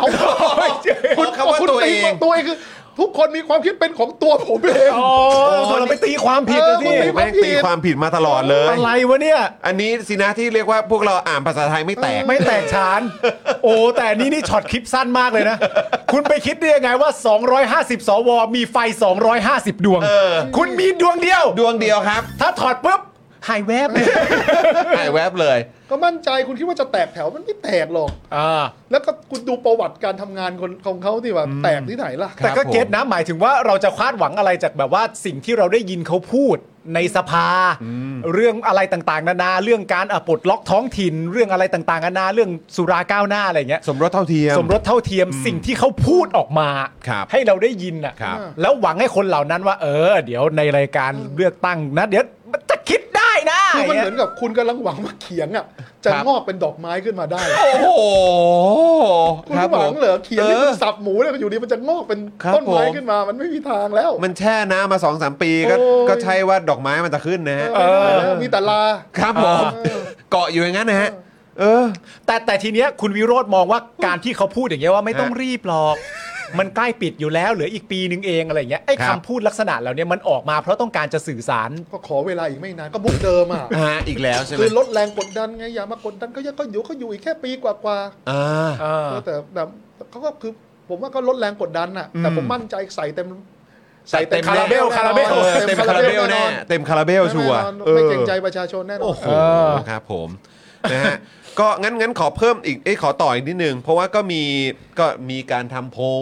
ครับ มีการตั้งคำถาม มีการถกเถียงกันในรายการต่างๆ ในสื่อก็มีด้วยเหมือนกันว่าอ่ะมันจะมีสูตรการดิวพักอย่างนั้นจับมือกันอย่างนี้ เพื่อตั้งรัฐบาลไหมใช่ไหมฮะ ซึ่งก็แน่นอนก็จะมีพลังประชารัฐ มีเพื่อไทย ครับ มีก้าวไกลอยู่ในนั้น มีรวมไทยสร้างชาติ มีภูมิใจไทย เสรีรวม อันนี้คือชื่อต่างๆ ที่เขาก็จะเอามาจับใส่สูตรต่าง คๆรับ ก็ว่านไปนะครับ คุณอนุทินครับ ให้สัมภาษณ์ถึงประเด็นที่มีข่าวพักภูมิใจไทย พร้อมจับมือทุกพักการเมืองว่าการวิเคราะห์กันไปเอง เรื่องนี้เนี่ยพูดอย่างเดียวว่าให้รอดูผลการเลือกตั้ง ถึงจะตัดสินใจกันได้สำหรับพักภูมิใจไทยเราไม่ต้องการทะเลาะกับใครครับ อ่า เราไม่ต้องการความขัดแย้ง ข่าวที่ออกมาก่อนหน้านี้ พร้อมจับมือกับหลายพักตนเนี่ยก็เอ่อตนเห็นเนี่ยก็ไม่สบายใจ แต่ติดว่ามันเป็นช่วงปีใหม่ ก็เลยไม่รู้จะแก้ข่าวยังไง เมื่อถามถึงกระแสข่าวการวิเคราะห์กันนะครับ ว่าจะมีการจับมือกันระหว่างภูมิใจไทย พลังประชารัฐและเพื่อไทย เพื่อดันพลเอกประวิทย์เป็นนายกโดยการดึงเสียงจากกลุ่มสวมาหนุน คุณอนุทินก็บอกว่า โอ้ไม่มีหรอกครับ ไม่ได้คุยอะไรกับใครเลย ปีใหม่ทำบุญอย่างเดียว อ่า มาฝั่งเพื่อไทยบ้าง ครับ เดี๋ยวถามทีเดียวเลยแล้วกันนะฮะวันนี้เพื่อไทยนะครับแถลงจุดยืนว่าขอปฏิเสธกระแสข่าว เรื่องการจับมือตั้งรัฐบาลกับพักการเมืองต่างๆ เพราะไม่เป็นความจริง โดยพักตั้งใจอย่างแน่วแน่ในการเดินหน้ารณรงค์การเลือกตั้งสู่ชัยชนะแบบแลนสไลด์นะครับ ครับ หวังได้ 251 เสียงขึ้นไป อ่านี่บอกตัวเลขกันนะว่าหวังจะได้ 251 เสียงขึ้นไป ครับเพิ่มโอกาสเอาชนะสวในการโหวตนายก อืม และเห็นว่าการจับมือกันของพรรคการเมืองเพื่อตั้งรัฐบาลก่อนที่จะทราบผลการเลือกตั้งนั้น ไม่เหมาะสม อืม และเป็นการไม่เคารพหลักการข้างต้น ซึ่งเพื่อไทยจะไม่ทำเช่นนั้นครับ ครับ นอกจากนั้นนะครับหลักเกณฑ์ที่สำคัญในการตั้งรัฐบาลคือ อุดมการณ์ประชาธิปไตย และนโยบายของพรรคเพื่อไทยที่ต้องยึดมั่นเป็นหลักในการตั้งรัฐบาลภายหลังการเลือกตั้ง อ่า พักเพื่อไทยขอยืนยันอีกครั้งว่า พักไม่ได้จับมือกับพักการเมืองใดในการตั้งรัฐบาลตามที่เป็นข่าว อืม ทั้งนี้เพื่อไทยจะเสนอชื่อแคนดิเดตนายกของพักทั้งหมด 3 คน ครับ แต่ตอนนี้ยังไม่ได้บอกว่ามีใครบ้างนะครับ อืม ขณะที่ก้าวไกลครับแถลงก่อนหน้านี้นะครับว่าจะไม่จับมือกับทุกพักการเมืองที่สืบทอดอำนาจทหาร ไม่ว่าจะเป็นพลังประชารัฐที่นำโดยพลเอกประวิทย์หรือรวมไทยสร้างชาติที่นำโดยพลเอกประยุทธ์ อืม เพราะการจับมือกับพักการเมืองเหล่านี้ ไม่ต่างอะไรกับการกลายเป็นส่วนหนึ่ง ของกลไกสืบทอดอำนาจทหาร ซึ่งพักก้าวไกลไม่สามารถเล่นละครหลอกประชาชนแบบนั้นได้ครับ ครับผม ก็เคลียร์อยู่แล้วนะครับ ครับ ก็รวมไทยสร้างชาติกับพลังประชารัฐเราไม่ร่วมครับ ครับผ สั้ ม นๆเลย ครับผม ครับ เพราะว่ามันมันจะไปหลอกกันเลยอ่ะ ครับ ใช่ไหม ผ ฮะ ม วันนี้ประวิทย์กับประยุทธ์ไม่อยู่กันไม่ร่วมกันแล้วนะแยกกันแล้วนะ อืม แล้วเขาเป็นประชาธิปไตยแล้ว เขาก็เป็นรากมาจากคอสชถูกไหม ครับ ครับ ผม ดังนั้นเนี่ยผมผมคิดว่าเราชัดเจนที่สุดอ่ะผมว่าการบอกตรงๆกับประชาชนเนี่ย ผมคิดว่าสบายใจที่สุดอะ อืม ว่าเรายืนยันเลยว่า อืม รวมไทยสร้างชาติกับพลังประชารัฐเราไม่ร่วมก้าวไกลไม่ร่วมครับ อืมก็ชัดเจน ชัดเจน ประชาชนที่เป็นวอเตอร์ก็จะได้ทราบกันชัดเจน ใช่ ว่าแบบว่าโอเค จุดยืนของพรรคเป็นแบบนี้แหละนะฮะ คือเพราะว่าเราเราคุยกับเอ่อคุยกับเอ่อพี่เต้นนัทวุฒิ อืม ใช่ไหมครับ แล้วก็วันนี้ก็คุยกับเอ่อคุณวิโรจน์นะครับคือ ก็ดูทุกคนหรือว่าเนี่ยเราเราเรามานั่งฟังเอ่อนักการเมืองหลาย ๆ ท่านแสดงความคิดเห็นกันออกมา ทุกคน อืม พูดไปในทางที่ใกล้เคียงกันหมดเลยก็คือว่าให้รอหลังการเลือกตั้ง อืม แต่ผมว่าจุดยืนมันสำคัญต่อการเลือกตั้งนะ อืม อืม คืออย่างนี้มันเหมือนกับว่าอะไรอ่ะคือ คือนึกภาพไหมครับว่า คุณคิดว่ามันแฟร์กับประชาชนเหรอที่คุณจะประกาศจุดยืนหลังจากที่ประชาชนเขาหย่อนบัตรแล้วอ่ะ อืม อืม เขาเลือกคุณไปแล้วแล้วก็แก้อะไรไม่ได้แล้วอ่ะ อืม อย่างนั้นเนี่ยผมว่าเราต้องบอกจุดยืนของเราที่ชัดเจนก่อนก่อนที่ประชาชนจะเลือกถูกไหมฮะ อืมฮึ ฮะ แล้วผมคิดว่าสำหรับก้าวไกลเราเนี่ย ผมยังคิด ผมอาจจะผมอาจเป็นความคิดของผมคนเดียวก็แล้วกันนะครับ เพราะว่าหลังๆเนี่ยผมก็ผมถือว่าผมก็เป็นสมาชิกพรรคคนหนึ่งเพราะผมไม่ได้มีตำแหน่งเป็น อืม เป็นฝ่ายบริหารใดๆ ครับ ใน ครับ พรร ครั ค บ ก้าวไกลอยู่แล้ว ครับ คือเอาว่าผมคนเดียวแล้วกันผมคิดว่า คือก้าวไกลเรา ผมผมศรัทธาในแนวคิดของอนาคตใหม่ตรงที่ว่า เรามาเพื่อการแก้ไขปัญหาเชิงโครงสร้าง อืม และเราต้องการสร้างการเปลี่ยนแปลง ให้เกิดนิมิตใหม่ทางการเมือง อือฮึ ที่เป็นความหวังของประชาชนได้ถูกไหมครับ ครับ ดังนั้นผมคิดว่าไอ้การเมืองระบบเดิมบอกว่าเลือกเลือกมาก่อนนะเลือกเลือกมาก่อนนะแล้วเดี๋ยวค่อยไปตัดสินใจมันเหมือนกับว่าเออมันเหมือนเราหลอกหลอก เหมือนผมหลอกคุณจอนไหมเซ็นเซ็นก่อนนะเฮ้ยวิโรจน์แล้วแล้ววิโรจน์แล้วมันตรงนี้มันจะมีผลผูกพันเลยผมว่าเฮ้ยไว้ใจกันหน้านะ อืม เออนะเซ็นก่อนนะเซ็นก่อนนะแล้วสุดท้ายแล้วมอบหน้าให้ผมแล้วผมไปทำอะไรโดยที่คุณจอนไม่รู้เลยเหรอ อืม แต่วันนี้ผมกำลังบอกคุณจรตรงๆว่าอ๋อเนี่ยผมผมจะไปทำหนึ่งสองสามสี่ตามนโยบายเนี่ยแต่ผมมีเงื่อนไขในสัญญาด้วยนะว่า ผมจะไม่ร่วมกับสองพักเนี้ย อืม บอกตรงๆอย่างเนี้ย อืม อย่างเนี้ยผมว่ามันแฟร์กว่าไงกับประชาชนไงก่อนที่เขาจะเลือกไง อืม ฮะ แล้วผมยืนยันว่า คือถ้าเห็นเอ่อ Facebook cover ผมหรือว่า ครับ เอ่อในการ์ดอวยพรของก้าวไกลเนี่ย ผมว่าหลังๆ ผมว่าเราส่ง DNA ชัดนะครับ อืม คือของผมคือกาให้เปลี่ยน อืม กาก้าวไกล ฮะ หรือของพรรคล่าสุดคือกาก้าวไกลประเทศไทยจะไม่เหมือนเดิม อื อื ม ม คือผมคิดว่า คุณต้องการเลือกเพื่อให้ประเทศไทยเปลี่ยน ไปเป็นเหมือนเดิมเหรอ อืม ไปเป็นแบบว่าเออเดี๋ยวก็ค่อยมาจับมือกันอย่างนั้นเหรอแล้วก็ค่อยมาสมอ้างมาหาข้ออ้างบอกกับประชาชนอย่างนั้นเหรออ ม ผมคิดว่าการเมืองในโลกยุคใหม่คือ ผมคิดว่า ผมไม่ต้องสร้างเงื่อนไขอะว่าเราต้องเลือกเราเท่านั้นเท่านี้ เราถึงจะทำอย่างนั้นอย่างนี้ อืม ผมยืนยันน่ะสำหรับผมเอาว่าผมพูดคนเดียวผมผมพูดผม ฮะ พักไม่ได้หรอกนะ อือฮึ แต่สำหรับผมคนเดียวอะตราบใดก็ตามที่มีประชาชนสนับสนุนก้าวไกล เราก็จะเข้าไปเปลี่ยนให้ได้ อืม ฮะ แล้วแล้วถ้าเกิดว่าอย่างความคิดเห็นของหลาย ๆ ท่านมองว่า เฮ้ย รู้ว่าอยากเปลี่ยน อืม แต่ว่าถ้าเกิดท้ายสุดแล้ว คุณแบบเป็นได้แค่ฝ่ายค้านอ่ะ คุณก็เปลี่ยนอะไรไม่ได้ ผมคิดว่าสิ่งที่สำคัญที่สุดมันมันที่มันน่าทำมากกว่าฝ่ายค้านหรือรัฐบาลคือการสื่อสารกับประชาชนนะ อืม อืม ณวันนี้สังเกตไหมว่าสี่ปีที่ผ่านมาเนี่ยสิ่งที่ก้าวไกลทำมาโดยตลอดคือ เราสื่อสารกับประชาชนนะ อืม ว่าทำไมเราต้องทำอย่างนี้ทำไมเราต้องปลดล็อกท้องถิ่นด้วย อืม สังเกตว่าการอธิบเราพยายามที่จะทุ่มเทสรรพกำลังในการอธิบายกับประชาชนนะทำไมเราต้องทำสุราก้าวหน้าล่ะ ฮะ เพราะเราต้องการเปิดโอกาสให้คนตัวเล็กตัวน้อยมันคือการวัฒนธรรมและการผูกขาดถูกไหม อืม ก้าวไกลทำไมถึงเป็นน่าจะเป็นพักการเมืองที่ไม่กี่พักที่ออกมาเคลื่อนไหวเรื่องทรูกับดีแท็ อืม ในการควบรวมถูกไหม อ่าครับ ถูกไหมหรือแม้กระทั่ง LGBTQ ใช่ไหมครับ ที่เราก็ตั้งแต่แรกตั้งแต่อนาคตใหม่จนถึงปัจจุบันถูกไหม อืม คือเราไม่ใช่แค่บอกเราจะทำอย่างนี้นะ แต่เราพยายามสื่อสารทางความคิดด้วยนะ คือแล้วก็แลกเปลี่ยนฟีดแบ็กที่ประชาชนรับกลับมาด้วยนะ อืม แล้วก็เพียรพยายามอธิบายผมเชื่อว่า การเปลี่ยนแปลงสังคมเนี้ยการเป็นการเป็นรัฐบาลหรือฝ่ายค้านมันก็เป็นอีกเรื่องหนึ่ง อืม แต่การเดินไปพร้อม ๆ กับประชาชนนะ ฮะ ที่เราได้เรียนรู้จากประชาชนด้วยหลายครั้งเราก็ถูกประชาชนสั่งสอนนะ ครับ อืม แต่หลายครั้งเราก็จะเป็นโอกาสให้เราได้เล่าให้ประชาชนฟังว่าทำไมเราคิดอย่างนั้น อืม แล้วเราเดินไปด้วยกันผมว่านี่คือการเปลี่ยนแปลงที่ทำให้ประเทศไทยไม่เหมือนเดิม อืม งั้นสโลแกนใหม่ที่เราใช้เนี่ยเราเปิดตัวในช่วงที่เป็นสคสคือกาก้าวไกลกาก้าวไกลประเทศไทยจะไม่เหมือนเดิม อืม อืม คือนี่คือสิ่งที่สำคัญที่สุดอะมัน ฮะ ผมผมหลายคนก็ถามว่ากาก้าวไกลแล้วได้อะไรอะผมบอกว่า ถ้าคุณกาอย่างอื่น ผมไม่รู้ผมผมผมอาจจะตอบแทนแทนแทนเขาไม่ได้อะ ฮะ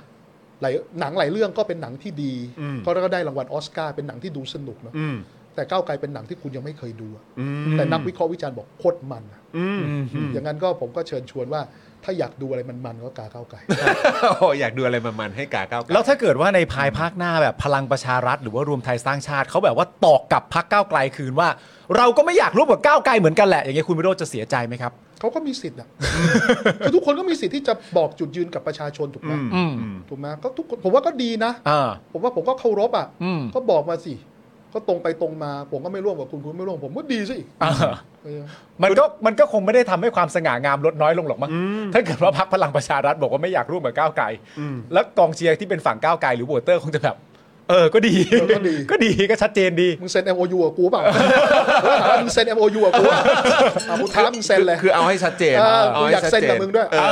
แล้วไม่ใช่ถึงเวลาเซ็นมึงบอกไม่รู้ไม่รู้นะ ไม่ได้ เอานะไม่เอานะ แต่ว่ามึงมึงไม่เอากูกูไม่เอามึงอะเซ็นหรือเปล่าอะเซ็นหรือเปล่า มึงเซ็นได้ถ้ามมึงเซ็นเลยเซ็นได้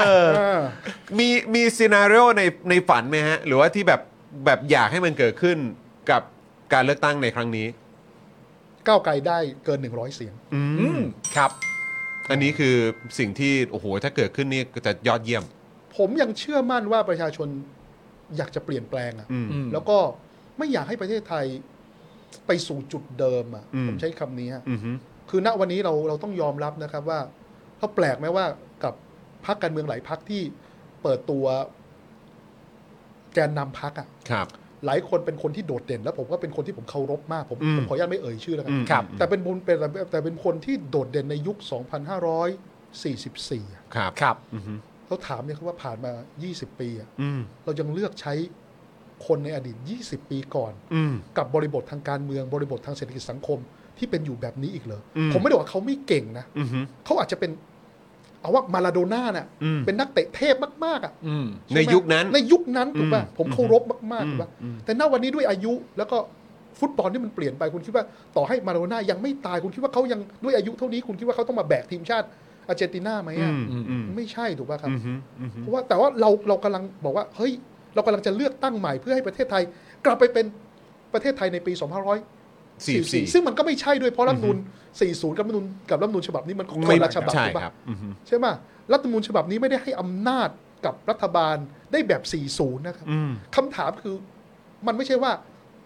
นโยบายจะดีไม่ดีด้วยซ้ำไป อืม เพราะว่ามันมีคุกมีตารางจากไอ้คณะกรรมการยุทธศาสตร์ชาติที่มันจับจับ อืม รัฐบาลเป็นตัวประกัน ครับ คำถามคือ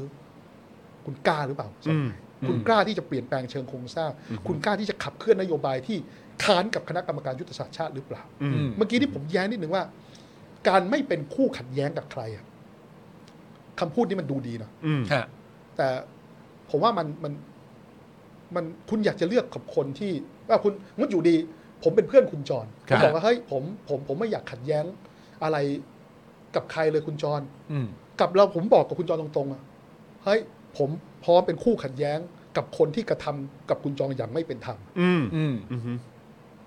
คุณต้องการเพื่อนแบบไหนอะ อืม คือพรรคก้าวไกลผมมองว่าพรรคก้าวไกลคือเพื่อนแล้วกันน่ะเราอย่าเรียกว่าเราเป็นเลือกเราเป็นสอสอเป็นท่านเป็นอะไรอย่างเป็นเพื่อนแล้วกันคุณต้องการเพื่อนคนหนึ่งมากที่บอกว่า ใครที่ทำกับคุณอย่างไม่เป็นธรรมอ่ะผมพร้อมจะขัดแย้งกับคนคนนั้น อืม อืม อืม หรือกับหรือคุณต้องการเพื่อนคนหนึ่งที่บอกว่าเฮ้ยต่อให้เขาจะกระทำกับมึงยังไง ก็เขาก็กระทำมึงนะเว้ย อืม เขาไม่กระทำกูนี่หว่า อืม ตราบใดที่เขาไม่กระทำกูกูก็ไม่อยาก แล้วก็ไม่ มีเรื่ ใช่ องกับ คู่ เขา ขัดแย้ง ว่า กันอืมอืม อย่างนี้ยังเป็นเพื่อนกันได้เหรอ อืม เพราะว่าก้าวไกลไม่ใช่อย่างนั้น อืม อืม ถ้าใครก็ตามที่กระทำย่ำยีกับประชาชนอย่างไม่เป็นธรรมผมพร้อมเป็นคู่ขัดแย้งกับไอ้คนคนนั้น อืม และพวกของมันด้วย อืม ตรงไป อันนี้ก็ ตรงมา คือความชัดเจนว่างั้น อ่า ดีกว่านะครับนะซึ่งก็แล้วหลายคนก็ก็ย้อนกลับไปอีกถึงสิ่งที่เกิดขึ้นอย่างตอนปี 62 อืม ก็คือว่าแม้ว่าจะเหมือนว่าจะมีพรรคการเมืองที่ค่อนข้างเหมือนจะออกมาแสดงจุดยืนในระดับหนึ่ง แต่พอผลการเลือกตั้งออกมา ก็ ฟิวเห็นไหม ก็อ่าใช่ครับ อืม ออ ก็ไปดูเก่าๆกันได้เนาะ ครับ การเมืองวิปริตคลิปหนึ่ง ครั นะ บ การ ผม เมืองวิปริตนะ วิปริตฮะ แล้วก็ เออ จะไม่ยอมให้สว250มา อ่าฮะ มามามามาครอบงำนะ อ่าใช่ใช่ใช่ใช่ ใช่ไหม คิดว่าคิดว่าคิดว่าประชาชนควรจะเรียนรู้อะไรจากการเลือกตั้งครั้งที่ผ่านมาครับ ผมว่าก็ต้อง ผมว่าคำพูดมันเป็นนายคนอ่ะ มันมี อืม ดิจิตอลฟุตปรินต์อยู่แล้วอ่ะ ครับ นะคนที่มันเคยโกหกแล้วมันก็คงโกหกอีกแหละ อืม ถูกไหม อือฮึ จะไปหวังว่าสี่ปีแล้วจะเลิกโกหกแล้วมันคงไม่ได้หรอกถูกไหมครับ อืมฮะ ใช่ไหม อืม ผมว่าประชาชนก็ต้องตัดสินใจอ่ะ แล้วผมคิดว่าก็ง่ายๆครับผมว่าก้าวไกลหลายคนอย่างนี้ฮะหลายคนจะบอกว่าเฮ้ยเดี๋ยวเห็นอาจารย์ปิยบุตรออกมา โพสต์ให้คอมเมนต์ต่างๆพักเดี๋ยวก็มีคนนั้นที่เป็นอดีตบางทีไม่ใช่อดีตนะเป็นสมาชิกพรรคหรืออนาคตอาจจะเป็นผมเองเนาะ อืม ครับ ที่มาโพสต์ในลักษณะคอมเมนต์หรือไม่เห็นด้วยกับพัก อืม ซึ่งผมยืนยันนะครับ นี่คือเรื่องปกติของพัก อืม เพราะพักเป็นของทุกคนนะครับ อืม ฮะ เวลาพิธาหรือทีมเดินผ่าน ผมไม่ต้องผมไม่ต้องกลุ่มกลุ่มเป้าสวัสดีครับหัวหน้านะครับก็ทักทายกันทีมคือมองทุกคนเป็นเพื่อนร่วมงานทุกคนเป็นสมาชิกพักทุกคนด่าพักได้อะ อืม ฮะ แต่พักจะเป็นอย่างนี้ครับว่า ตอนที่ผมเป็นโคศกผมจะบอกว่า ผมจะสกัดเอาคำพูดที่เราไม่พึงปรารถนาออก อืม แล้วเหลือแต่แก่นสำคัญน่ะ อืม แล้วแก่นสำคัญบางครั้งมันเป็นประโยชน์มากๆนะ อืมอืม ซึ่งถ้าเกิดเราเอามาปรับปรุงมันพักมันก็ดีขึ้นว่าเราต้องบอกว่าพักเป็นของทุกคนจริงไหม อืม ฮะ อืม ณวันนี้ผมก็ต้องบอกพักก้าวไกลว่า เฮ้ย สมาชิกพักด่าพักด่าได้ครับ เพราะอย่างน้อยในช่วงปลายปีตอนที่เขาเสียภาษีเขากด 164 ให้เรานะ เออ เขามีสิทธิ์ด่าเรานะ อืม ถูกไหม อืม เขารักเรานะเขาก็ด่าเราถูกไหมแล้วเขาบอกว่าเฮ้ยทำไมไม่มาคุยกันเบื้องหลังโหคุณเอาคุณอยู่ดีคุณจรอยากจะด่าพักก้าวไกลอ่ะต้องมาหาผมที่หัวหมากมาด่าวิโรจน์มึงลงมาดิกูจะมาด่ามึงที่หัว หมากคุณก็โพสต์ตามช่องทางสาธารณะทั้งนั้นแหละ อืม เอาเลย อืม เอาง่ายๆพักเราไม่มีระบบกดปุ่มแบบกดปุ๊บ 40 50สอสอเชื่อฟังอ่ะไม่ไม่ใช่ หรือกดปุ่มปุ๊บ สมาชิกพักเราทั่วประเทศเชื่อฟังไม่ใช่อะเราไม่เหมือนสว250 ที่มีสวิตช์เดียวอะ อืม หนึ่งสมาชิกก็คือมีหนึ่งสวิตช์อะ อืม ฮะ อืม การจะบอกให้ทุกคนเปิดสวิตช์ให้ตรงกัน มันต้องใช้การพูดคุย การเคลียร์ความขัดแย้ง ฮะ การโอบรับข้อจำกัดของแต่ละคน แล้วก็หาทางแก้ไขสำหรับ คนที่ได้รับผลกระทบจากนโยบายนั้นๆ ของพรรคอะไรอย่างเนี้ย งั้นเอ่อถามในฐานะอันนี้เอ่อหนึ่งคนแล้วกันนะไม่ได้ ครับ ไม่ได้ตอบแทนพักแล้วกันนะครับเออคือ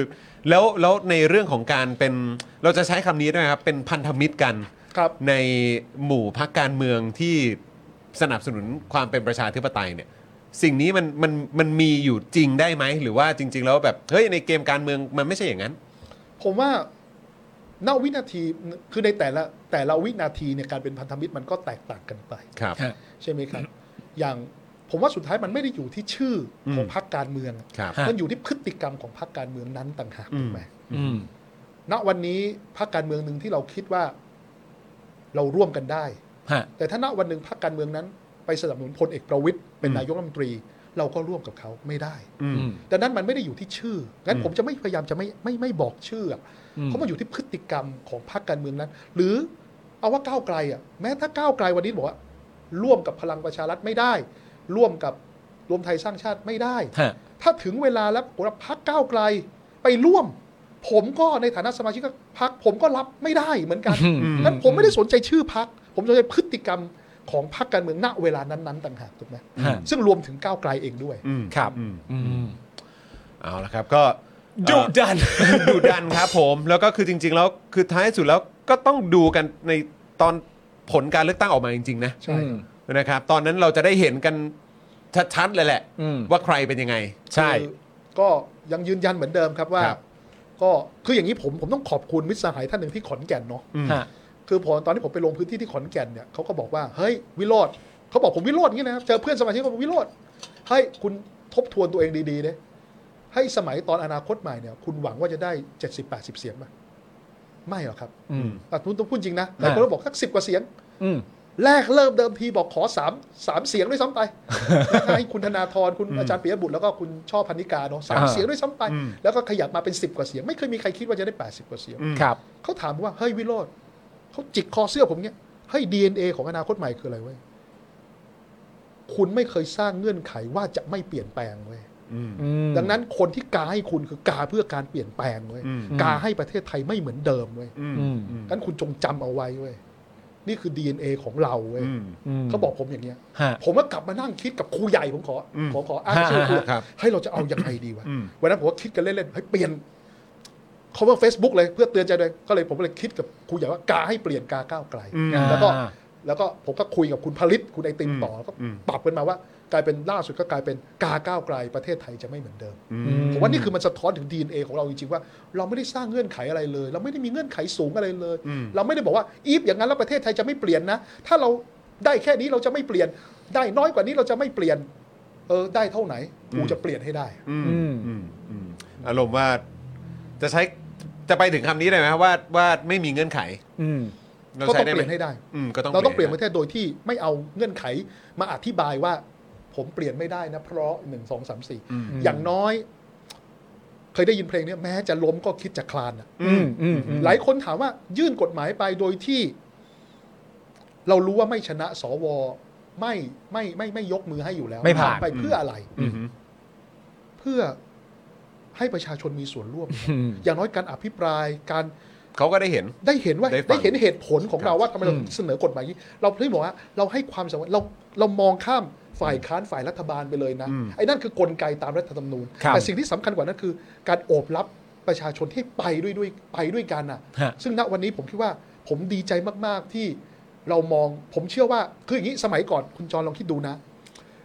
แรงงานผู้หญิงอะที่สิทธิการลาคลอดอะที่ณวันนี้ที่มันมันบางคนบอกอยากให้ปรับปรุงให้มันดีขึ้นเนาะที่ลาได้ 90 วันเนาะถ้า ฮะ บวกของสามีคืออีก 8 วันคือ 98 วันเนาะแต่เดิมคนเขาต่อสู้เขาต้องแรงงานที่ตั้งครรภ์ต้องไปกรีดเลือดนะ ที่อนุสาวรีย์ประชาธิปไตยนะเขาต่อสู้กันมา ผมยืนยันว่าการเปลี่ยนแปลงทางสังคม ไม่เคยได้มาด้วยการกราบการหรือร้องขออ ม มาด้วยการต่อสู้และมาจากการทำความเข้าใจของสังคม สมัยก่อนแรงงานผู้หญิงแรงงานผู้ชาย สมัยก่อนยังไม่มี LGBTQ นะ อืมครับ หญิงชายก็มีแต่หญิงชายนะได้ค่าแรงไม่เหมือนกันนะ อืม ก็ต่อสู้กันมาเท่าไหร่กว่าจะได้ค่าแรงที่เท่าเทียมกันเห็นป่ะ อืม ถูกป่ะคือมันมาจากการ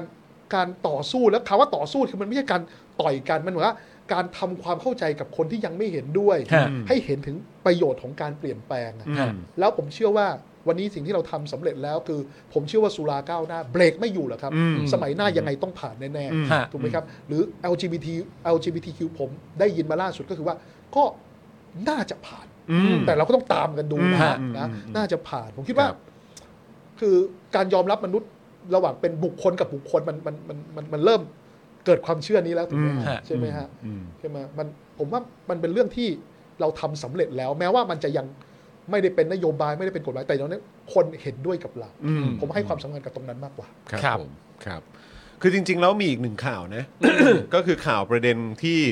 คุณชวนออกมาพูด ถึงประเด็นเกี่ยวกับเรื่องของการคมนาคมถนนถนนอะไรต่าง อืม ๆ ของทางภาคใต้ ใช่ แล้วก็เอ่อโยงไปถึงเอ่อรัฐบาลสมัยคุณยิ่งรักษณ์ อืม ซึ่งก็มีคุณชาติชาติเป็นรัฐมนตรี ว่าการกระทรวงคมนาคม อ่าใช่ครับผม นะครับ คือจริงๆเราก็มีข่าวนี้แต่ว่าเดี๋ยวเดี๋ยวเอ่อดูดูจากเวลาแล้วเนี่ย อืม อาจจะไม่ทันแต่เอางี้แล้วกัน คือผมอ่ะก็ไปเห็นการนำเสนอหรือว่าการแชร์ข่าวประเด็นนี้มา แล้วก็หลายคนพูดไปในทางเดียวกัน อืม บอกว่าเฮ้ย ถ้าเกิดว่าคุณชวนเนี่ยเขาเขาพูดถึงประเด็นแบบนี้แล้วเนี่ย ดูทรงแล้วเนี่ย เร็วๆเนี้จะได้เลือกตั้งแน่ๆเลย คุณคุณวิโรจน์คิดว่าเราจะได้เลือกตั้งแบบอย่างดีเลย์สุดเนี่ย คือพฤษภาหรือคิดว่าอาจจะมีโอกาสเร็วขึ้นหรืออะไรอย่างงี้ไหมครับ หรือว่าคิดว่ามันก็ไม่ต่างกันละ ผมเชื่อว่าการยุบสภาจะเกิดขึ้นในเชิงเทคนิคอะ อ่า ฮะ คือเช่นอาจจะก่อนหมดวาระสัก นิดนึง อาทิตย์สองอาทิตย์ อ๋ออ อย่างเงี้ย อืม ผมว่าน่าจะเป็นกันแล้วน่าจะเลือกกันสักอ่าหลังสงกรานต์หรือไม่ก็ต้นพฤษภา อ่า ผมเชื่อว่าจะเป็นอย่างนั้นนะ ฮะ แต่อย่างนี้ครับ ผมยังเฝ้าติดตามดูเสมอนะครับอณวันนี้ทุกคนบอกว่า เออแล้วพลเอกประยุทธ์จะกลับมาได้ยังไง เพราะว่าก็อยู่ได้แค่สองปี อ่าเหลืออีกสองปีนี่ เหลืแค่สองปี อืม แล้วหลังจากปีที่สามปีที่สี่จะอยู่ยังไงผมว่า ครับ ก็ถึงเวลานั้นก็อาจจะยุบสภาก็ได้ก็หมดสวก็ไปด้วยกันนะ อ่าครับผม อืม ก็ คื เป็ อน ผม สวิต คิด ช์ได้ ว่าคือผมคิดอย่างนี้ มันเหมือนกับว่า เราดูเหมือนว่าพลเอกประยุทธ์แพ้แน่ เอออ อืม ๆ แต่เราต้องคิดถึงองคาพยพที่ ไม่ชัดเจนว่าจะไม่เลือกพลเอกประยุทธ์ด้วยนะ อืม หรือจะไปสวิตช์ไซด์ไปที่พลเอกประวิทย์ด้วยนะ อืม สมมุติถ้าเกิดเราเลือกตั้งใหม่แล้วเราได้พลเอกประวิทย์เป็นนายกอ่ะ อืม มันเหมือนกับว่า ผมไปหาหมออะแล้วก็หมอบอกว่า วิโรธมีข่าวดี คุณหายจากมะเร็งแล้ว อืม คุณหายจากมะเร็งลำไส้แล้ว แต่เป็นมะเร็งป อด คือมันมันถึงหน้าพไหมคือผมว่าผมพยายามบอกว่า คือต้องแก้ให้หายขาดจริงๆ แล้วผมเชื่อว่าณวันนี้อะคือเราอย่าประเมินสถานการณ์ต่ำเกินไปคือตอนนี้ ฮะ บอกเราทุกคนจะรู้สึกว่าโอ้ยยังไงพลเอกประยุทธ์ก็คงไม่ได้ไปต่ออ อืม แต่ผมรู้สึกว่าตัวเขาก็รู้สถานการณ์เหมือนกันถูกไหม อืม อย่าลืมว่าเขาก็มีเสนาธิการ อ่าค กา รั ร บ ทหาร ผม เขาก็รู้สถานการณ์มันเหมือนกับว่าวันนี้ผมรู้แน่ๆว่าทะเลสาบนี้มีเนสซีอยู่อยู่ ครับ แต่ผคมรับ ยังไม่เห็นตัวมันเท่าไหร่ว่าเขา ครับ ใช้กลเม็ดเด็ดพลายอะไรในการที่จะเข้ามายึดอำนาจอีกอะ เออ แต่ผมว่าส เออ วสองร้อยห้าสิบนี่ใส่เต็มคาราเบลแน่นอน ฮะ ไม่มีสำนึกบาปบุญคุณโทษอะไรหรอก ในหนึ่งปีในหนึ่งปีที่เหลือเนี่ยนะฮะแต่ว่าในมุมมองของคุณวิโรธก็คือว่า เราไม่ไม่ควรจะมองว่าประยุทธ์ตั้งตนอยู่ด้วยตัวคนเดียว ครับ เขามีอะไรต่างๆกันาอีกตั้งมากมายที่ควรจะนับเข้าไปเป็นประยุทธ์ด้วย คืออย่างนี้ประเทศไทยเราเนี่ยผมว่าจำนวนคนจำนวนไม่น้อยผมไม่เหมารวมแล้วกัน ฮะ เราชอบโทษที่ตัวบุคคลนะ อืม อืม เราคิดว่าวันนี้เราเราเคลียร์ประยุทธ์ออกประเทศไทยจะดีขึ้นมาเลย อืม อ้าวแล้วองค์กรอิสระรัฐธรรมนูญ ครับ แล้วก็อะไรล่ะ กฎหมายต่าง อืม ๆ ใช่ไหมครับ ครับ คณะกรรมการยุทธศาสตร์ชาติ ผลจากม .44 เอออื ม มัน คือโครงสร้างทั้งหมดภายใต้ 8 ปีเนี่ยแปดเก้าปี เออ เนี่ย เนี่ยมันเต็มไปหมดแล้ว ฮะ คือผมว่าคืออย่างนี้ to be fair นะครับ ครับ ถ้าเราโยนขี้ทั้งหมดให้พลเอกประยุทธ์มันก็ไม่แฟร์กับพลเอกประยุทธ์เหมือนกัน อืม ฮะ ใช่ไหมมันต้องคิดถึงองค์คาพยพ เครือข่ายเขา เครือ ม ข่ายทั้งหมด อืม ถูกไหมผมว่ามันเนี่ยคือสิ่งที่ผมคิดว่าผมพยายามจะขายไอเดียว่ากำจัดประยุทธ์ไปคนเดียวไม่จบหรอกครับ อืม แล้วมันก็ไม่แฟร์กับเขาด้วยที่อยู่ดี เรื่องไม่ดีทั้งหมด ต้องให้เขาแบกรับไปผมว่ามันไม่ใช่อ่ะ อืม อืม มันเป็นทั้งประยุทธ์ อืม และพักพวกและระบบเครือข่ายของเขาอะ คนที่มีส่วนร่วมทั้งหมด อ่ะก ก็ ล คื ไก อ พลังงาน อืม ถูกไหมทำไม ครับ เรา ผม คนทำไมเวียดนามไฟหน่วยหนึ่งสองบาท 80ทำไม อืม เรา 4 บาท อืม 72เฮ้ยทำไมเราต้องมีโรงไฟฟ้าฟอสซิลที่มีกำลังการผลิตเกินไว้ถึง 50 กว่าเปอร์เซ็นต์ อืม ทั้งที่ค่ามาตรฐานคือแค่ 15เปอร์เซ็น อื ต์ ม ก็พอแล้ว อืมอืม เฮ้ยถ้ามึงจะไปอนุมัติอนุญาต ให้สัมปทานโรงไฟฟ้าฟอสซิลด้วยนะ เยอะแยะแล้วหกเจ็ดโรงไม่ต้องเดินแต่ได้เงินไปเพื่ออะไร แล้วก็มาหารเฉลี่ยครัวเรือนเก็บค่าไฟแพงๆ เพื่ออ ม มันมีอะไรที่มากกว่านั้นเยอะ อืม แล้วมันกระทบกับปากท้องของคนจริงๆ ค่าไฟนี่คือโดนกันหมดตั้งแต่คนจนยันคนรวยนะ ฮะ อืมครับผมนะฮะทวนหน้า ทวนอ๋อ ทวนหน้า เลี่ยงไม่ได้ครับ เลี่ยงไม่ได้ จะเป็นใครก็โดนครับ ใช่ครับ จะเป็น ผม ใครก็ต้องโดนเหมือนกัน นะ ค ครั รับ บผม นะฮะ ก็เอาละสำหรับในพาร์ทข่าวของเรา อ่า ผมคิดว่าค่อนข้างเข้มข้น เจ้มจนอยู่แล้ว โแล้วก็คือแบบรู้สึกว่าดีใจมากเพราะคุณวิโรจน์นี่เต็มคาราเบล ดุดัน ทุกข่าว ไง ครับ ทุกข่าว ดุดัน เออนะฮะดีใจมากเลยนะครับ อ่า แต่แน่นอนเราตอนนี้เราเราเรามีเรามีเหลืออีกอีกสองอีกสองพาร์ท สองคอนเทนต์ เออแต่ว่าแต่ว่าไม่ได้ยาวมาก ไม่ได้ยาวมาก เ ไม่ได้ยาวมาก เต้องส่งคุณคุณวิโรจน์กลับไปเจอเอ่อลูกด้วยนะครั ใช่ นะฮะเอ่อเรื่องแรกก็คือประเด็นที่เรามีกันมาอยู่เป็นประจำอยู่แล้วนะครับ ฮะ ก็คือว่าเอ่อทุกครั้งที่เวลามีชาวเน็ตมาเนี่ยเราก็จะมีช่วงฝากร้าน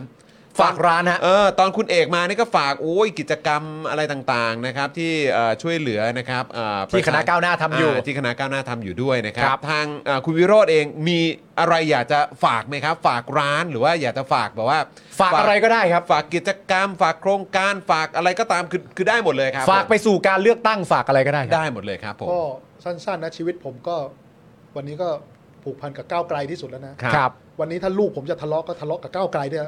คนที่จะเป็นปรปักษ์กับก้าวไกลเนี่ยครับไม่ใช่ใครอะคือลูกสาวผมนี่แหละ ครับผม พอบอกว่าป้าไปไหนก็ไปทำงานพักอีกแล้ว ครับผม ต้องต้องยอมรับเลยว่าปรปักษ์กับก้าวไกลที่สุดคือลูกสาวผมนี่แหละคราวนี้แต่ผมก็ยืนยันนะว่าก็ยังไงก็ผมก็ฝากให้ทุกท่านพิจารณาก้าวไกลด้วยนะ ฮะ ว่าก้าวไกลเราก็ซื่อๆแบบนี้แหละ ครับ ก็ ผม ตรงๆแบบเนี้ย ครับ นะครับก็ชอบกันแบบตรงๆ ก็เลือกก้าวไกลต้องการการเปลี่ยนแปลงแบบทื่อๆแบบเนี้ย อ่า ตรงไปตรงมาแบบก็การก้าวไกลนะครับ ครับ แล้วก็ ผม ตอนนี้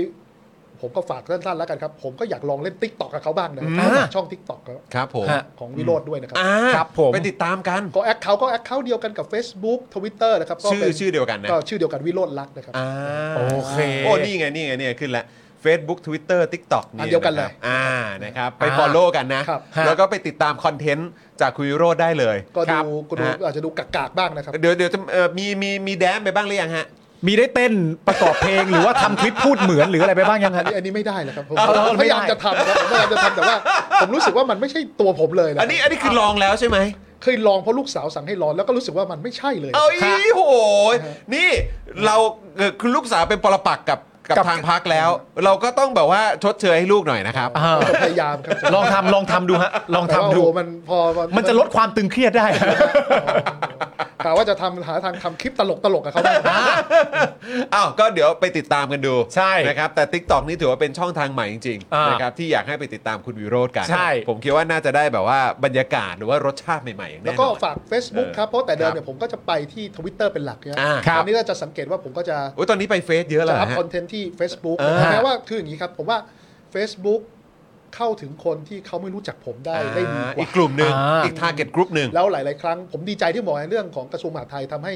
ข้าราชการกระทรวงมหาดไทยเข้าใจผมมากขึ้น ครับ อ๋อก็คือมีการเหมือนมีการสื่อสารกันผ่านตรงนั้นด้วย ผม เย ก็ อะ ขอบพระคุณจริง ๆ ที่ข้าราชการกระทรวงมหาดไทยก็ยังไว้วางใจผมเนาะ ครับ ครับ ครับเออนะ และให้โอกาสผมด้วยนะค เพ รับ ราะฉะนั้นก็ไปคุยกันใน Facebook ก็ได้ด้วยเหมือนกัน ใช่ครั นะ บ เออนะครับ ไปทักทายไปคอมเมนต์กันได้ เออนี่ดี ดี นี่นะครับแต่มันคือยุคสมัยเนี้ยครับ มันต้องเอาให้ครบทุกช่องทาง ใช่ครับ นะฮะจริง ๆ แล้วขาดอีกอย่างคือ IG นะ ไอจี เอ้าคุณวิโรจน์ไม่มี IG ฮะ มีครับ แต่ว่า ไม่ได้เล่น ไม่อัพเลย ไม่ค่อยอัพใช่ไหม อ่า เออครับผม เพราะว่าอะไรอ่ะ เออ เพราะว่าเป็นแพลตฟอร์มที่ ผมเป็นคนไม่ค่อยชอบถ่ายรูป อ๋อ แล้วมีความรู้ ก็ สึก ดู ว่า รูปที่ถ่ายกับเราเมื่อกี้ดิ เออ ก็ดูนะ แต่แต่หน้า เรา เขา ก็ดู น่า ว่าจะมี รัก เล่นท่าแบบเอ้ยจ้ะ หน้าเขาน่า คือผมเป็นคนไม่ไม่ไม่ค่อยชอบถ่ายรูปครับ อ๋อโอเค ก็เลยแบบเออมันไม่เหมาะกับเราเลยไอจี อ่าแล้วเดี๋ยวตอนจบรายการเนี่ย ครับ ผมเข้าใจว่าคุณวิโรธอาจจะไม่ชอบถ่ายรูป แต่เราอะอยากถ่ายรูปกับคุณวิโรธ อันเนี้ยได้ใช่ไหมฮะ ได้ได้ได้ อันนี้ได้แล้วเราก็ไปลงโซเชียลก็ได้ด้วยเช่นเดียวกัน ได้นะได้นะ โอเค เออโอเค ยินดีเลยครับยินดีเลย ดีดีเป็ดีนอย่างนี้สิ เป็นเรื่องที่ดีเป็นเรื่องที่ ถื ดี อว่าทำหน้าที่แทนผมครับ ครับผมเราก็จะโปรโมทนะครับผม เออ จ จริ ริ งๆงๆ ชาวเน็ตของเรา เราก็จะฝากคุณวิโรธแบบคุณวิโรธเอ่อช่วยโปรโมทในไอจีด้วยไหมครับ สงสัยจะไม่ได้ครับ สงสัยจะไม่ได้แล้ว ก็เป็นช่องทางอื่นไป ช่องทางอื่น ช่องทางอื่นไป ช่องทางอื่นนะครับ วันนี้เรามีเกมใหม่มาเล่นครับ ชาวเน็ต ทิ้ง ก็ยัง ท้ายนิดหนึ่งทิ้งท้ายนิดหนึ่ง ทิ้งท้ายนิดหนึ่งยังไม่เคยเจอเกมนี้มาก่อน แต่ว่าก่อนจะไปถึงเกมนี้เนี่ยมีคำถามอีกคำถามหนึ่งที่อยากถามก็คื ครั อบว่าเอ่อตอนที่คุณวิโรธสมัครลงเป็นผู้ว่ากทม ครับ ณตอนนั้นในช่วงดีเบต ในช่วงหาเสียงรวมถึงตอนที่คะแนนออกมาเป็นที่เรียบร้อยแล้วเนี่ยห่วงเวลาทั้งหมดเหล่านั้น คุณวิโรธมีความรู้สึกว่าตัวเองได้เรียนรู้อะไรบ้างครับ ผมเห็นปัญหาของของของเมืองมากขึ้นนะแล้วก็เห็นปัญหาของคนที่อยู่ในเมืองมากขึ้นเนาะ ครับ คือมันคืออย่างนี้ครับ ผม มันทำให้ผมเห็นหลักคิดของเศรษฐศาสตร์ พฤติกรรมเรื่องหนึ่งนะ ฮะ สมมุติว่าเกิดคุณจรเนี่ย อยู่ในสังคมที่อาจจะไม่ลำบาก ครับ ร่ำรวยใช่ไหม คุณจอนก็จะมีความคิดคือคุณคุณจอนก็มามองเพื่อนอ่ะ ฮะ ที่ไม่มีข้อจำกัดทางด้านหนี้สินครอบครัวอะไรเหมือนกัน ครับ ก็รู้สึกว่าเพื่อนที่มันไม่ได้เรื่องคือเพื่อนที่มันขี้เกียจถูกไหม อืม แล้วเราคุณจอนก็จะเหมารวมว่าอ๋อไอ้คนที่มันไม่ได้เรื่องคือคนขี้เกียจ อืม แต่ได้อีกประประชาชนอีกบริบทหนึ่งก็เกิดมาพร้อมกับหนี้ครัวเรือนที่เขาไม่ได้ก่ออะ ครับ ฮะ ก็มีข้อจำกัดทั้งเรื่องรายได้หนึ่งคนเลี้ยงหลายปาก ครั อบ ยู่ในครอบครัวแหว่งกลางที่พ่อแม่ต้องไปทำงานต่างถิ่น อะไรอย่างเงี้ย ผมเจอคนที่เขาดิ้นยังไงอ่ะเขาได้เท่านี้แล้วอ่ะ อืม แล้วมันไม่เป็นธรรมสำหรับคนอีกกลุ่มหนึ่งที่ไปบอกว่าอ๋อเพราะมึงขี้เกียจ อืม อืม แล้วมันทำให้ผมเห็นเห็นมุมมองตรงนี้แล้วคนกลุ่มนี้ครับถ้าเรารัดไม่ทำอะไรนะเขาดิ้นเท่าไหร่เขาก็ตายอยู่ดีอะสุดท้ายเขาก็จะเลิกดิ้นถูกไหม อืม อืม ยอมแพ้ เขาก็ยอมแพ้ถูกไหม ครับ ซึ่งผมว่ารัดปล่อยให้สังคมแบ่งแยกแบบนี้ไม่ได้อะ อืม ผมเลยจะชวนเพื่อนเพื่อนๆพี่ๆน้องๆที่ยังอยู่ในกลุ่มกลุ่มหนึ่งที่บอกว่าคุณเกิดมาในครอบครัวที่มีความพร้อมระดับหนึ่งอะ อืม ให้คุณเปิดใจอ่ะ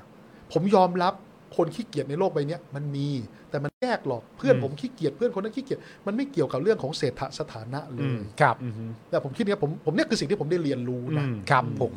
แจ๋วครับ อันนี้อันนี้คือสำคัญมากเพราะว่าคือวันก่อนเราก็ตกใจนะ อืม เราก็ตกใจเพราะว่ามีคุณลุงคนหนึ่งเขาก็ตกใจกับค่ากาแฟ ใช่ ว่าโอ้ยร้อยยี่สิบ 120 เลยเหรอเนี่ยนึกว่ายี่สิบบาท ไปถึงตรงนั้นได้ยังไง มันสะ เนี่ย ท้อนว่าอะไรรู้ไหม ฮะ เขาไม่เคยควักกระเป๋าตังค์จ่ายเองไง เออ ถูกไหม อืม ถ้าคนเราควักกระเป๋าตังค์ มั จ่าย นต้อง เ รู้ กาแฟหนึงอย่าง รู้ นี้พรีเมียมเงี้ยร้อยกว่าบาท ใช่ แสดงว่าแม้แต่กาแฟแก้วเดียวเงินยังไม่กระเด็นออกจากกระเป๋าไง ใช่คือแบบเราคือไปขับ drive thru อ่ะที่แบบว่าเป็นกาแฟ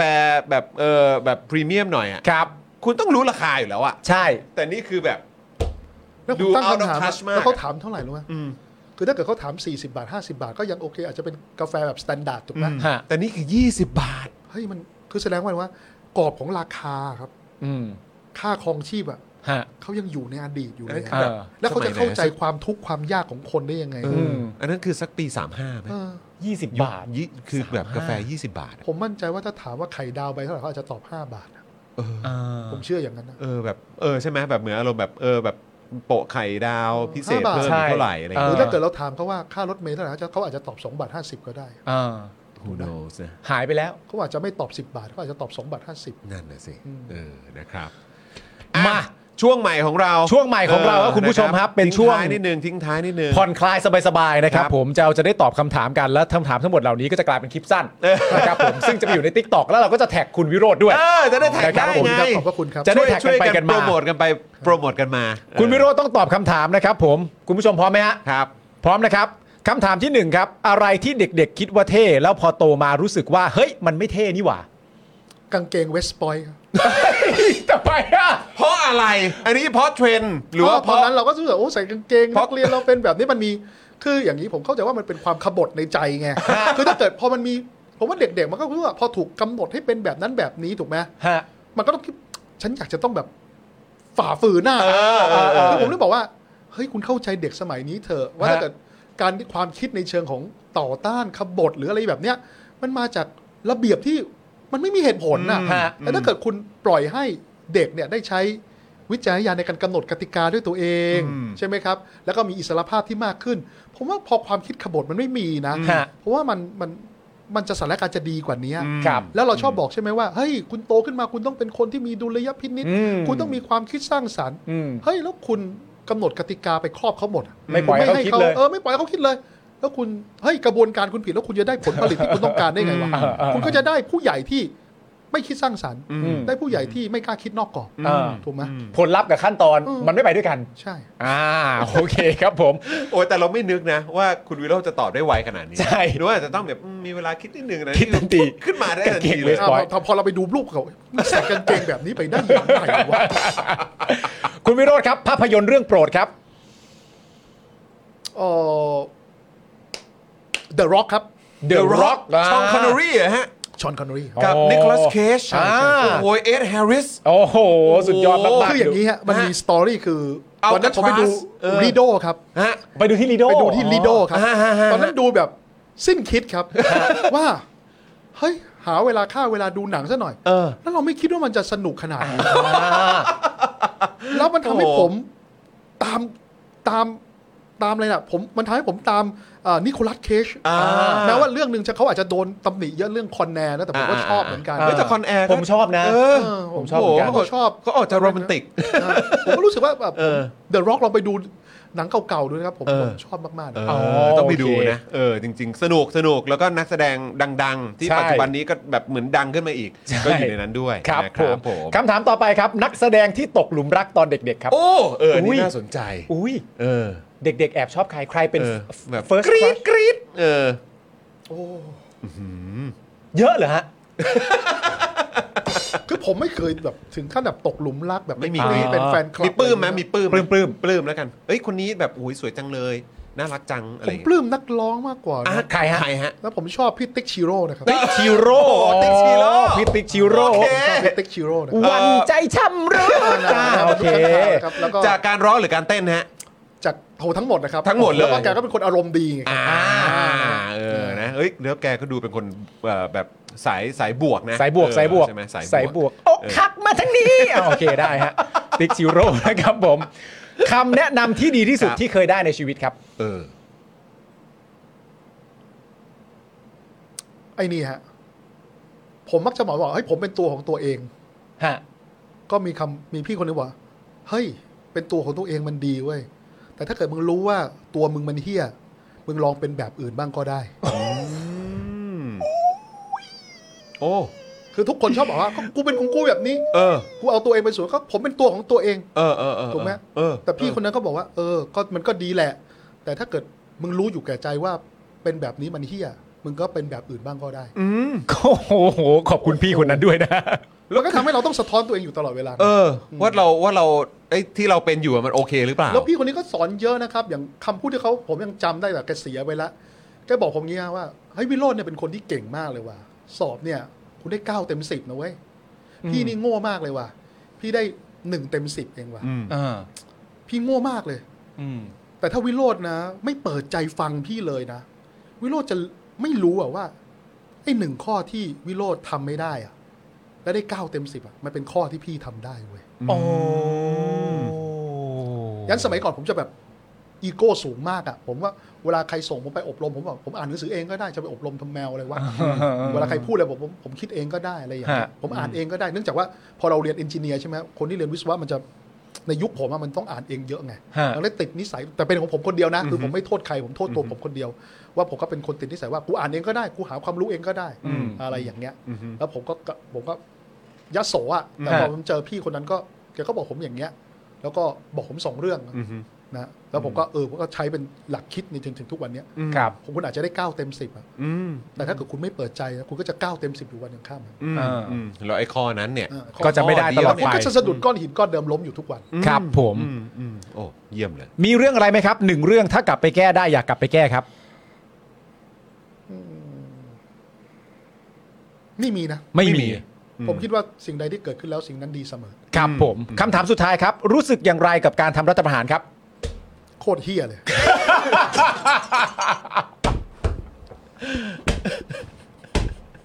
เคลียร์ จบแล้ว จบแล้ว จบแล้วนี่คำถามครับจบแล้ว จบแล้ว ก็คือเรื่องยังไงก็ตอบอย่างนั้นแหล้ว ก็ จบแล้ว ครับตามนั้น จบแล้ว ครับนั่นคือพอยต์ของชาวเน็ตนั่นเอง ตั้งพาวชาวเน็ตนะครับผม แล้ว แล้วก็หลังจากนี้ไปเนี่ยนะครับ เราเริ่มคำถามลักษณะนี้กับคุณวิโรธเป็นเทปแรกหลังจากนี้ไปชาวเน็ตก็ต้องดูคำถามอย่างนี้ตอนท้ายรายการเช่นเดียวกัน ถูกต้องครับ นะครับ ผ ผม มแล้วก็ เออ จะกลายเป็นคลิปสั้นนะครับ แล้วก็เป็นการตอบคำถามข้อสุดท้ายว่ารู้สึกอย่างไรกับการรัฐประหาร เออ โคตรเฮียครับผมก็ไม่เห็นต้องอธิบายเพิ่มเติม นี่เอ่อ นะฮะ มีคอมเมนต์เข้ามายอดเยี่ยม ยอดเยี่ยมฮะ ยอดเยี่ยม ยอดเยี่ยม อครับผม เรียบร้อย ชัดจนชัดเลย ชัดเลย สั้นแต่จริงเออชาวเน็ตแซบแซบมากดุดันไม่เกรงใจ ใคร ตอบตรงใจผมเลย โคตรตึงครับ คำนี้คำเดียว อ่า เออนะครับ และมีคนบอกแลนดิ้งสวยมากครับ ไอ้นี่คือชอบแลนดิ้งแบบเบาซิ่งนะ โอ้นะครับ โอ้โห คุณพานุบอกโอ้โหตอบไม่คิดเลย อยู่ในใจ อีกคนหนึ่งบอกอยู่ภายในใจเป็นหมื่นล้านคำโอ้โหเอาละฮะเอาละฮะ โอ้ยนะครับโอ้เทปนี้สุดยอดมากแล้วก็โอ้โหคือจริง ๆ เราคุยกันว่าคือจะเสร็จไม่เกินประมาณทุ่มครึ่งนะฮะ ครับ เออ ผม นะครับต้องขออภัยนี่ก็ลากยาวมาจน โอ้โห ถึงสอง ก็ ทุ่ม สนุก 15 มากนะผมก็สนุกมาก ครับผม ขอบคุณมากคก็รับ ขอโทษด้วยนะถ้าเกิดทำให้ลากยาวไป ผมไม่มีอะชอบเราชอบครับ ครับ เราเกรงใจและที่สำคัญที่สุดเกรงใจคุณลูกด้วย ว่าเดี๋ยวคุณพ่อบอกว่ามางานพักมางาน มางานพัก เอ เอ อ อ แล้วมาเนี่ยเดลี่ท็อปิกเนี่ยเลยกลับช้าเลยนะเออครับผมต้องขออภัยด้วยนะครับนะฮะอ่ะโอเคก็เอ่อสำหรับช่องทางในการติดตามคุณวิโรจน์ก็อย่างที่บอกไปนะค ครั รับ บ Facebook Twitter แล้วก็ล่าสุดนี้ก็คือ TikTok นั่นเองนะครับ ครับ แล้วก็ใครที่เอ่อเนี่ยที่ขึ้นอยู่บนจอตอนนี้เลยนะครับก็สามารถไป Follow แล้วก็ติดตามกันได้นะครับวันนี้คือขอบพระคุณมากๆเลย ขอบคุณเช่ นะ น ค กั รับ นครับ วันนี้ถือว่าเป็นอีกหนึ่งชาวเน็ตคุณภาพของเรา มาก นะครับที่มาร่วมพูดคุยกันได้สนุกเข้มข้น แล้วก็ ครับ ดุดันมาก อยู่ดันมาก ครับผมวันนี้ขอบคุณคุณวิโรจน์มากนะครับ ขอบพระคุณครับ ขอบคุณ ขอบคุณ ค ครั รับบ ผมนะฮะเอาล่ะคุณผู้ชมเราเรามาค่อนข้างไกลนะครับ ใช่ เลทมาเยอะพอสมควรนะครับเดี๋ยวส่งคุณวิโรจน์กลับไปเจอคุณลูกนะฮะไปเจอครอบครัวก่อนละกันนะครับ ฮะ คุณปาล์มก็เหมือนกัน ใช่ เดี๋ยวคุณเองก็ต้องกลับไปเจอน้องเอริด้วยนะครับแล้วก็ ครับ ตรงนี้อ่าคุณออมนะฮะพี่ออมของเราก็รอเดี๋ยวต้องไปเจอลูกพี่บิวเหมือนกันโอ้ยขออภัยนะครับ อ่า ทุกท่านพอดีคุยติดลมไปหน่อยนะครั ครับ บ นะ ผม วันนี้ ขอบคุณคุณผู้ชมมากเลยนะครับ แล้วก็อย่าลืมติดตามคลิปสั้นนะครับ แล้วก็เขาเรียกว่าช็อตเด็ดนะครับ ของชาวเน็ตของเรา ใช่ วันนี้ได้อ่าผ่านทางทั้ง Facebook นะครับอ่าทั้ง YouTube นะครับแล้วก็ TikTok แล้วก็ Twitter ของพวกเราด้วย ใช่ครับ ะ มีคนบอกเข้ามาว่า อันนี้คือประโยคคำสุดท้ายสองพยางค์เมื่อกี้นี่โดเนทเลยนะฮะ เออโดเนทเลยใช่ไหม donate เลยฮะ โอ้โห donate เลยฮะ ขอบคุณมาก จัดเต็ม ครับ เลยฮะ เออนะแล้วก็ขอบคุณทุกแรงสามสูนที่ส่งเข้ามาด้วยนะครับ ครับ แล้วก็ขอประชาสัมพันธ์ย้ำด้วยนะครับว่าพรุ่งนี้ Daily Topics มากันตอนบ่ายโมงนะครับ ใช่ครับ เออ นะครับเดี๋ยวเจอกันบ่ายโมงถึงบ่ายสามอย่างที่เราปรับเปลี่ยนเวลากันก็คือพฤหัสศุกร์เราเจอกันตอนบ่ายโมงถึงบ่ายสามนะครับ ครับ นะส่วนวันนี้นะครับก็หมดเวลาแล้วนะครับ ผมจอมินยูนะครับนะฮะคุณปาล์มธัญวิทย์นะครับพี่บิวมุกควายของเรานะครับพี่ออมก็อยู่ด้วยพี่โรซี่เมื่อสักครู่นี้เพิ่งเออขอตัวกลับไปนะครับแล้วก็แน่นอนแขกของเราวันนี้นะครับชาวเน็ตของเราคุณวิโรจน์นั่นเองขอบพระคุณมากๆ ขอบคุณ เลยนะครับ นะฮะวันนี้พวกเราลากันไปก่อนนะครับ สวัสดีครับ สวัสดีครับทุกท่านครับ Daily Topics กับจอห์นวินยู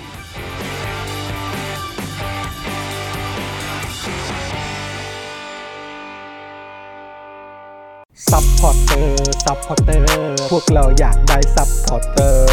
ซัพพอร์เตอร์ซัพพอร์เตอร์ พวกเราอยากได้ซัพพอร์เตอร์ ไม่มีเงินก็ไม่เป็นไร แต่ถ้ามีเงิน สมัครซัพพอร์เตอร์ซัพพอร์เตอร์ซัพพอร์เตอร์ พวกเราอยากได้ซัพพอร์เตอร์ซัพพอร์เตอร์ซัพพอร์เตอร์ พวกเราอยากได้ซัพพอร์เตอร์ กดง่ายๆ แค่กด จอยด้านล่าง หรือว่ากด subscribe ไปด้วยสมัครกันหน่อย s u p p อร์เตอร์ p ั r พอร์เตอร์ พวกเราอยากได้ s u p p อร์เตอร์ p ั r พอร์เตอร์ p ั r พอร์เตอร์ พวกเราอยากได้ s u p p อร์เตอร์ p ั r พอร์เตอร์ p ั r พอร์เตอร์ พวกเราอยากได้ s u p p อร์เตอร์ p ั r พอร์เตอร์ p ั r พอร์เตอร์ พวกเราอยากได้ s u p p อร์เตอร์ p ั r พอร์เตอร์ Membership สมัครซับพอร์เตอร์